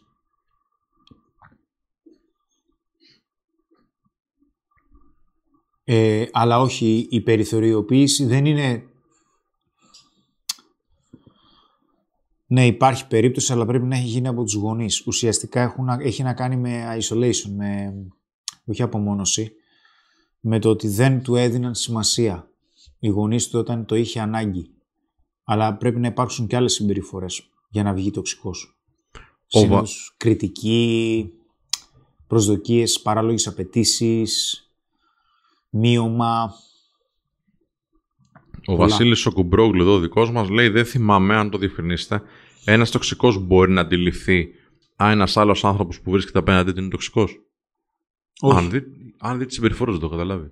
Αν ο άλλος είναι τοξικός απέναντι του. Ένας τοξικός, αν μπορεί να καταλάβει άλλο τοξικό, δεν ρώτησε. Ναι. Δύσκολο. Γιατί; Συνήθως θα έρθουν σε πολύ μεγάλη κόντρα.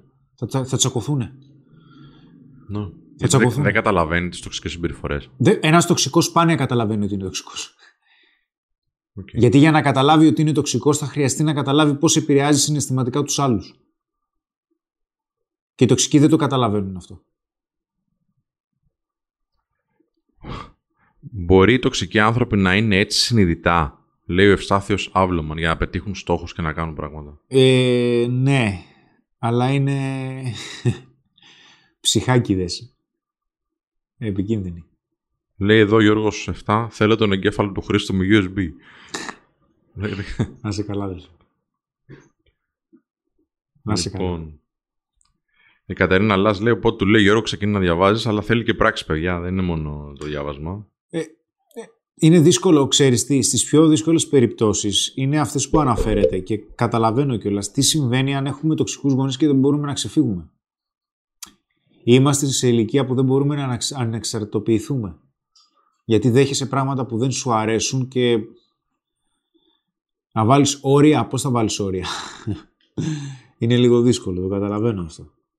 Αλλά με τις σχέσεις είναι πολύ πιο εύκολο με το που αρχίζεις και βλέπεις τοξικές συμπεριφορές ή βλέπεις μεικτά σήματα που λέμε. Που στις περισσότερες περιπτώσεις το μεικτό, τα μεικτά σήματα έχουν να κάνουν με μη συναισθηματική διαθεσιμότητα. Ή πρέπει να έχεις κάνει τρελές βλακίες σε μια σχέση για να δημιουργήσεις ανασφάλεια στη γυναίκα, οπότε είναι ίξεις αφήξεις. Γιατί μπορεί να μην παίρνεις αποφάσεις, μπορεί να μην θέτεις ρυθμό, μπορεί να μην αναλαμβάνεις ηγεσία και να λες ότι κοίταξε όχι έτσι, έτσι, τι λες και αυτά να μάθεις να την ακούς, να επικοινωνείς μαζί της. Υπάρχει περίπτωση μετά να σου βγάλει μεικτά σήματα. Δεν σου βγάζει μεικτά σήματα γιατί ήταν από την αρχή μη συναισθηματικά διαθέσιμη. Έλα, πες μου. Ο κάθε ιστορία ένα δώρο ο φίλος ο Αναστάσης λέει: Αν μια πρώην είναι τοξική και συνεχίζει να ενοχλεί, πώς το κόβεις; Ένας φίλος ρωτάει, δεν είναι για αυτόν. Καλά, εννοείται αυτό. Πώς το κόβεις; Μπλοκ. Μπλοκ. Δεν βλέπω κάποιο λόγο να συνεχίσουμε να επικοινωνούμε. Λοιπόν.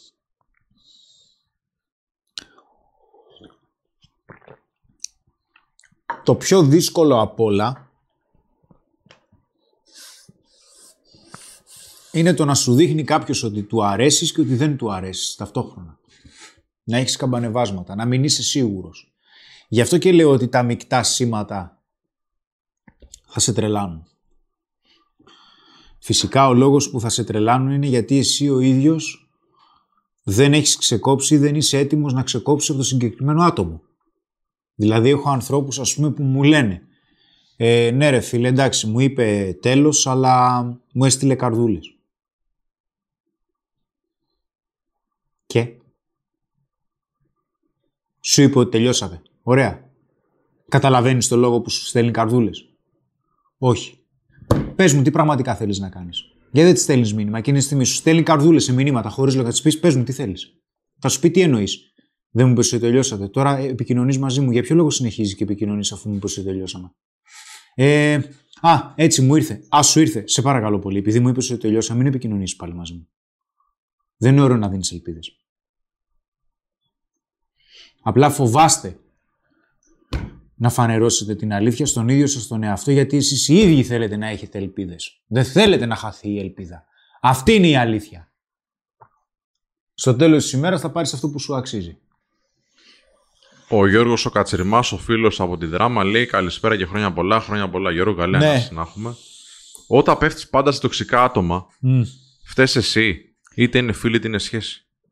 Άλλο πέφτεις σε τοξικά άτομα, άλλο δημιου... αρχίζεις και στείνεις σχέσεις με τοξικά άτομα. Στην πρώτη περίπτωση μπορεί να είσαι ο γκαντέμις, που δεν νομίζω. Στη δεύτερη περίπτωση ναι, είναι δική σου ευθύνη, αδελφέ μου. Δεν γίνεται. Λοιπόν, Repetition είμαστε των στις πρώτων. τρεις ώρες ακριβώς. Πόσο λε να το κρατήσουμε, γιατί ρωτάνε εδώ οι άνθρωποι, θέλουν να πάνε να φάνε και τη μαγειρίτσα τους. Έχουν και την ανάστασή τους να κάνουν. Περίπου το- κάνα τέταρτο με 20 λεπτά ταρτάκι, σίγουρα, ναι, παιδιά. εντάξει. Σίγουρα, εντάξει. Λοιπόν, λέει πώς μπορούμε, ο EM, πώς μπορούμε να εκθέσουμε έναν τοξικό άνθρωπο στην παρέα κτλ. Είναι, ξέρεις, αυτό που θέλουν να τους να τους ξεπροβοδιάσουν. Όχι, ξεπροστιάσουν. Ξε... Τι; Γιατί να το κάνεις αυτό; Γιατί θα σου πω, γιατί μπορεί να επηρεάζουν την παρέα οι άλλοι. Να καταλάβουν όλοι ότι είναι τοξικοί. Και γιατί είναι μια πολύ κοινή, ένα κοινό φόβο εδώ των ανθρώπων που βλέπω στις ερωτήσεις. Ότι, οκ, τους διώχνεις, αλλά τι κάνεις μετά, δηλαδή μένεις μόνος σου; Ρε παιδιά, δεν μπορείτε να αντιμετωπίσετε άνθρωπο ο οποίος είναι πραγματικά τοξικός στηριζόμενος στο φόβο. Δεν το καταλαβαίνεις αυτό; Στο είπα. Πού στηρίζονται.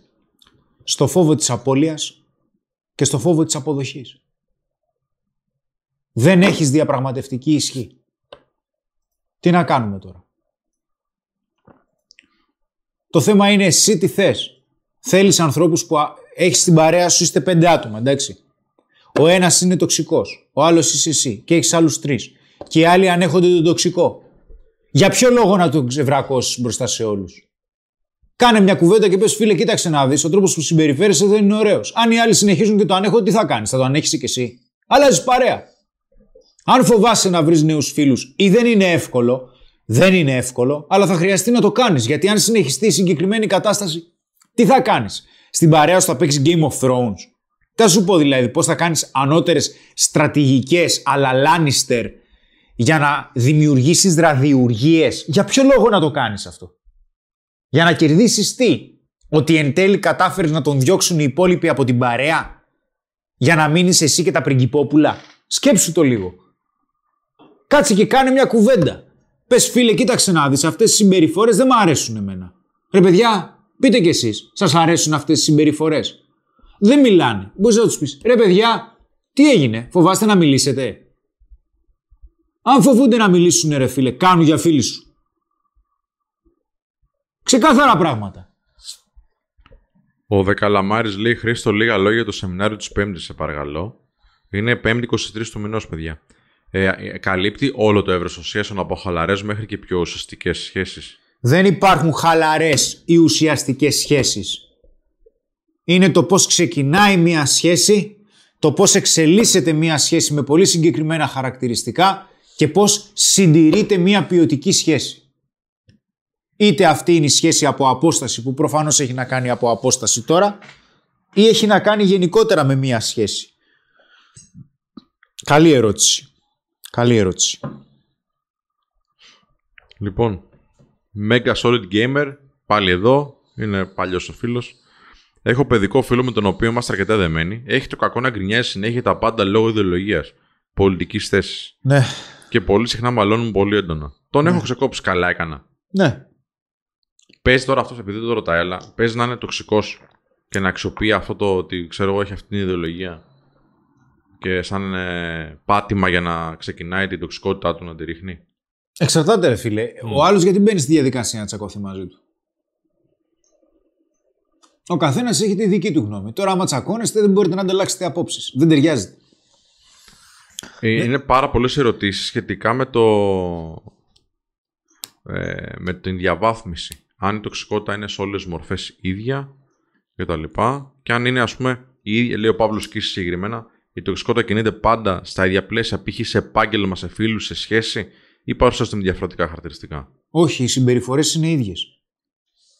Το σεμινάριο του Χρήστου, παιδιά, δεν θα μπει αυτός στο Digital Academy. Είναι real time σεμινάριο. Γίνεται εκείνη τη στιγμή σε όλους τους ανθρώπους που θα κλείσουν τη θέση τους. Στο, σεμ- στο Digital Academy, στο men κάθετος digital, είναι βίντεο σεμινάρια. Έχει και του Χρήστου πάρα πολλά μέσα. Έχουμε 13 σεμινάρια και μέχρι τέλος του επόμενου μήνα θα έχουμε 15. Ολόκληρα σεμινάρια δεν είναι απλά ένα βιντεάκι. Λέει εδώ ο Mega Solid Gamer απαντώντας αυτό που είπες, ότι ναι, Σπύρο, αυτό ακριβώς συμβαίνει. Δεν μπορώ να συζητήσω γιατί η συζήτηση θα πάει εκεί που, την, ε, που είναι δικιά του βάση και τον συμφέρει. Δεν έχεις βάση συζήτηση με τον συγκεκριμένο άνθρωπο. Δεν υπάρχει λόγος να συνεχίσει να επικοινωνείς μαζί του. Μάλλον θέλει να τσακώνεται. Άμπησε το. Δεν έχει σχέση, παιδιά, η ιδεολογία. Γιατί ρωτάνε τώρα τι ιδεολογική έτσι, άποψης είναι. Δεν έχει σχέση, παιδιά. Παιδιά, με την καραντίνα κάτι και κανένας στη Θεσσαλονίκη. Ακούστε, ο Ντίντας λέει το Γκάγκερ. Ο Ντίντας Γκάγκερ, έτσι λέγεται. Ε, κάνουμε Θεσσαλονίκη και Κρήτη αυτή τη στιγμή. Όποιος μπορεί να έρθει. Αθήνα, Θεσσαλονίκη και Κρήτη. Εντάξει. Δηλαδή το έχουμε μέσα στο πρόγραμμα. Δεν υπάρχει περίπτωση δηλαδή μετά την καραντίνα να μην ανέβουμε πάνω ή να μην πάμε στην Κρήτη. Και θα βάλουμε, ίσως βάλουμε και άλλες πόλεις τώρα, θα δούμε. Ε, ειδικά μετά το βιβλίο, ε, είναι πολύ πιθανό να επισκεφτούμε και πιο μικρές πόλεις. Λοιπόν. Αξίζει να διαφωνείς με έναν τοξικό άνθρωπο και να προσπαθείς να το αποδείξεις κάτι, είναι χάσιμο χρόνο, είναι χάσιμο χρόνο, το απαντήσαμε αυτό. Ελάτε Γιάννα, χαμός γίνεται. Εντάξει. Οι ταξικοί άνθρωποι, οι τοξικοί άνθρωποι, μάλλον θέλει να πει εδώ η Βάσο, προσπαθούν να ικανοποιήσουν τις προσδοκίες τους. Επίσης, Χρήστο, χαίρομαι πάρα πολύ που είσαι Game of Thrones fan. Εδώ μετά από κάτω Lannister ιστορίες λένε. Λέει εδώ ο viral videos. Μάγκες, ωραίο βίντεο, συγχαρητήρια. Έχω γεμίσει με τοξικούς μαλάκες. διώξω, διώξω, φίλε. Χρήστο, έχεις κάποιε καρδιέ εδώ πέρα, λέει ο Flip the Tills. Και το σεμινάριο του Ανέστη είναι μέσω live βίντεο από Zoom, ναι, φίλε. Γιατί τώρα έχουμε καραντίνα, δεν μπορούμε αυτή την περίοδο να κάνουμε σεμινάρια στις εγκαταστάσεις μας. Ε, αν και γάμο το έχουμε ωραίες αίθουσες. Εντάξει, τέλος πάντων, τον επόμενο μήνα. Το σεμινάριο του Χρήστου μπορούμε να το παρακολουθήσουμε όλοι και οι γυναίκες, λέει Κάτια. Ε, απευθύνεται αποκλειστικά σε άντρες. Να μάθεις. Κάνετε σεμινάρια μέσω Zoom γενικά ή τώρα μόνο καραντίνα. Λέει ο Αλέξανδρος. Κάνουμε σεμινάρια γενικά και μέσω Zoom αλλά και από κοντά. Τώρα λόγω καραντίνας όμως και αυτά που κάναμε από κοντά τα κάνουμε μέσω Zoom. Μόλις επανέλθει η κανονικότητα, θα κάνουμε όσοι άνθρωποι είναι εδώ στην Αθήνα ή στη Θεσσαλονίκη που μπορούμε να τους δούμε, θα τα κάνουμε από κοντά. Όσοι άνθρωποι είναι από επαρχία άλλες πόλεις, θα τα κάνουμε μέσω ίντερνετ. Λοιπόν, τα πράγματα είναι απλά λέει εδώ West Power. Είχα φίλο 9 χρόνια τώρα, σε κάθε ευκαιρία μείωνε ε, την παρέα γενικότερα. Δεν παίρνουν απολόγια, ξεκόψα εδώ και ένα χρόνο και ησύχασα. Ναι, μπράβο. Χριστάρα, είσαι δύναμη. Ευχαριστώ πάρα Ποιος πολύ. ήρωας του Game of Thrones είναι τοξικός. Καλά. Όλοι είναι. Είναι όλοι ένας και ένας, φίλε. Εντάξει. Μόνος τοξικός δεν είναι ο Δράκος. Ε, Λέει, ε, κάτσε τώρα εδώ, ένας φίλος είναι εκτός θέματος, αλλά επειδή είναι σημαντικό, θέλω να το, το πούμε. Dating με σιδεράκια σαν ενήλικος γίνεται; Άνετα. Άνετα, φίλε, και ο Θέμης έχει, ας πούμε, που είναι coach ο άνθρωπος. Φανταστείτε. Πέδε στα προγράμματά σας, λέει ο Γέσου Γκέν, πιστεύετε ότι μπορούν να δημιουργηθούν παρέες και φιλίες που θα κρατήσουν; Ε, φίλε, κοίταξε να δεις. Θα δημιουργηθούν πάρα πολλές παρέες. Θα δημιουργηθούν παρέες και φιλίες οι οποίες θα μείνουν πιθανότητα για πάντα, αλλά δεν θα παρακολουθήσει κάποιο πρόγραμμά μας για να κάνεις φίλους. Θα παρακολουθήσει κάποιο πρόγραμμά μας για να πάρεις επικοινωνιακές δεξιότητες, να μάθεις να γίνεις καλύτερος στο φλερτ και μέσω αυτών των προγραμμάτων θα γνωρίσεις και κάποιους ανθρώπους οι οποίοι ταιριάζεται. Είναι όπως είναι στο στρατό. Εγώ έτσι το βιώνω. Που περνάς κάτι έντονο με έναν άνθρωπο και δένεσαι Βεβαίως. πολύ γρήγορα. Έτσι είναι και εδώ, επειδή περνάνε κάτι έντονο. Δένονται κάποιοι άνθρωποι Βεβαίως. που ταιριάζουν με τα χρόνια τους. Φιλιά στο θέμα και στον Ανέστη, βεβαίως, μας ακούνε τώρα. Το θέμα του επόμενου Σαββάτου, αν το έχεις αποφασίσει, ρωτάνε εδώ οι άνθρωποι. Ο Λιλιπούτιος που, που μου την είπε πριν για το, για το πολλοί άνθρωποι. Πεςτε μου τι θα γουστάρατε περισσότερο να πούμε το άλλο Σάββατο. Έχω κάνει πρόγραμμα, λέει, και έχω κάνει φίλους σεμινάρια για τον φίλο που ρωτάει, ο Βαγγέλης Βαρέσης. Ευχαριστούμε, ρε Βαγγέλη, να είσαι καλά. Ε, Επίσης, ένας άλλος άνθρωπος εχθές, προχτές την προηγούμενη φορά, μάλλον, ρώτησε ε, αν οι άνθρωποι που μας παρακολουθούν ε, είναι παλιοί, παλιοί μαθητές ή αν οι μαθητές μας μετά από λίγο, επειδή δεν μας χρειάζονται, σταματούν να μας βλέπουν. Πού να ορίστε, εδώ είναι η απάντηση. Περισσότεροι άνθρωποι που μας παρακολουθούν είναι οι μαθητές μας. Φίλε, μιλάω με ανθρώπους που έχουν ε, κάνει το πρόγραμμα 2-3 χρόνια πριν ακόμα. Ο Γιώργος ο Τούμπ, το θυμάσαι τον Γιώργο από τα Μέγαρα; Ναι. Φιλιά, Γιώργο, να έχεις καλό Πάσχα, ρε φίλε. Καλή ανάσταση. Να είσαι καλά. Σε παρακολουθώ εγώ μέσα στο Instagram. Να ξέρεις, βλέπω τι γράφεις. Βλέπω. Λέει εδώ ο Ντίτας να μιλήσουμε για πιστία. Άλλος λέει για αρνητικότητα. Κολλήματα ή friend zone. Άσχημα κολλήματα. Πολύ λέει για κολλήματα, φίλε. Ο Δημήτρης Σιδηρόπουλος λέει περήφανος μαθητής. Γεια σου, ρε Δημήτρη. Μικτά σήματα για το επόμενο μάθημα. Επόμενο θέμα, αλλά είναι μάθημα, ναι.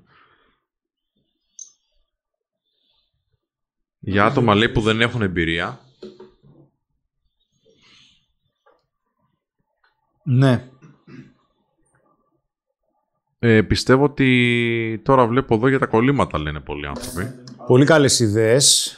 Ε, θα τις σημειώσω στο τετράδιό μου. Σπύρο λέει σοφός της καρδιάς μας, δικαιούσε και εσύ ένα λάθος που και που. Ευχαριστώ πάρα πολύ. δεν θα κάνω άλλο αυτή τη φορά. Δεν θα κάνω άλλο. Φέτος, όλο 2020, ένα σαρδάμ.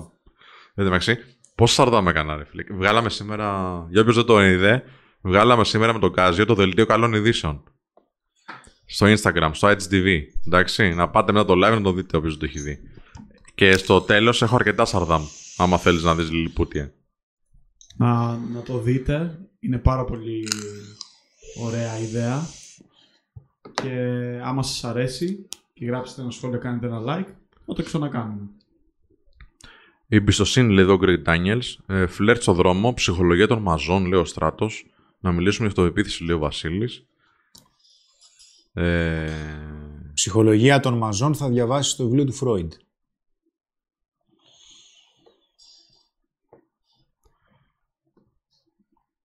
Κόσμος λέει ο Βαγγέλης έχει σοβαρό θέμα.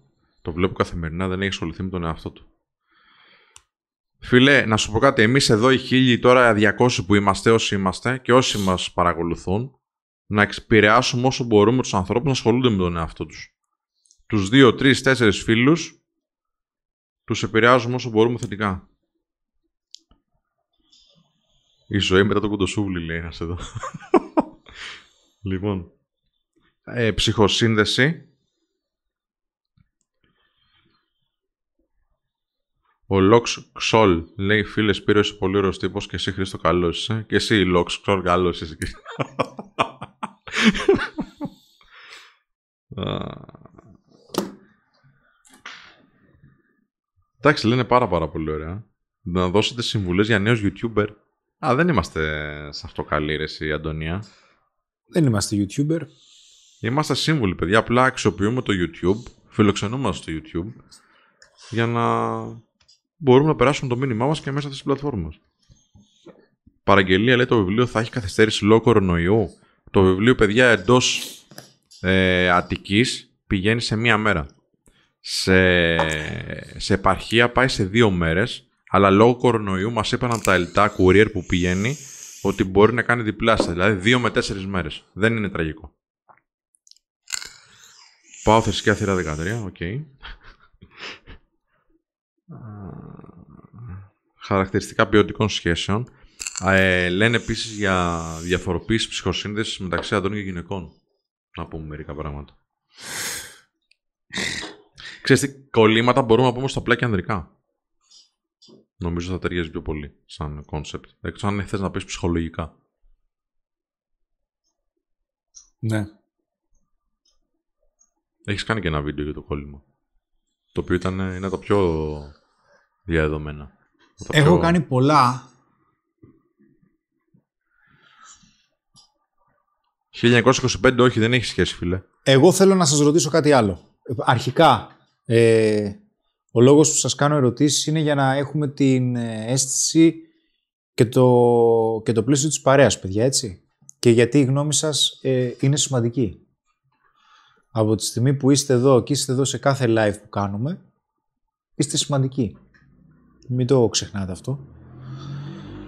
Ε, προσπαθώντας σήμερα να θυμηθώ κάποιες σημειώσεις που είχα για τους, για τους τοξικούς ανθρώπους, σε περίπτωση που σας ενδιαφέρει μου λέτε. Ε, γιατί όλα αυτά τα ζητήματα που μου έχετε πει ε, είναι πολύ σημαντικά. Ε, όσον αφορά για την ψυχοσύνθεση των γυναικών και των ανδρών, σε περίπτωση που θέλουμε να μπούμε βαθιά σε κάποια ζητήματα, θα πρέπει να πάμε σε ανάλυση σεξουαλικότητας. Και η ανάλυση της σεξουαλικότητας ψυχολογικά και βιολογικά, αλλά και κοινωνικά, με βάση την κουλτούρα, είναι έτη σε πανεπιστήμια.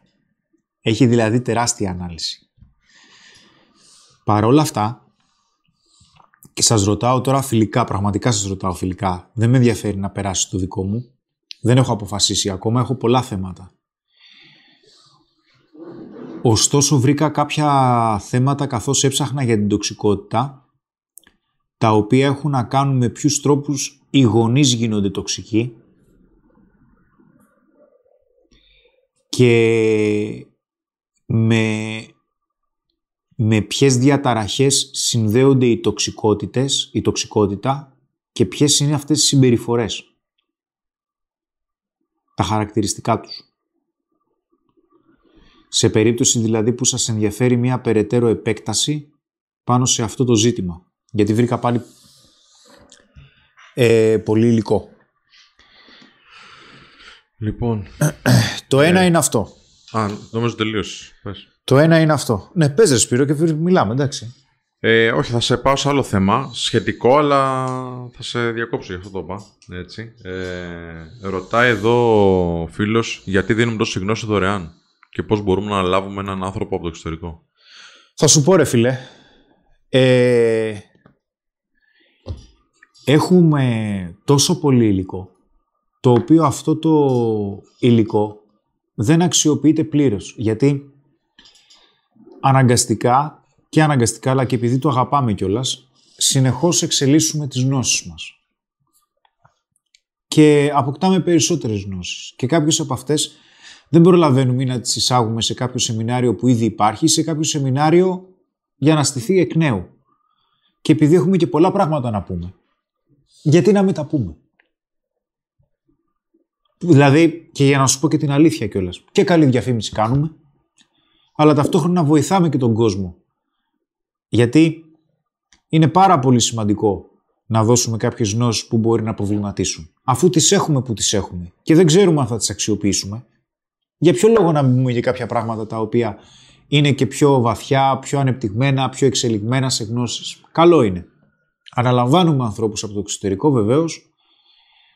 Τα θεωρητικά μαθήματα μπορούν να γίνουν όλα εξ αποστάσεως, είτε μέσω Skype είτε μέσω Zoom.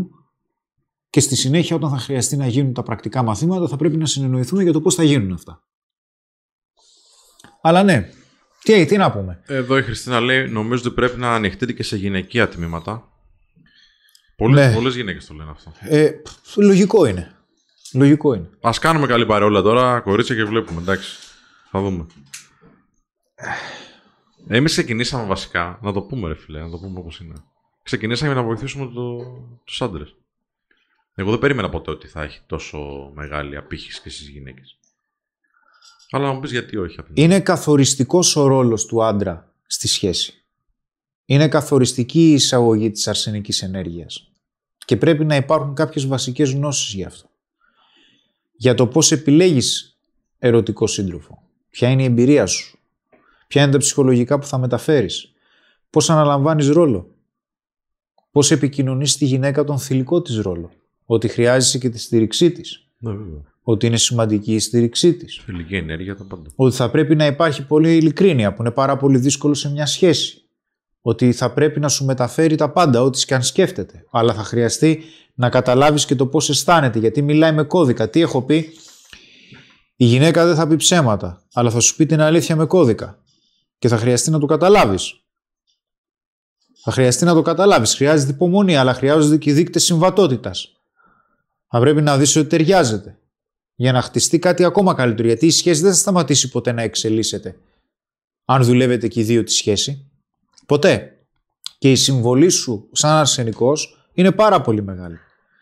Με κάποιες γυναίκες βέβαια δεν ταιριάζεις, οπότε δεν θα ασχοληθείς από την αρχή. Είμαστε αντρικό κανάλι όμως. Ναι. Έτσι. και οι γυναίκες γουστάρουν την αντρική παρέα, είναι αλήθεια.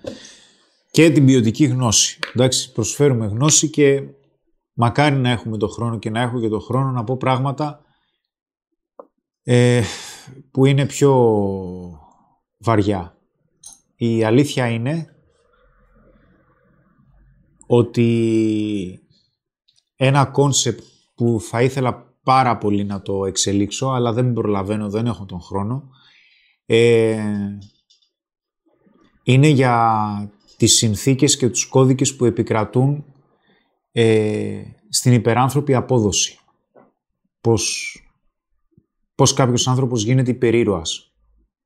Δηλαδή, τι συμβαίνει όταν αποκτάς ικανότητες οι οποίες είναι φοβερές. Ο, πώς ξεπερνάς όρια. Ε, είναι κάτι το οποίο θα ήθελα να το αναλύσω σε βαθύ επίπεδο, αλλά είναι τεράστιο το, το σεμινάριο. Δεν με ενδιαφέρει να είναι σεμινάριο επιπληρωμή. Το θέμα είναι πώς θα το στήσω. Δεν με πειράζει να το πούμε και σε live, για όνομα του Έχω τόσα πολλά που... Ε, θα δω όμως τι θα πω για το άλλο Σάββατο. Μου έχετε δώσει πολλές ιδέες. Το ένα είναι το κόλλημα το οποίο με ιντριγκάρει.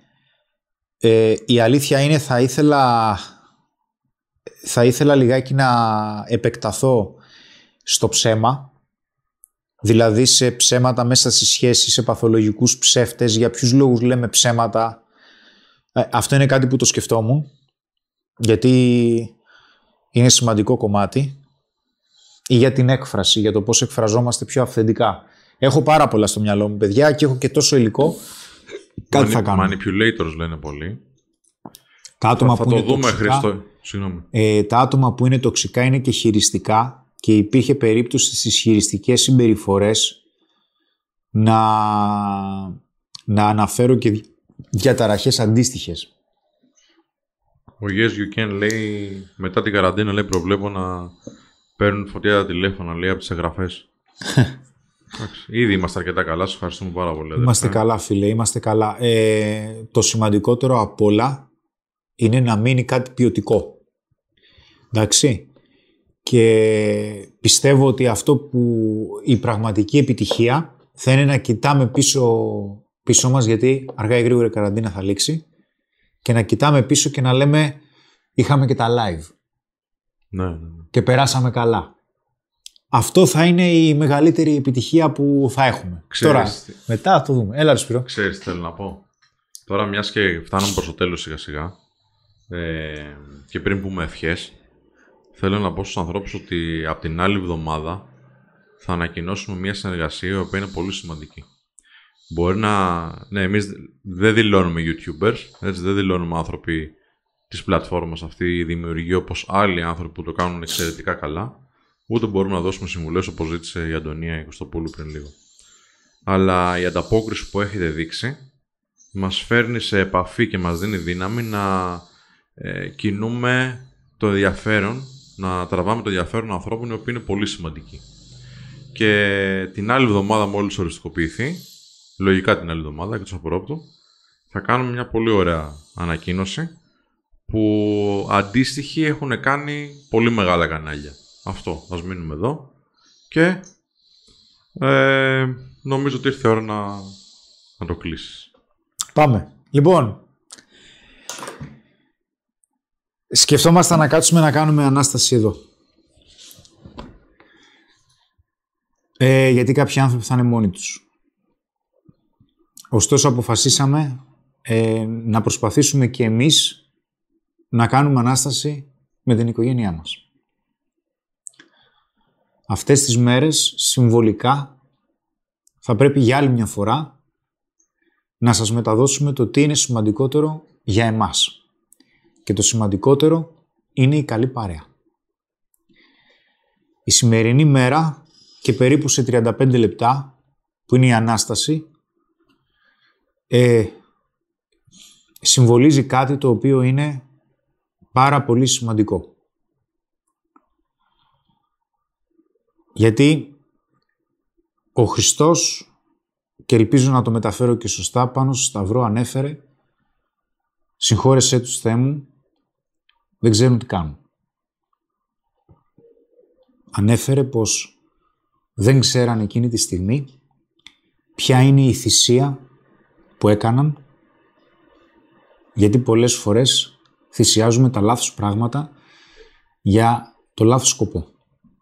Η θυσία χρειάζεται να έχει νόημα για να μας οδηγήσει κάπου. Σας εύχομαι καλή Ανάσταση. Σας εύχομαι καλό Πάσχα. Εγώ προσωπικά. Ειλικρινά εύχομαι να ήμασταν καλή παρέα. Είναι το σημαντικότερο που μας νοιάζει. Δεν μας νοιάζει τίποτα άλλο. Να περάσετε καλά και να περάσουμε καλά. Γιατί έτσι είναι οι καλές παρέες. Σε περίπτωση που είστε μόνοι σας, δεν είστε μόνοι σας, Υπάρχουν άνθρωποι που είναι και άλλοι μόνοι τους. Θα βρείτε την άκρη σας. Γιατί πρέπει να είστε δυνατοί. Μακάρι σας εύχομαι να είστε με ξεχωριστούς ανθρώπους ή να σκέφτεστε ξεχωριστούς ανθρώπους που υπάρχουν στη ζωή σας και μπορεί να μην μπορείτε να τους δείτε, αλλά το ότι είναι ξεχωριστοί και τους σκέφτεστε και σας σκέφτονται είναι κάτι πάρα πολύ σημαντικό. Σας εύχομαι καλή Ανάσταση και καλό Πάσχα. Θα σας δούμε το άλλο Σάββατο. Φιλιά πολλά. Καλή Ανάσταση. Καλό Πάσχα. Τα λέμε.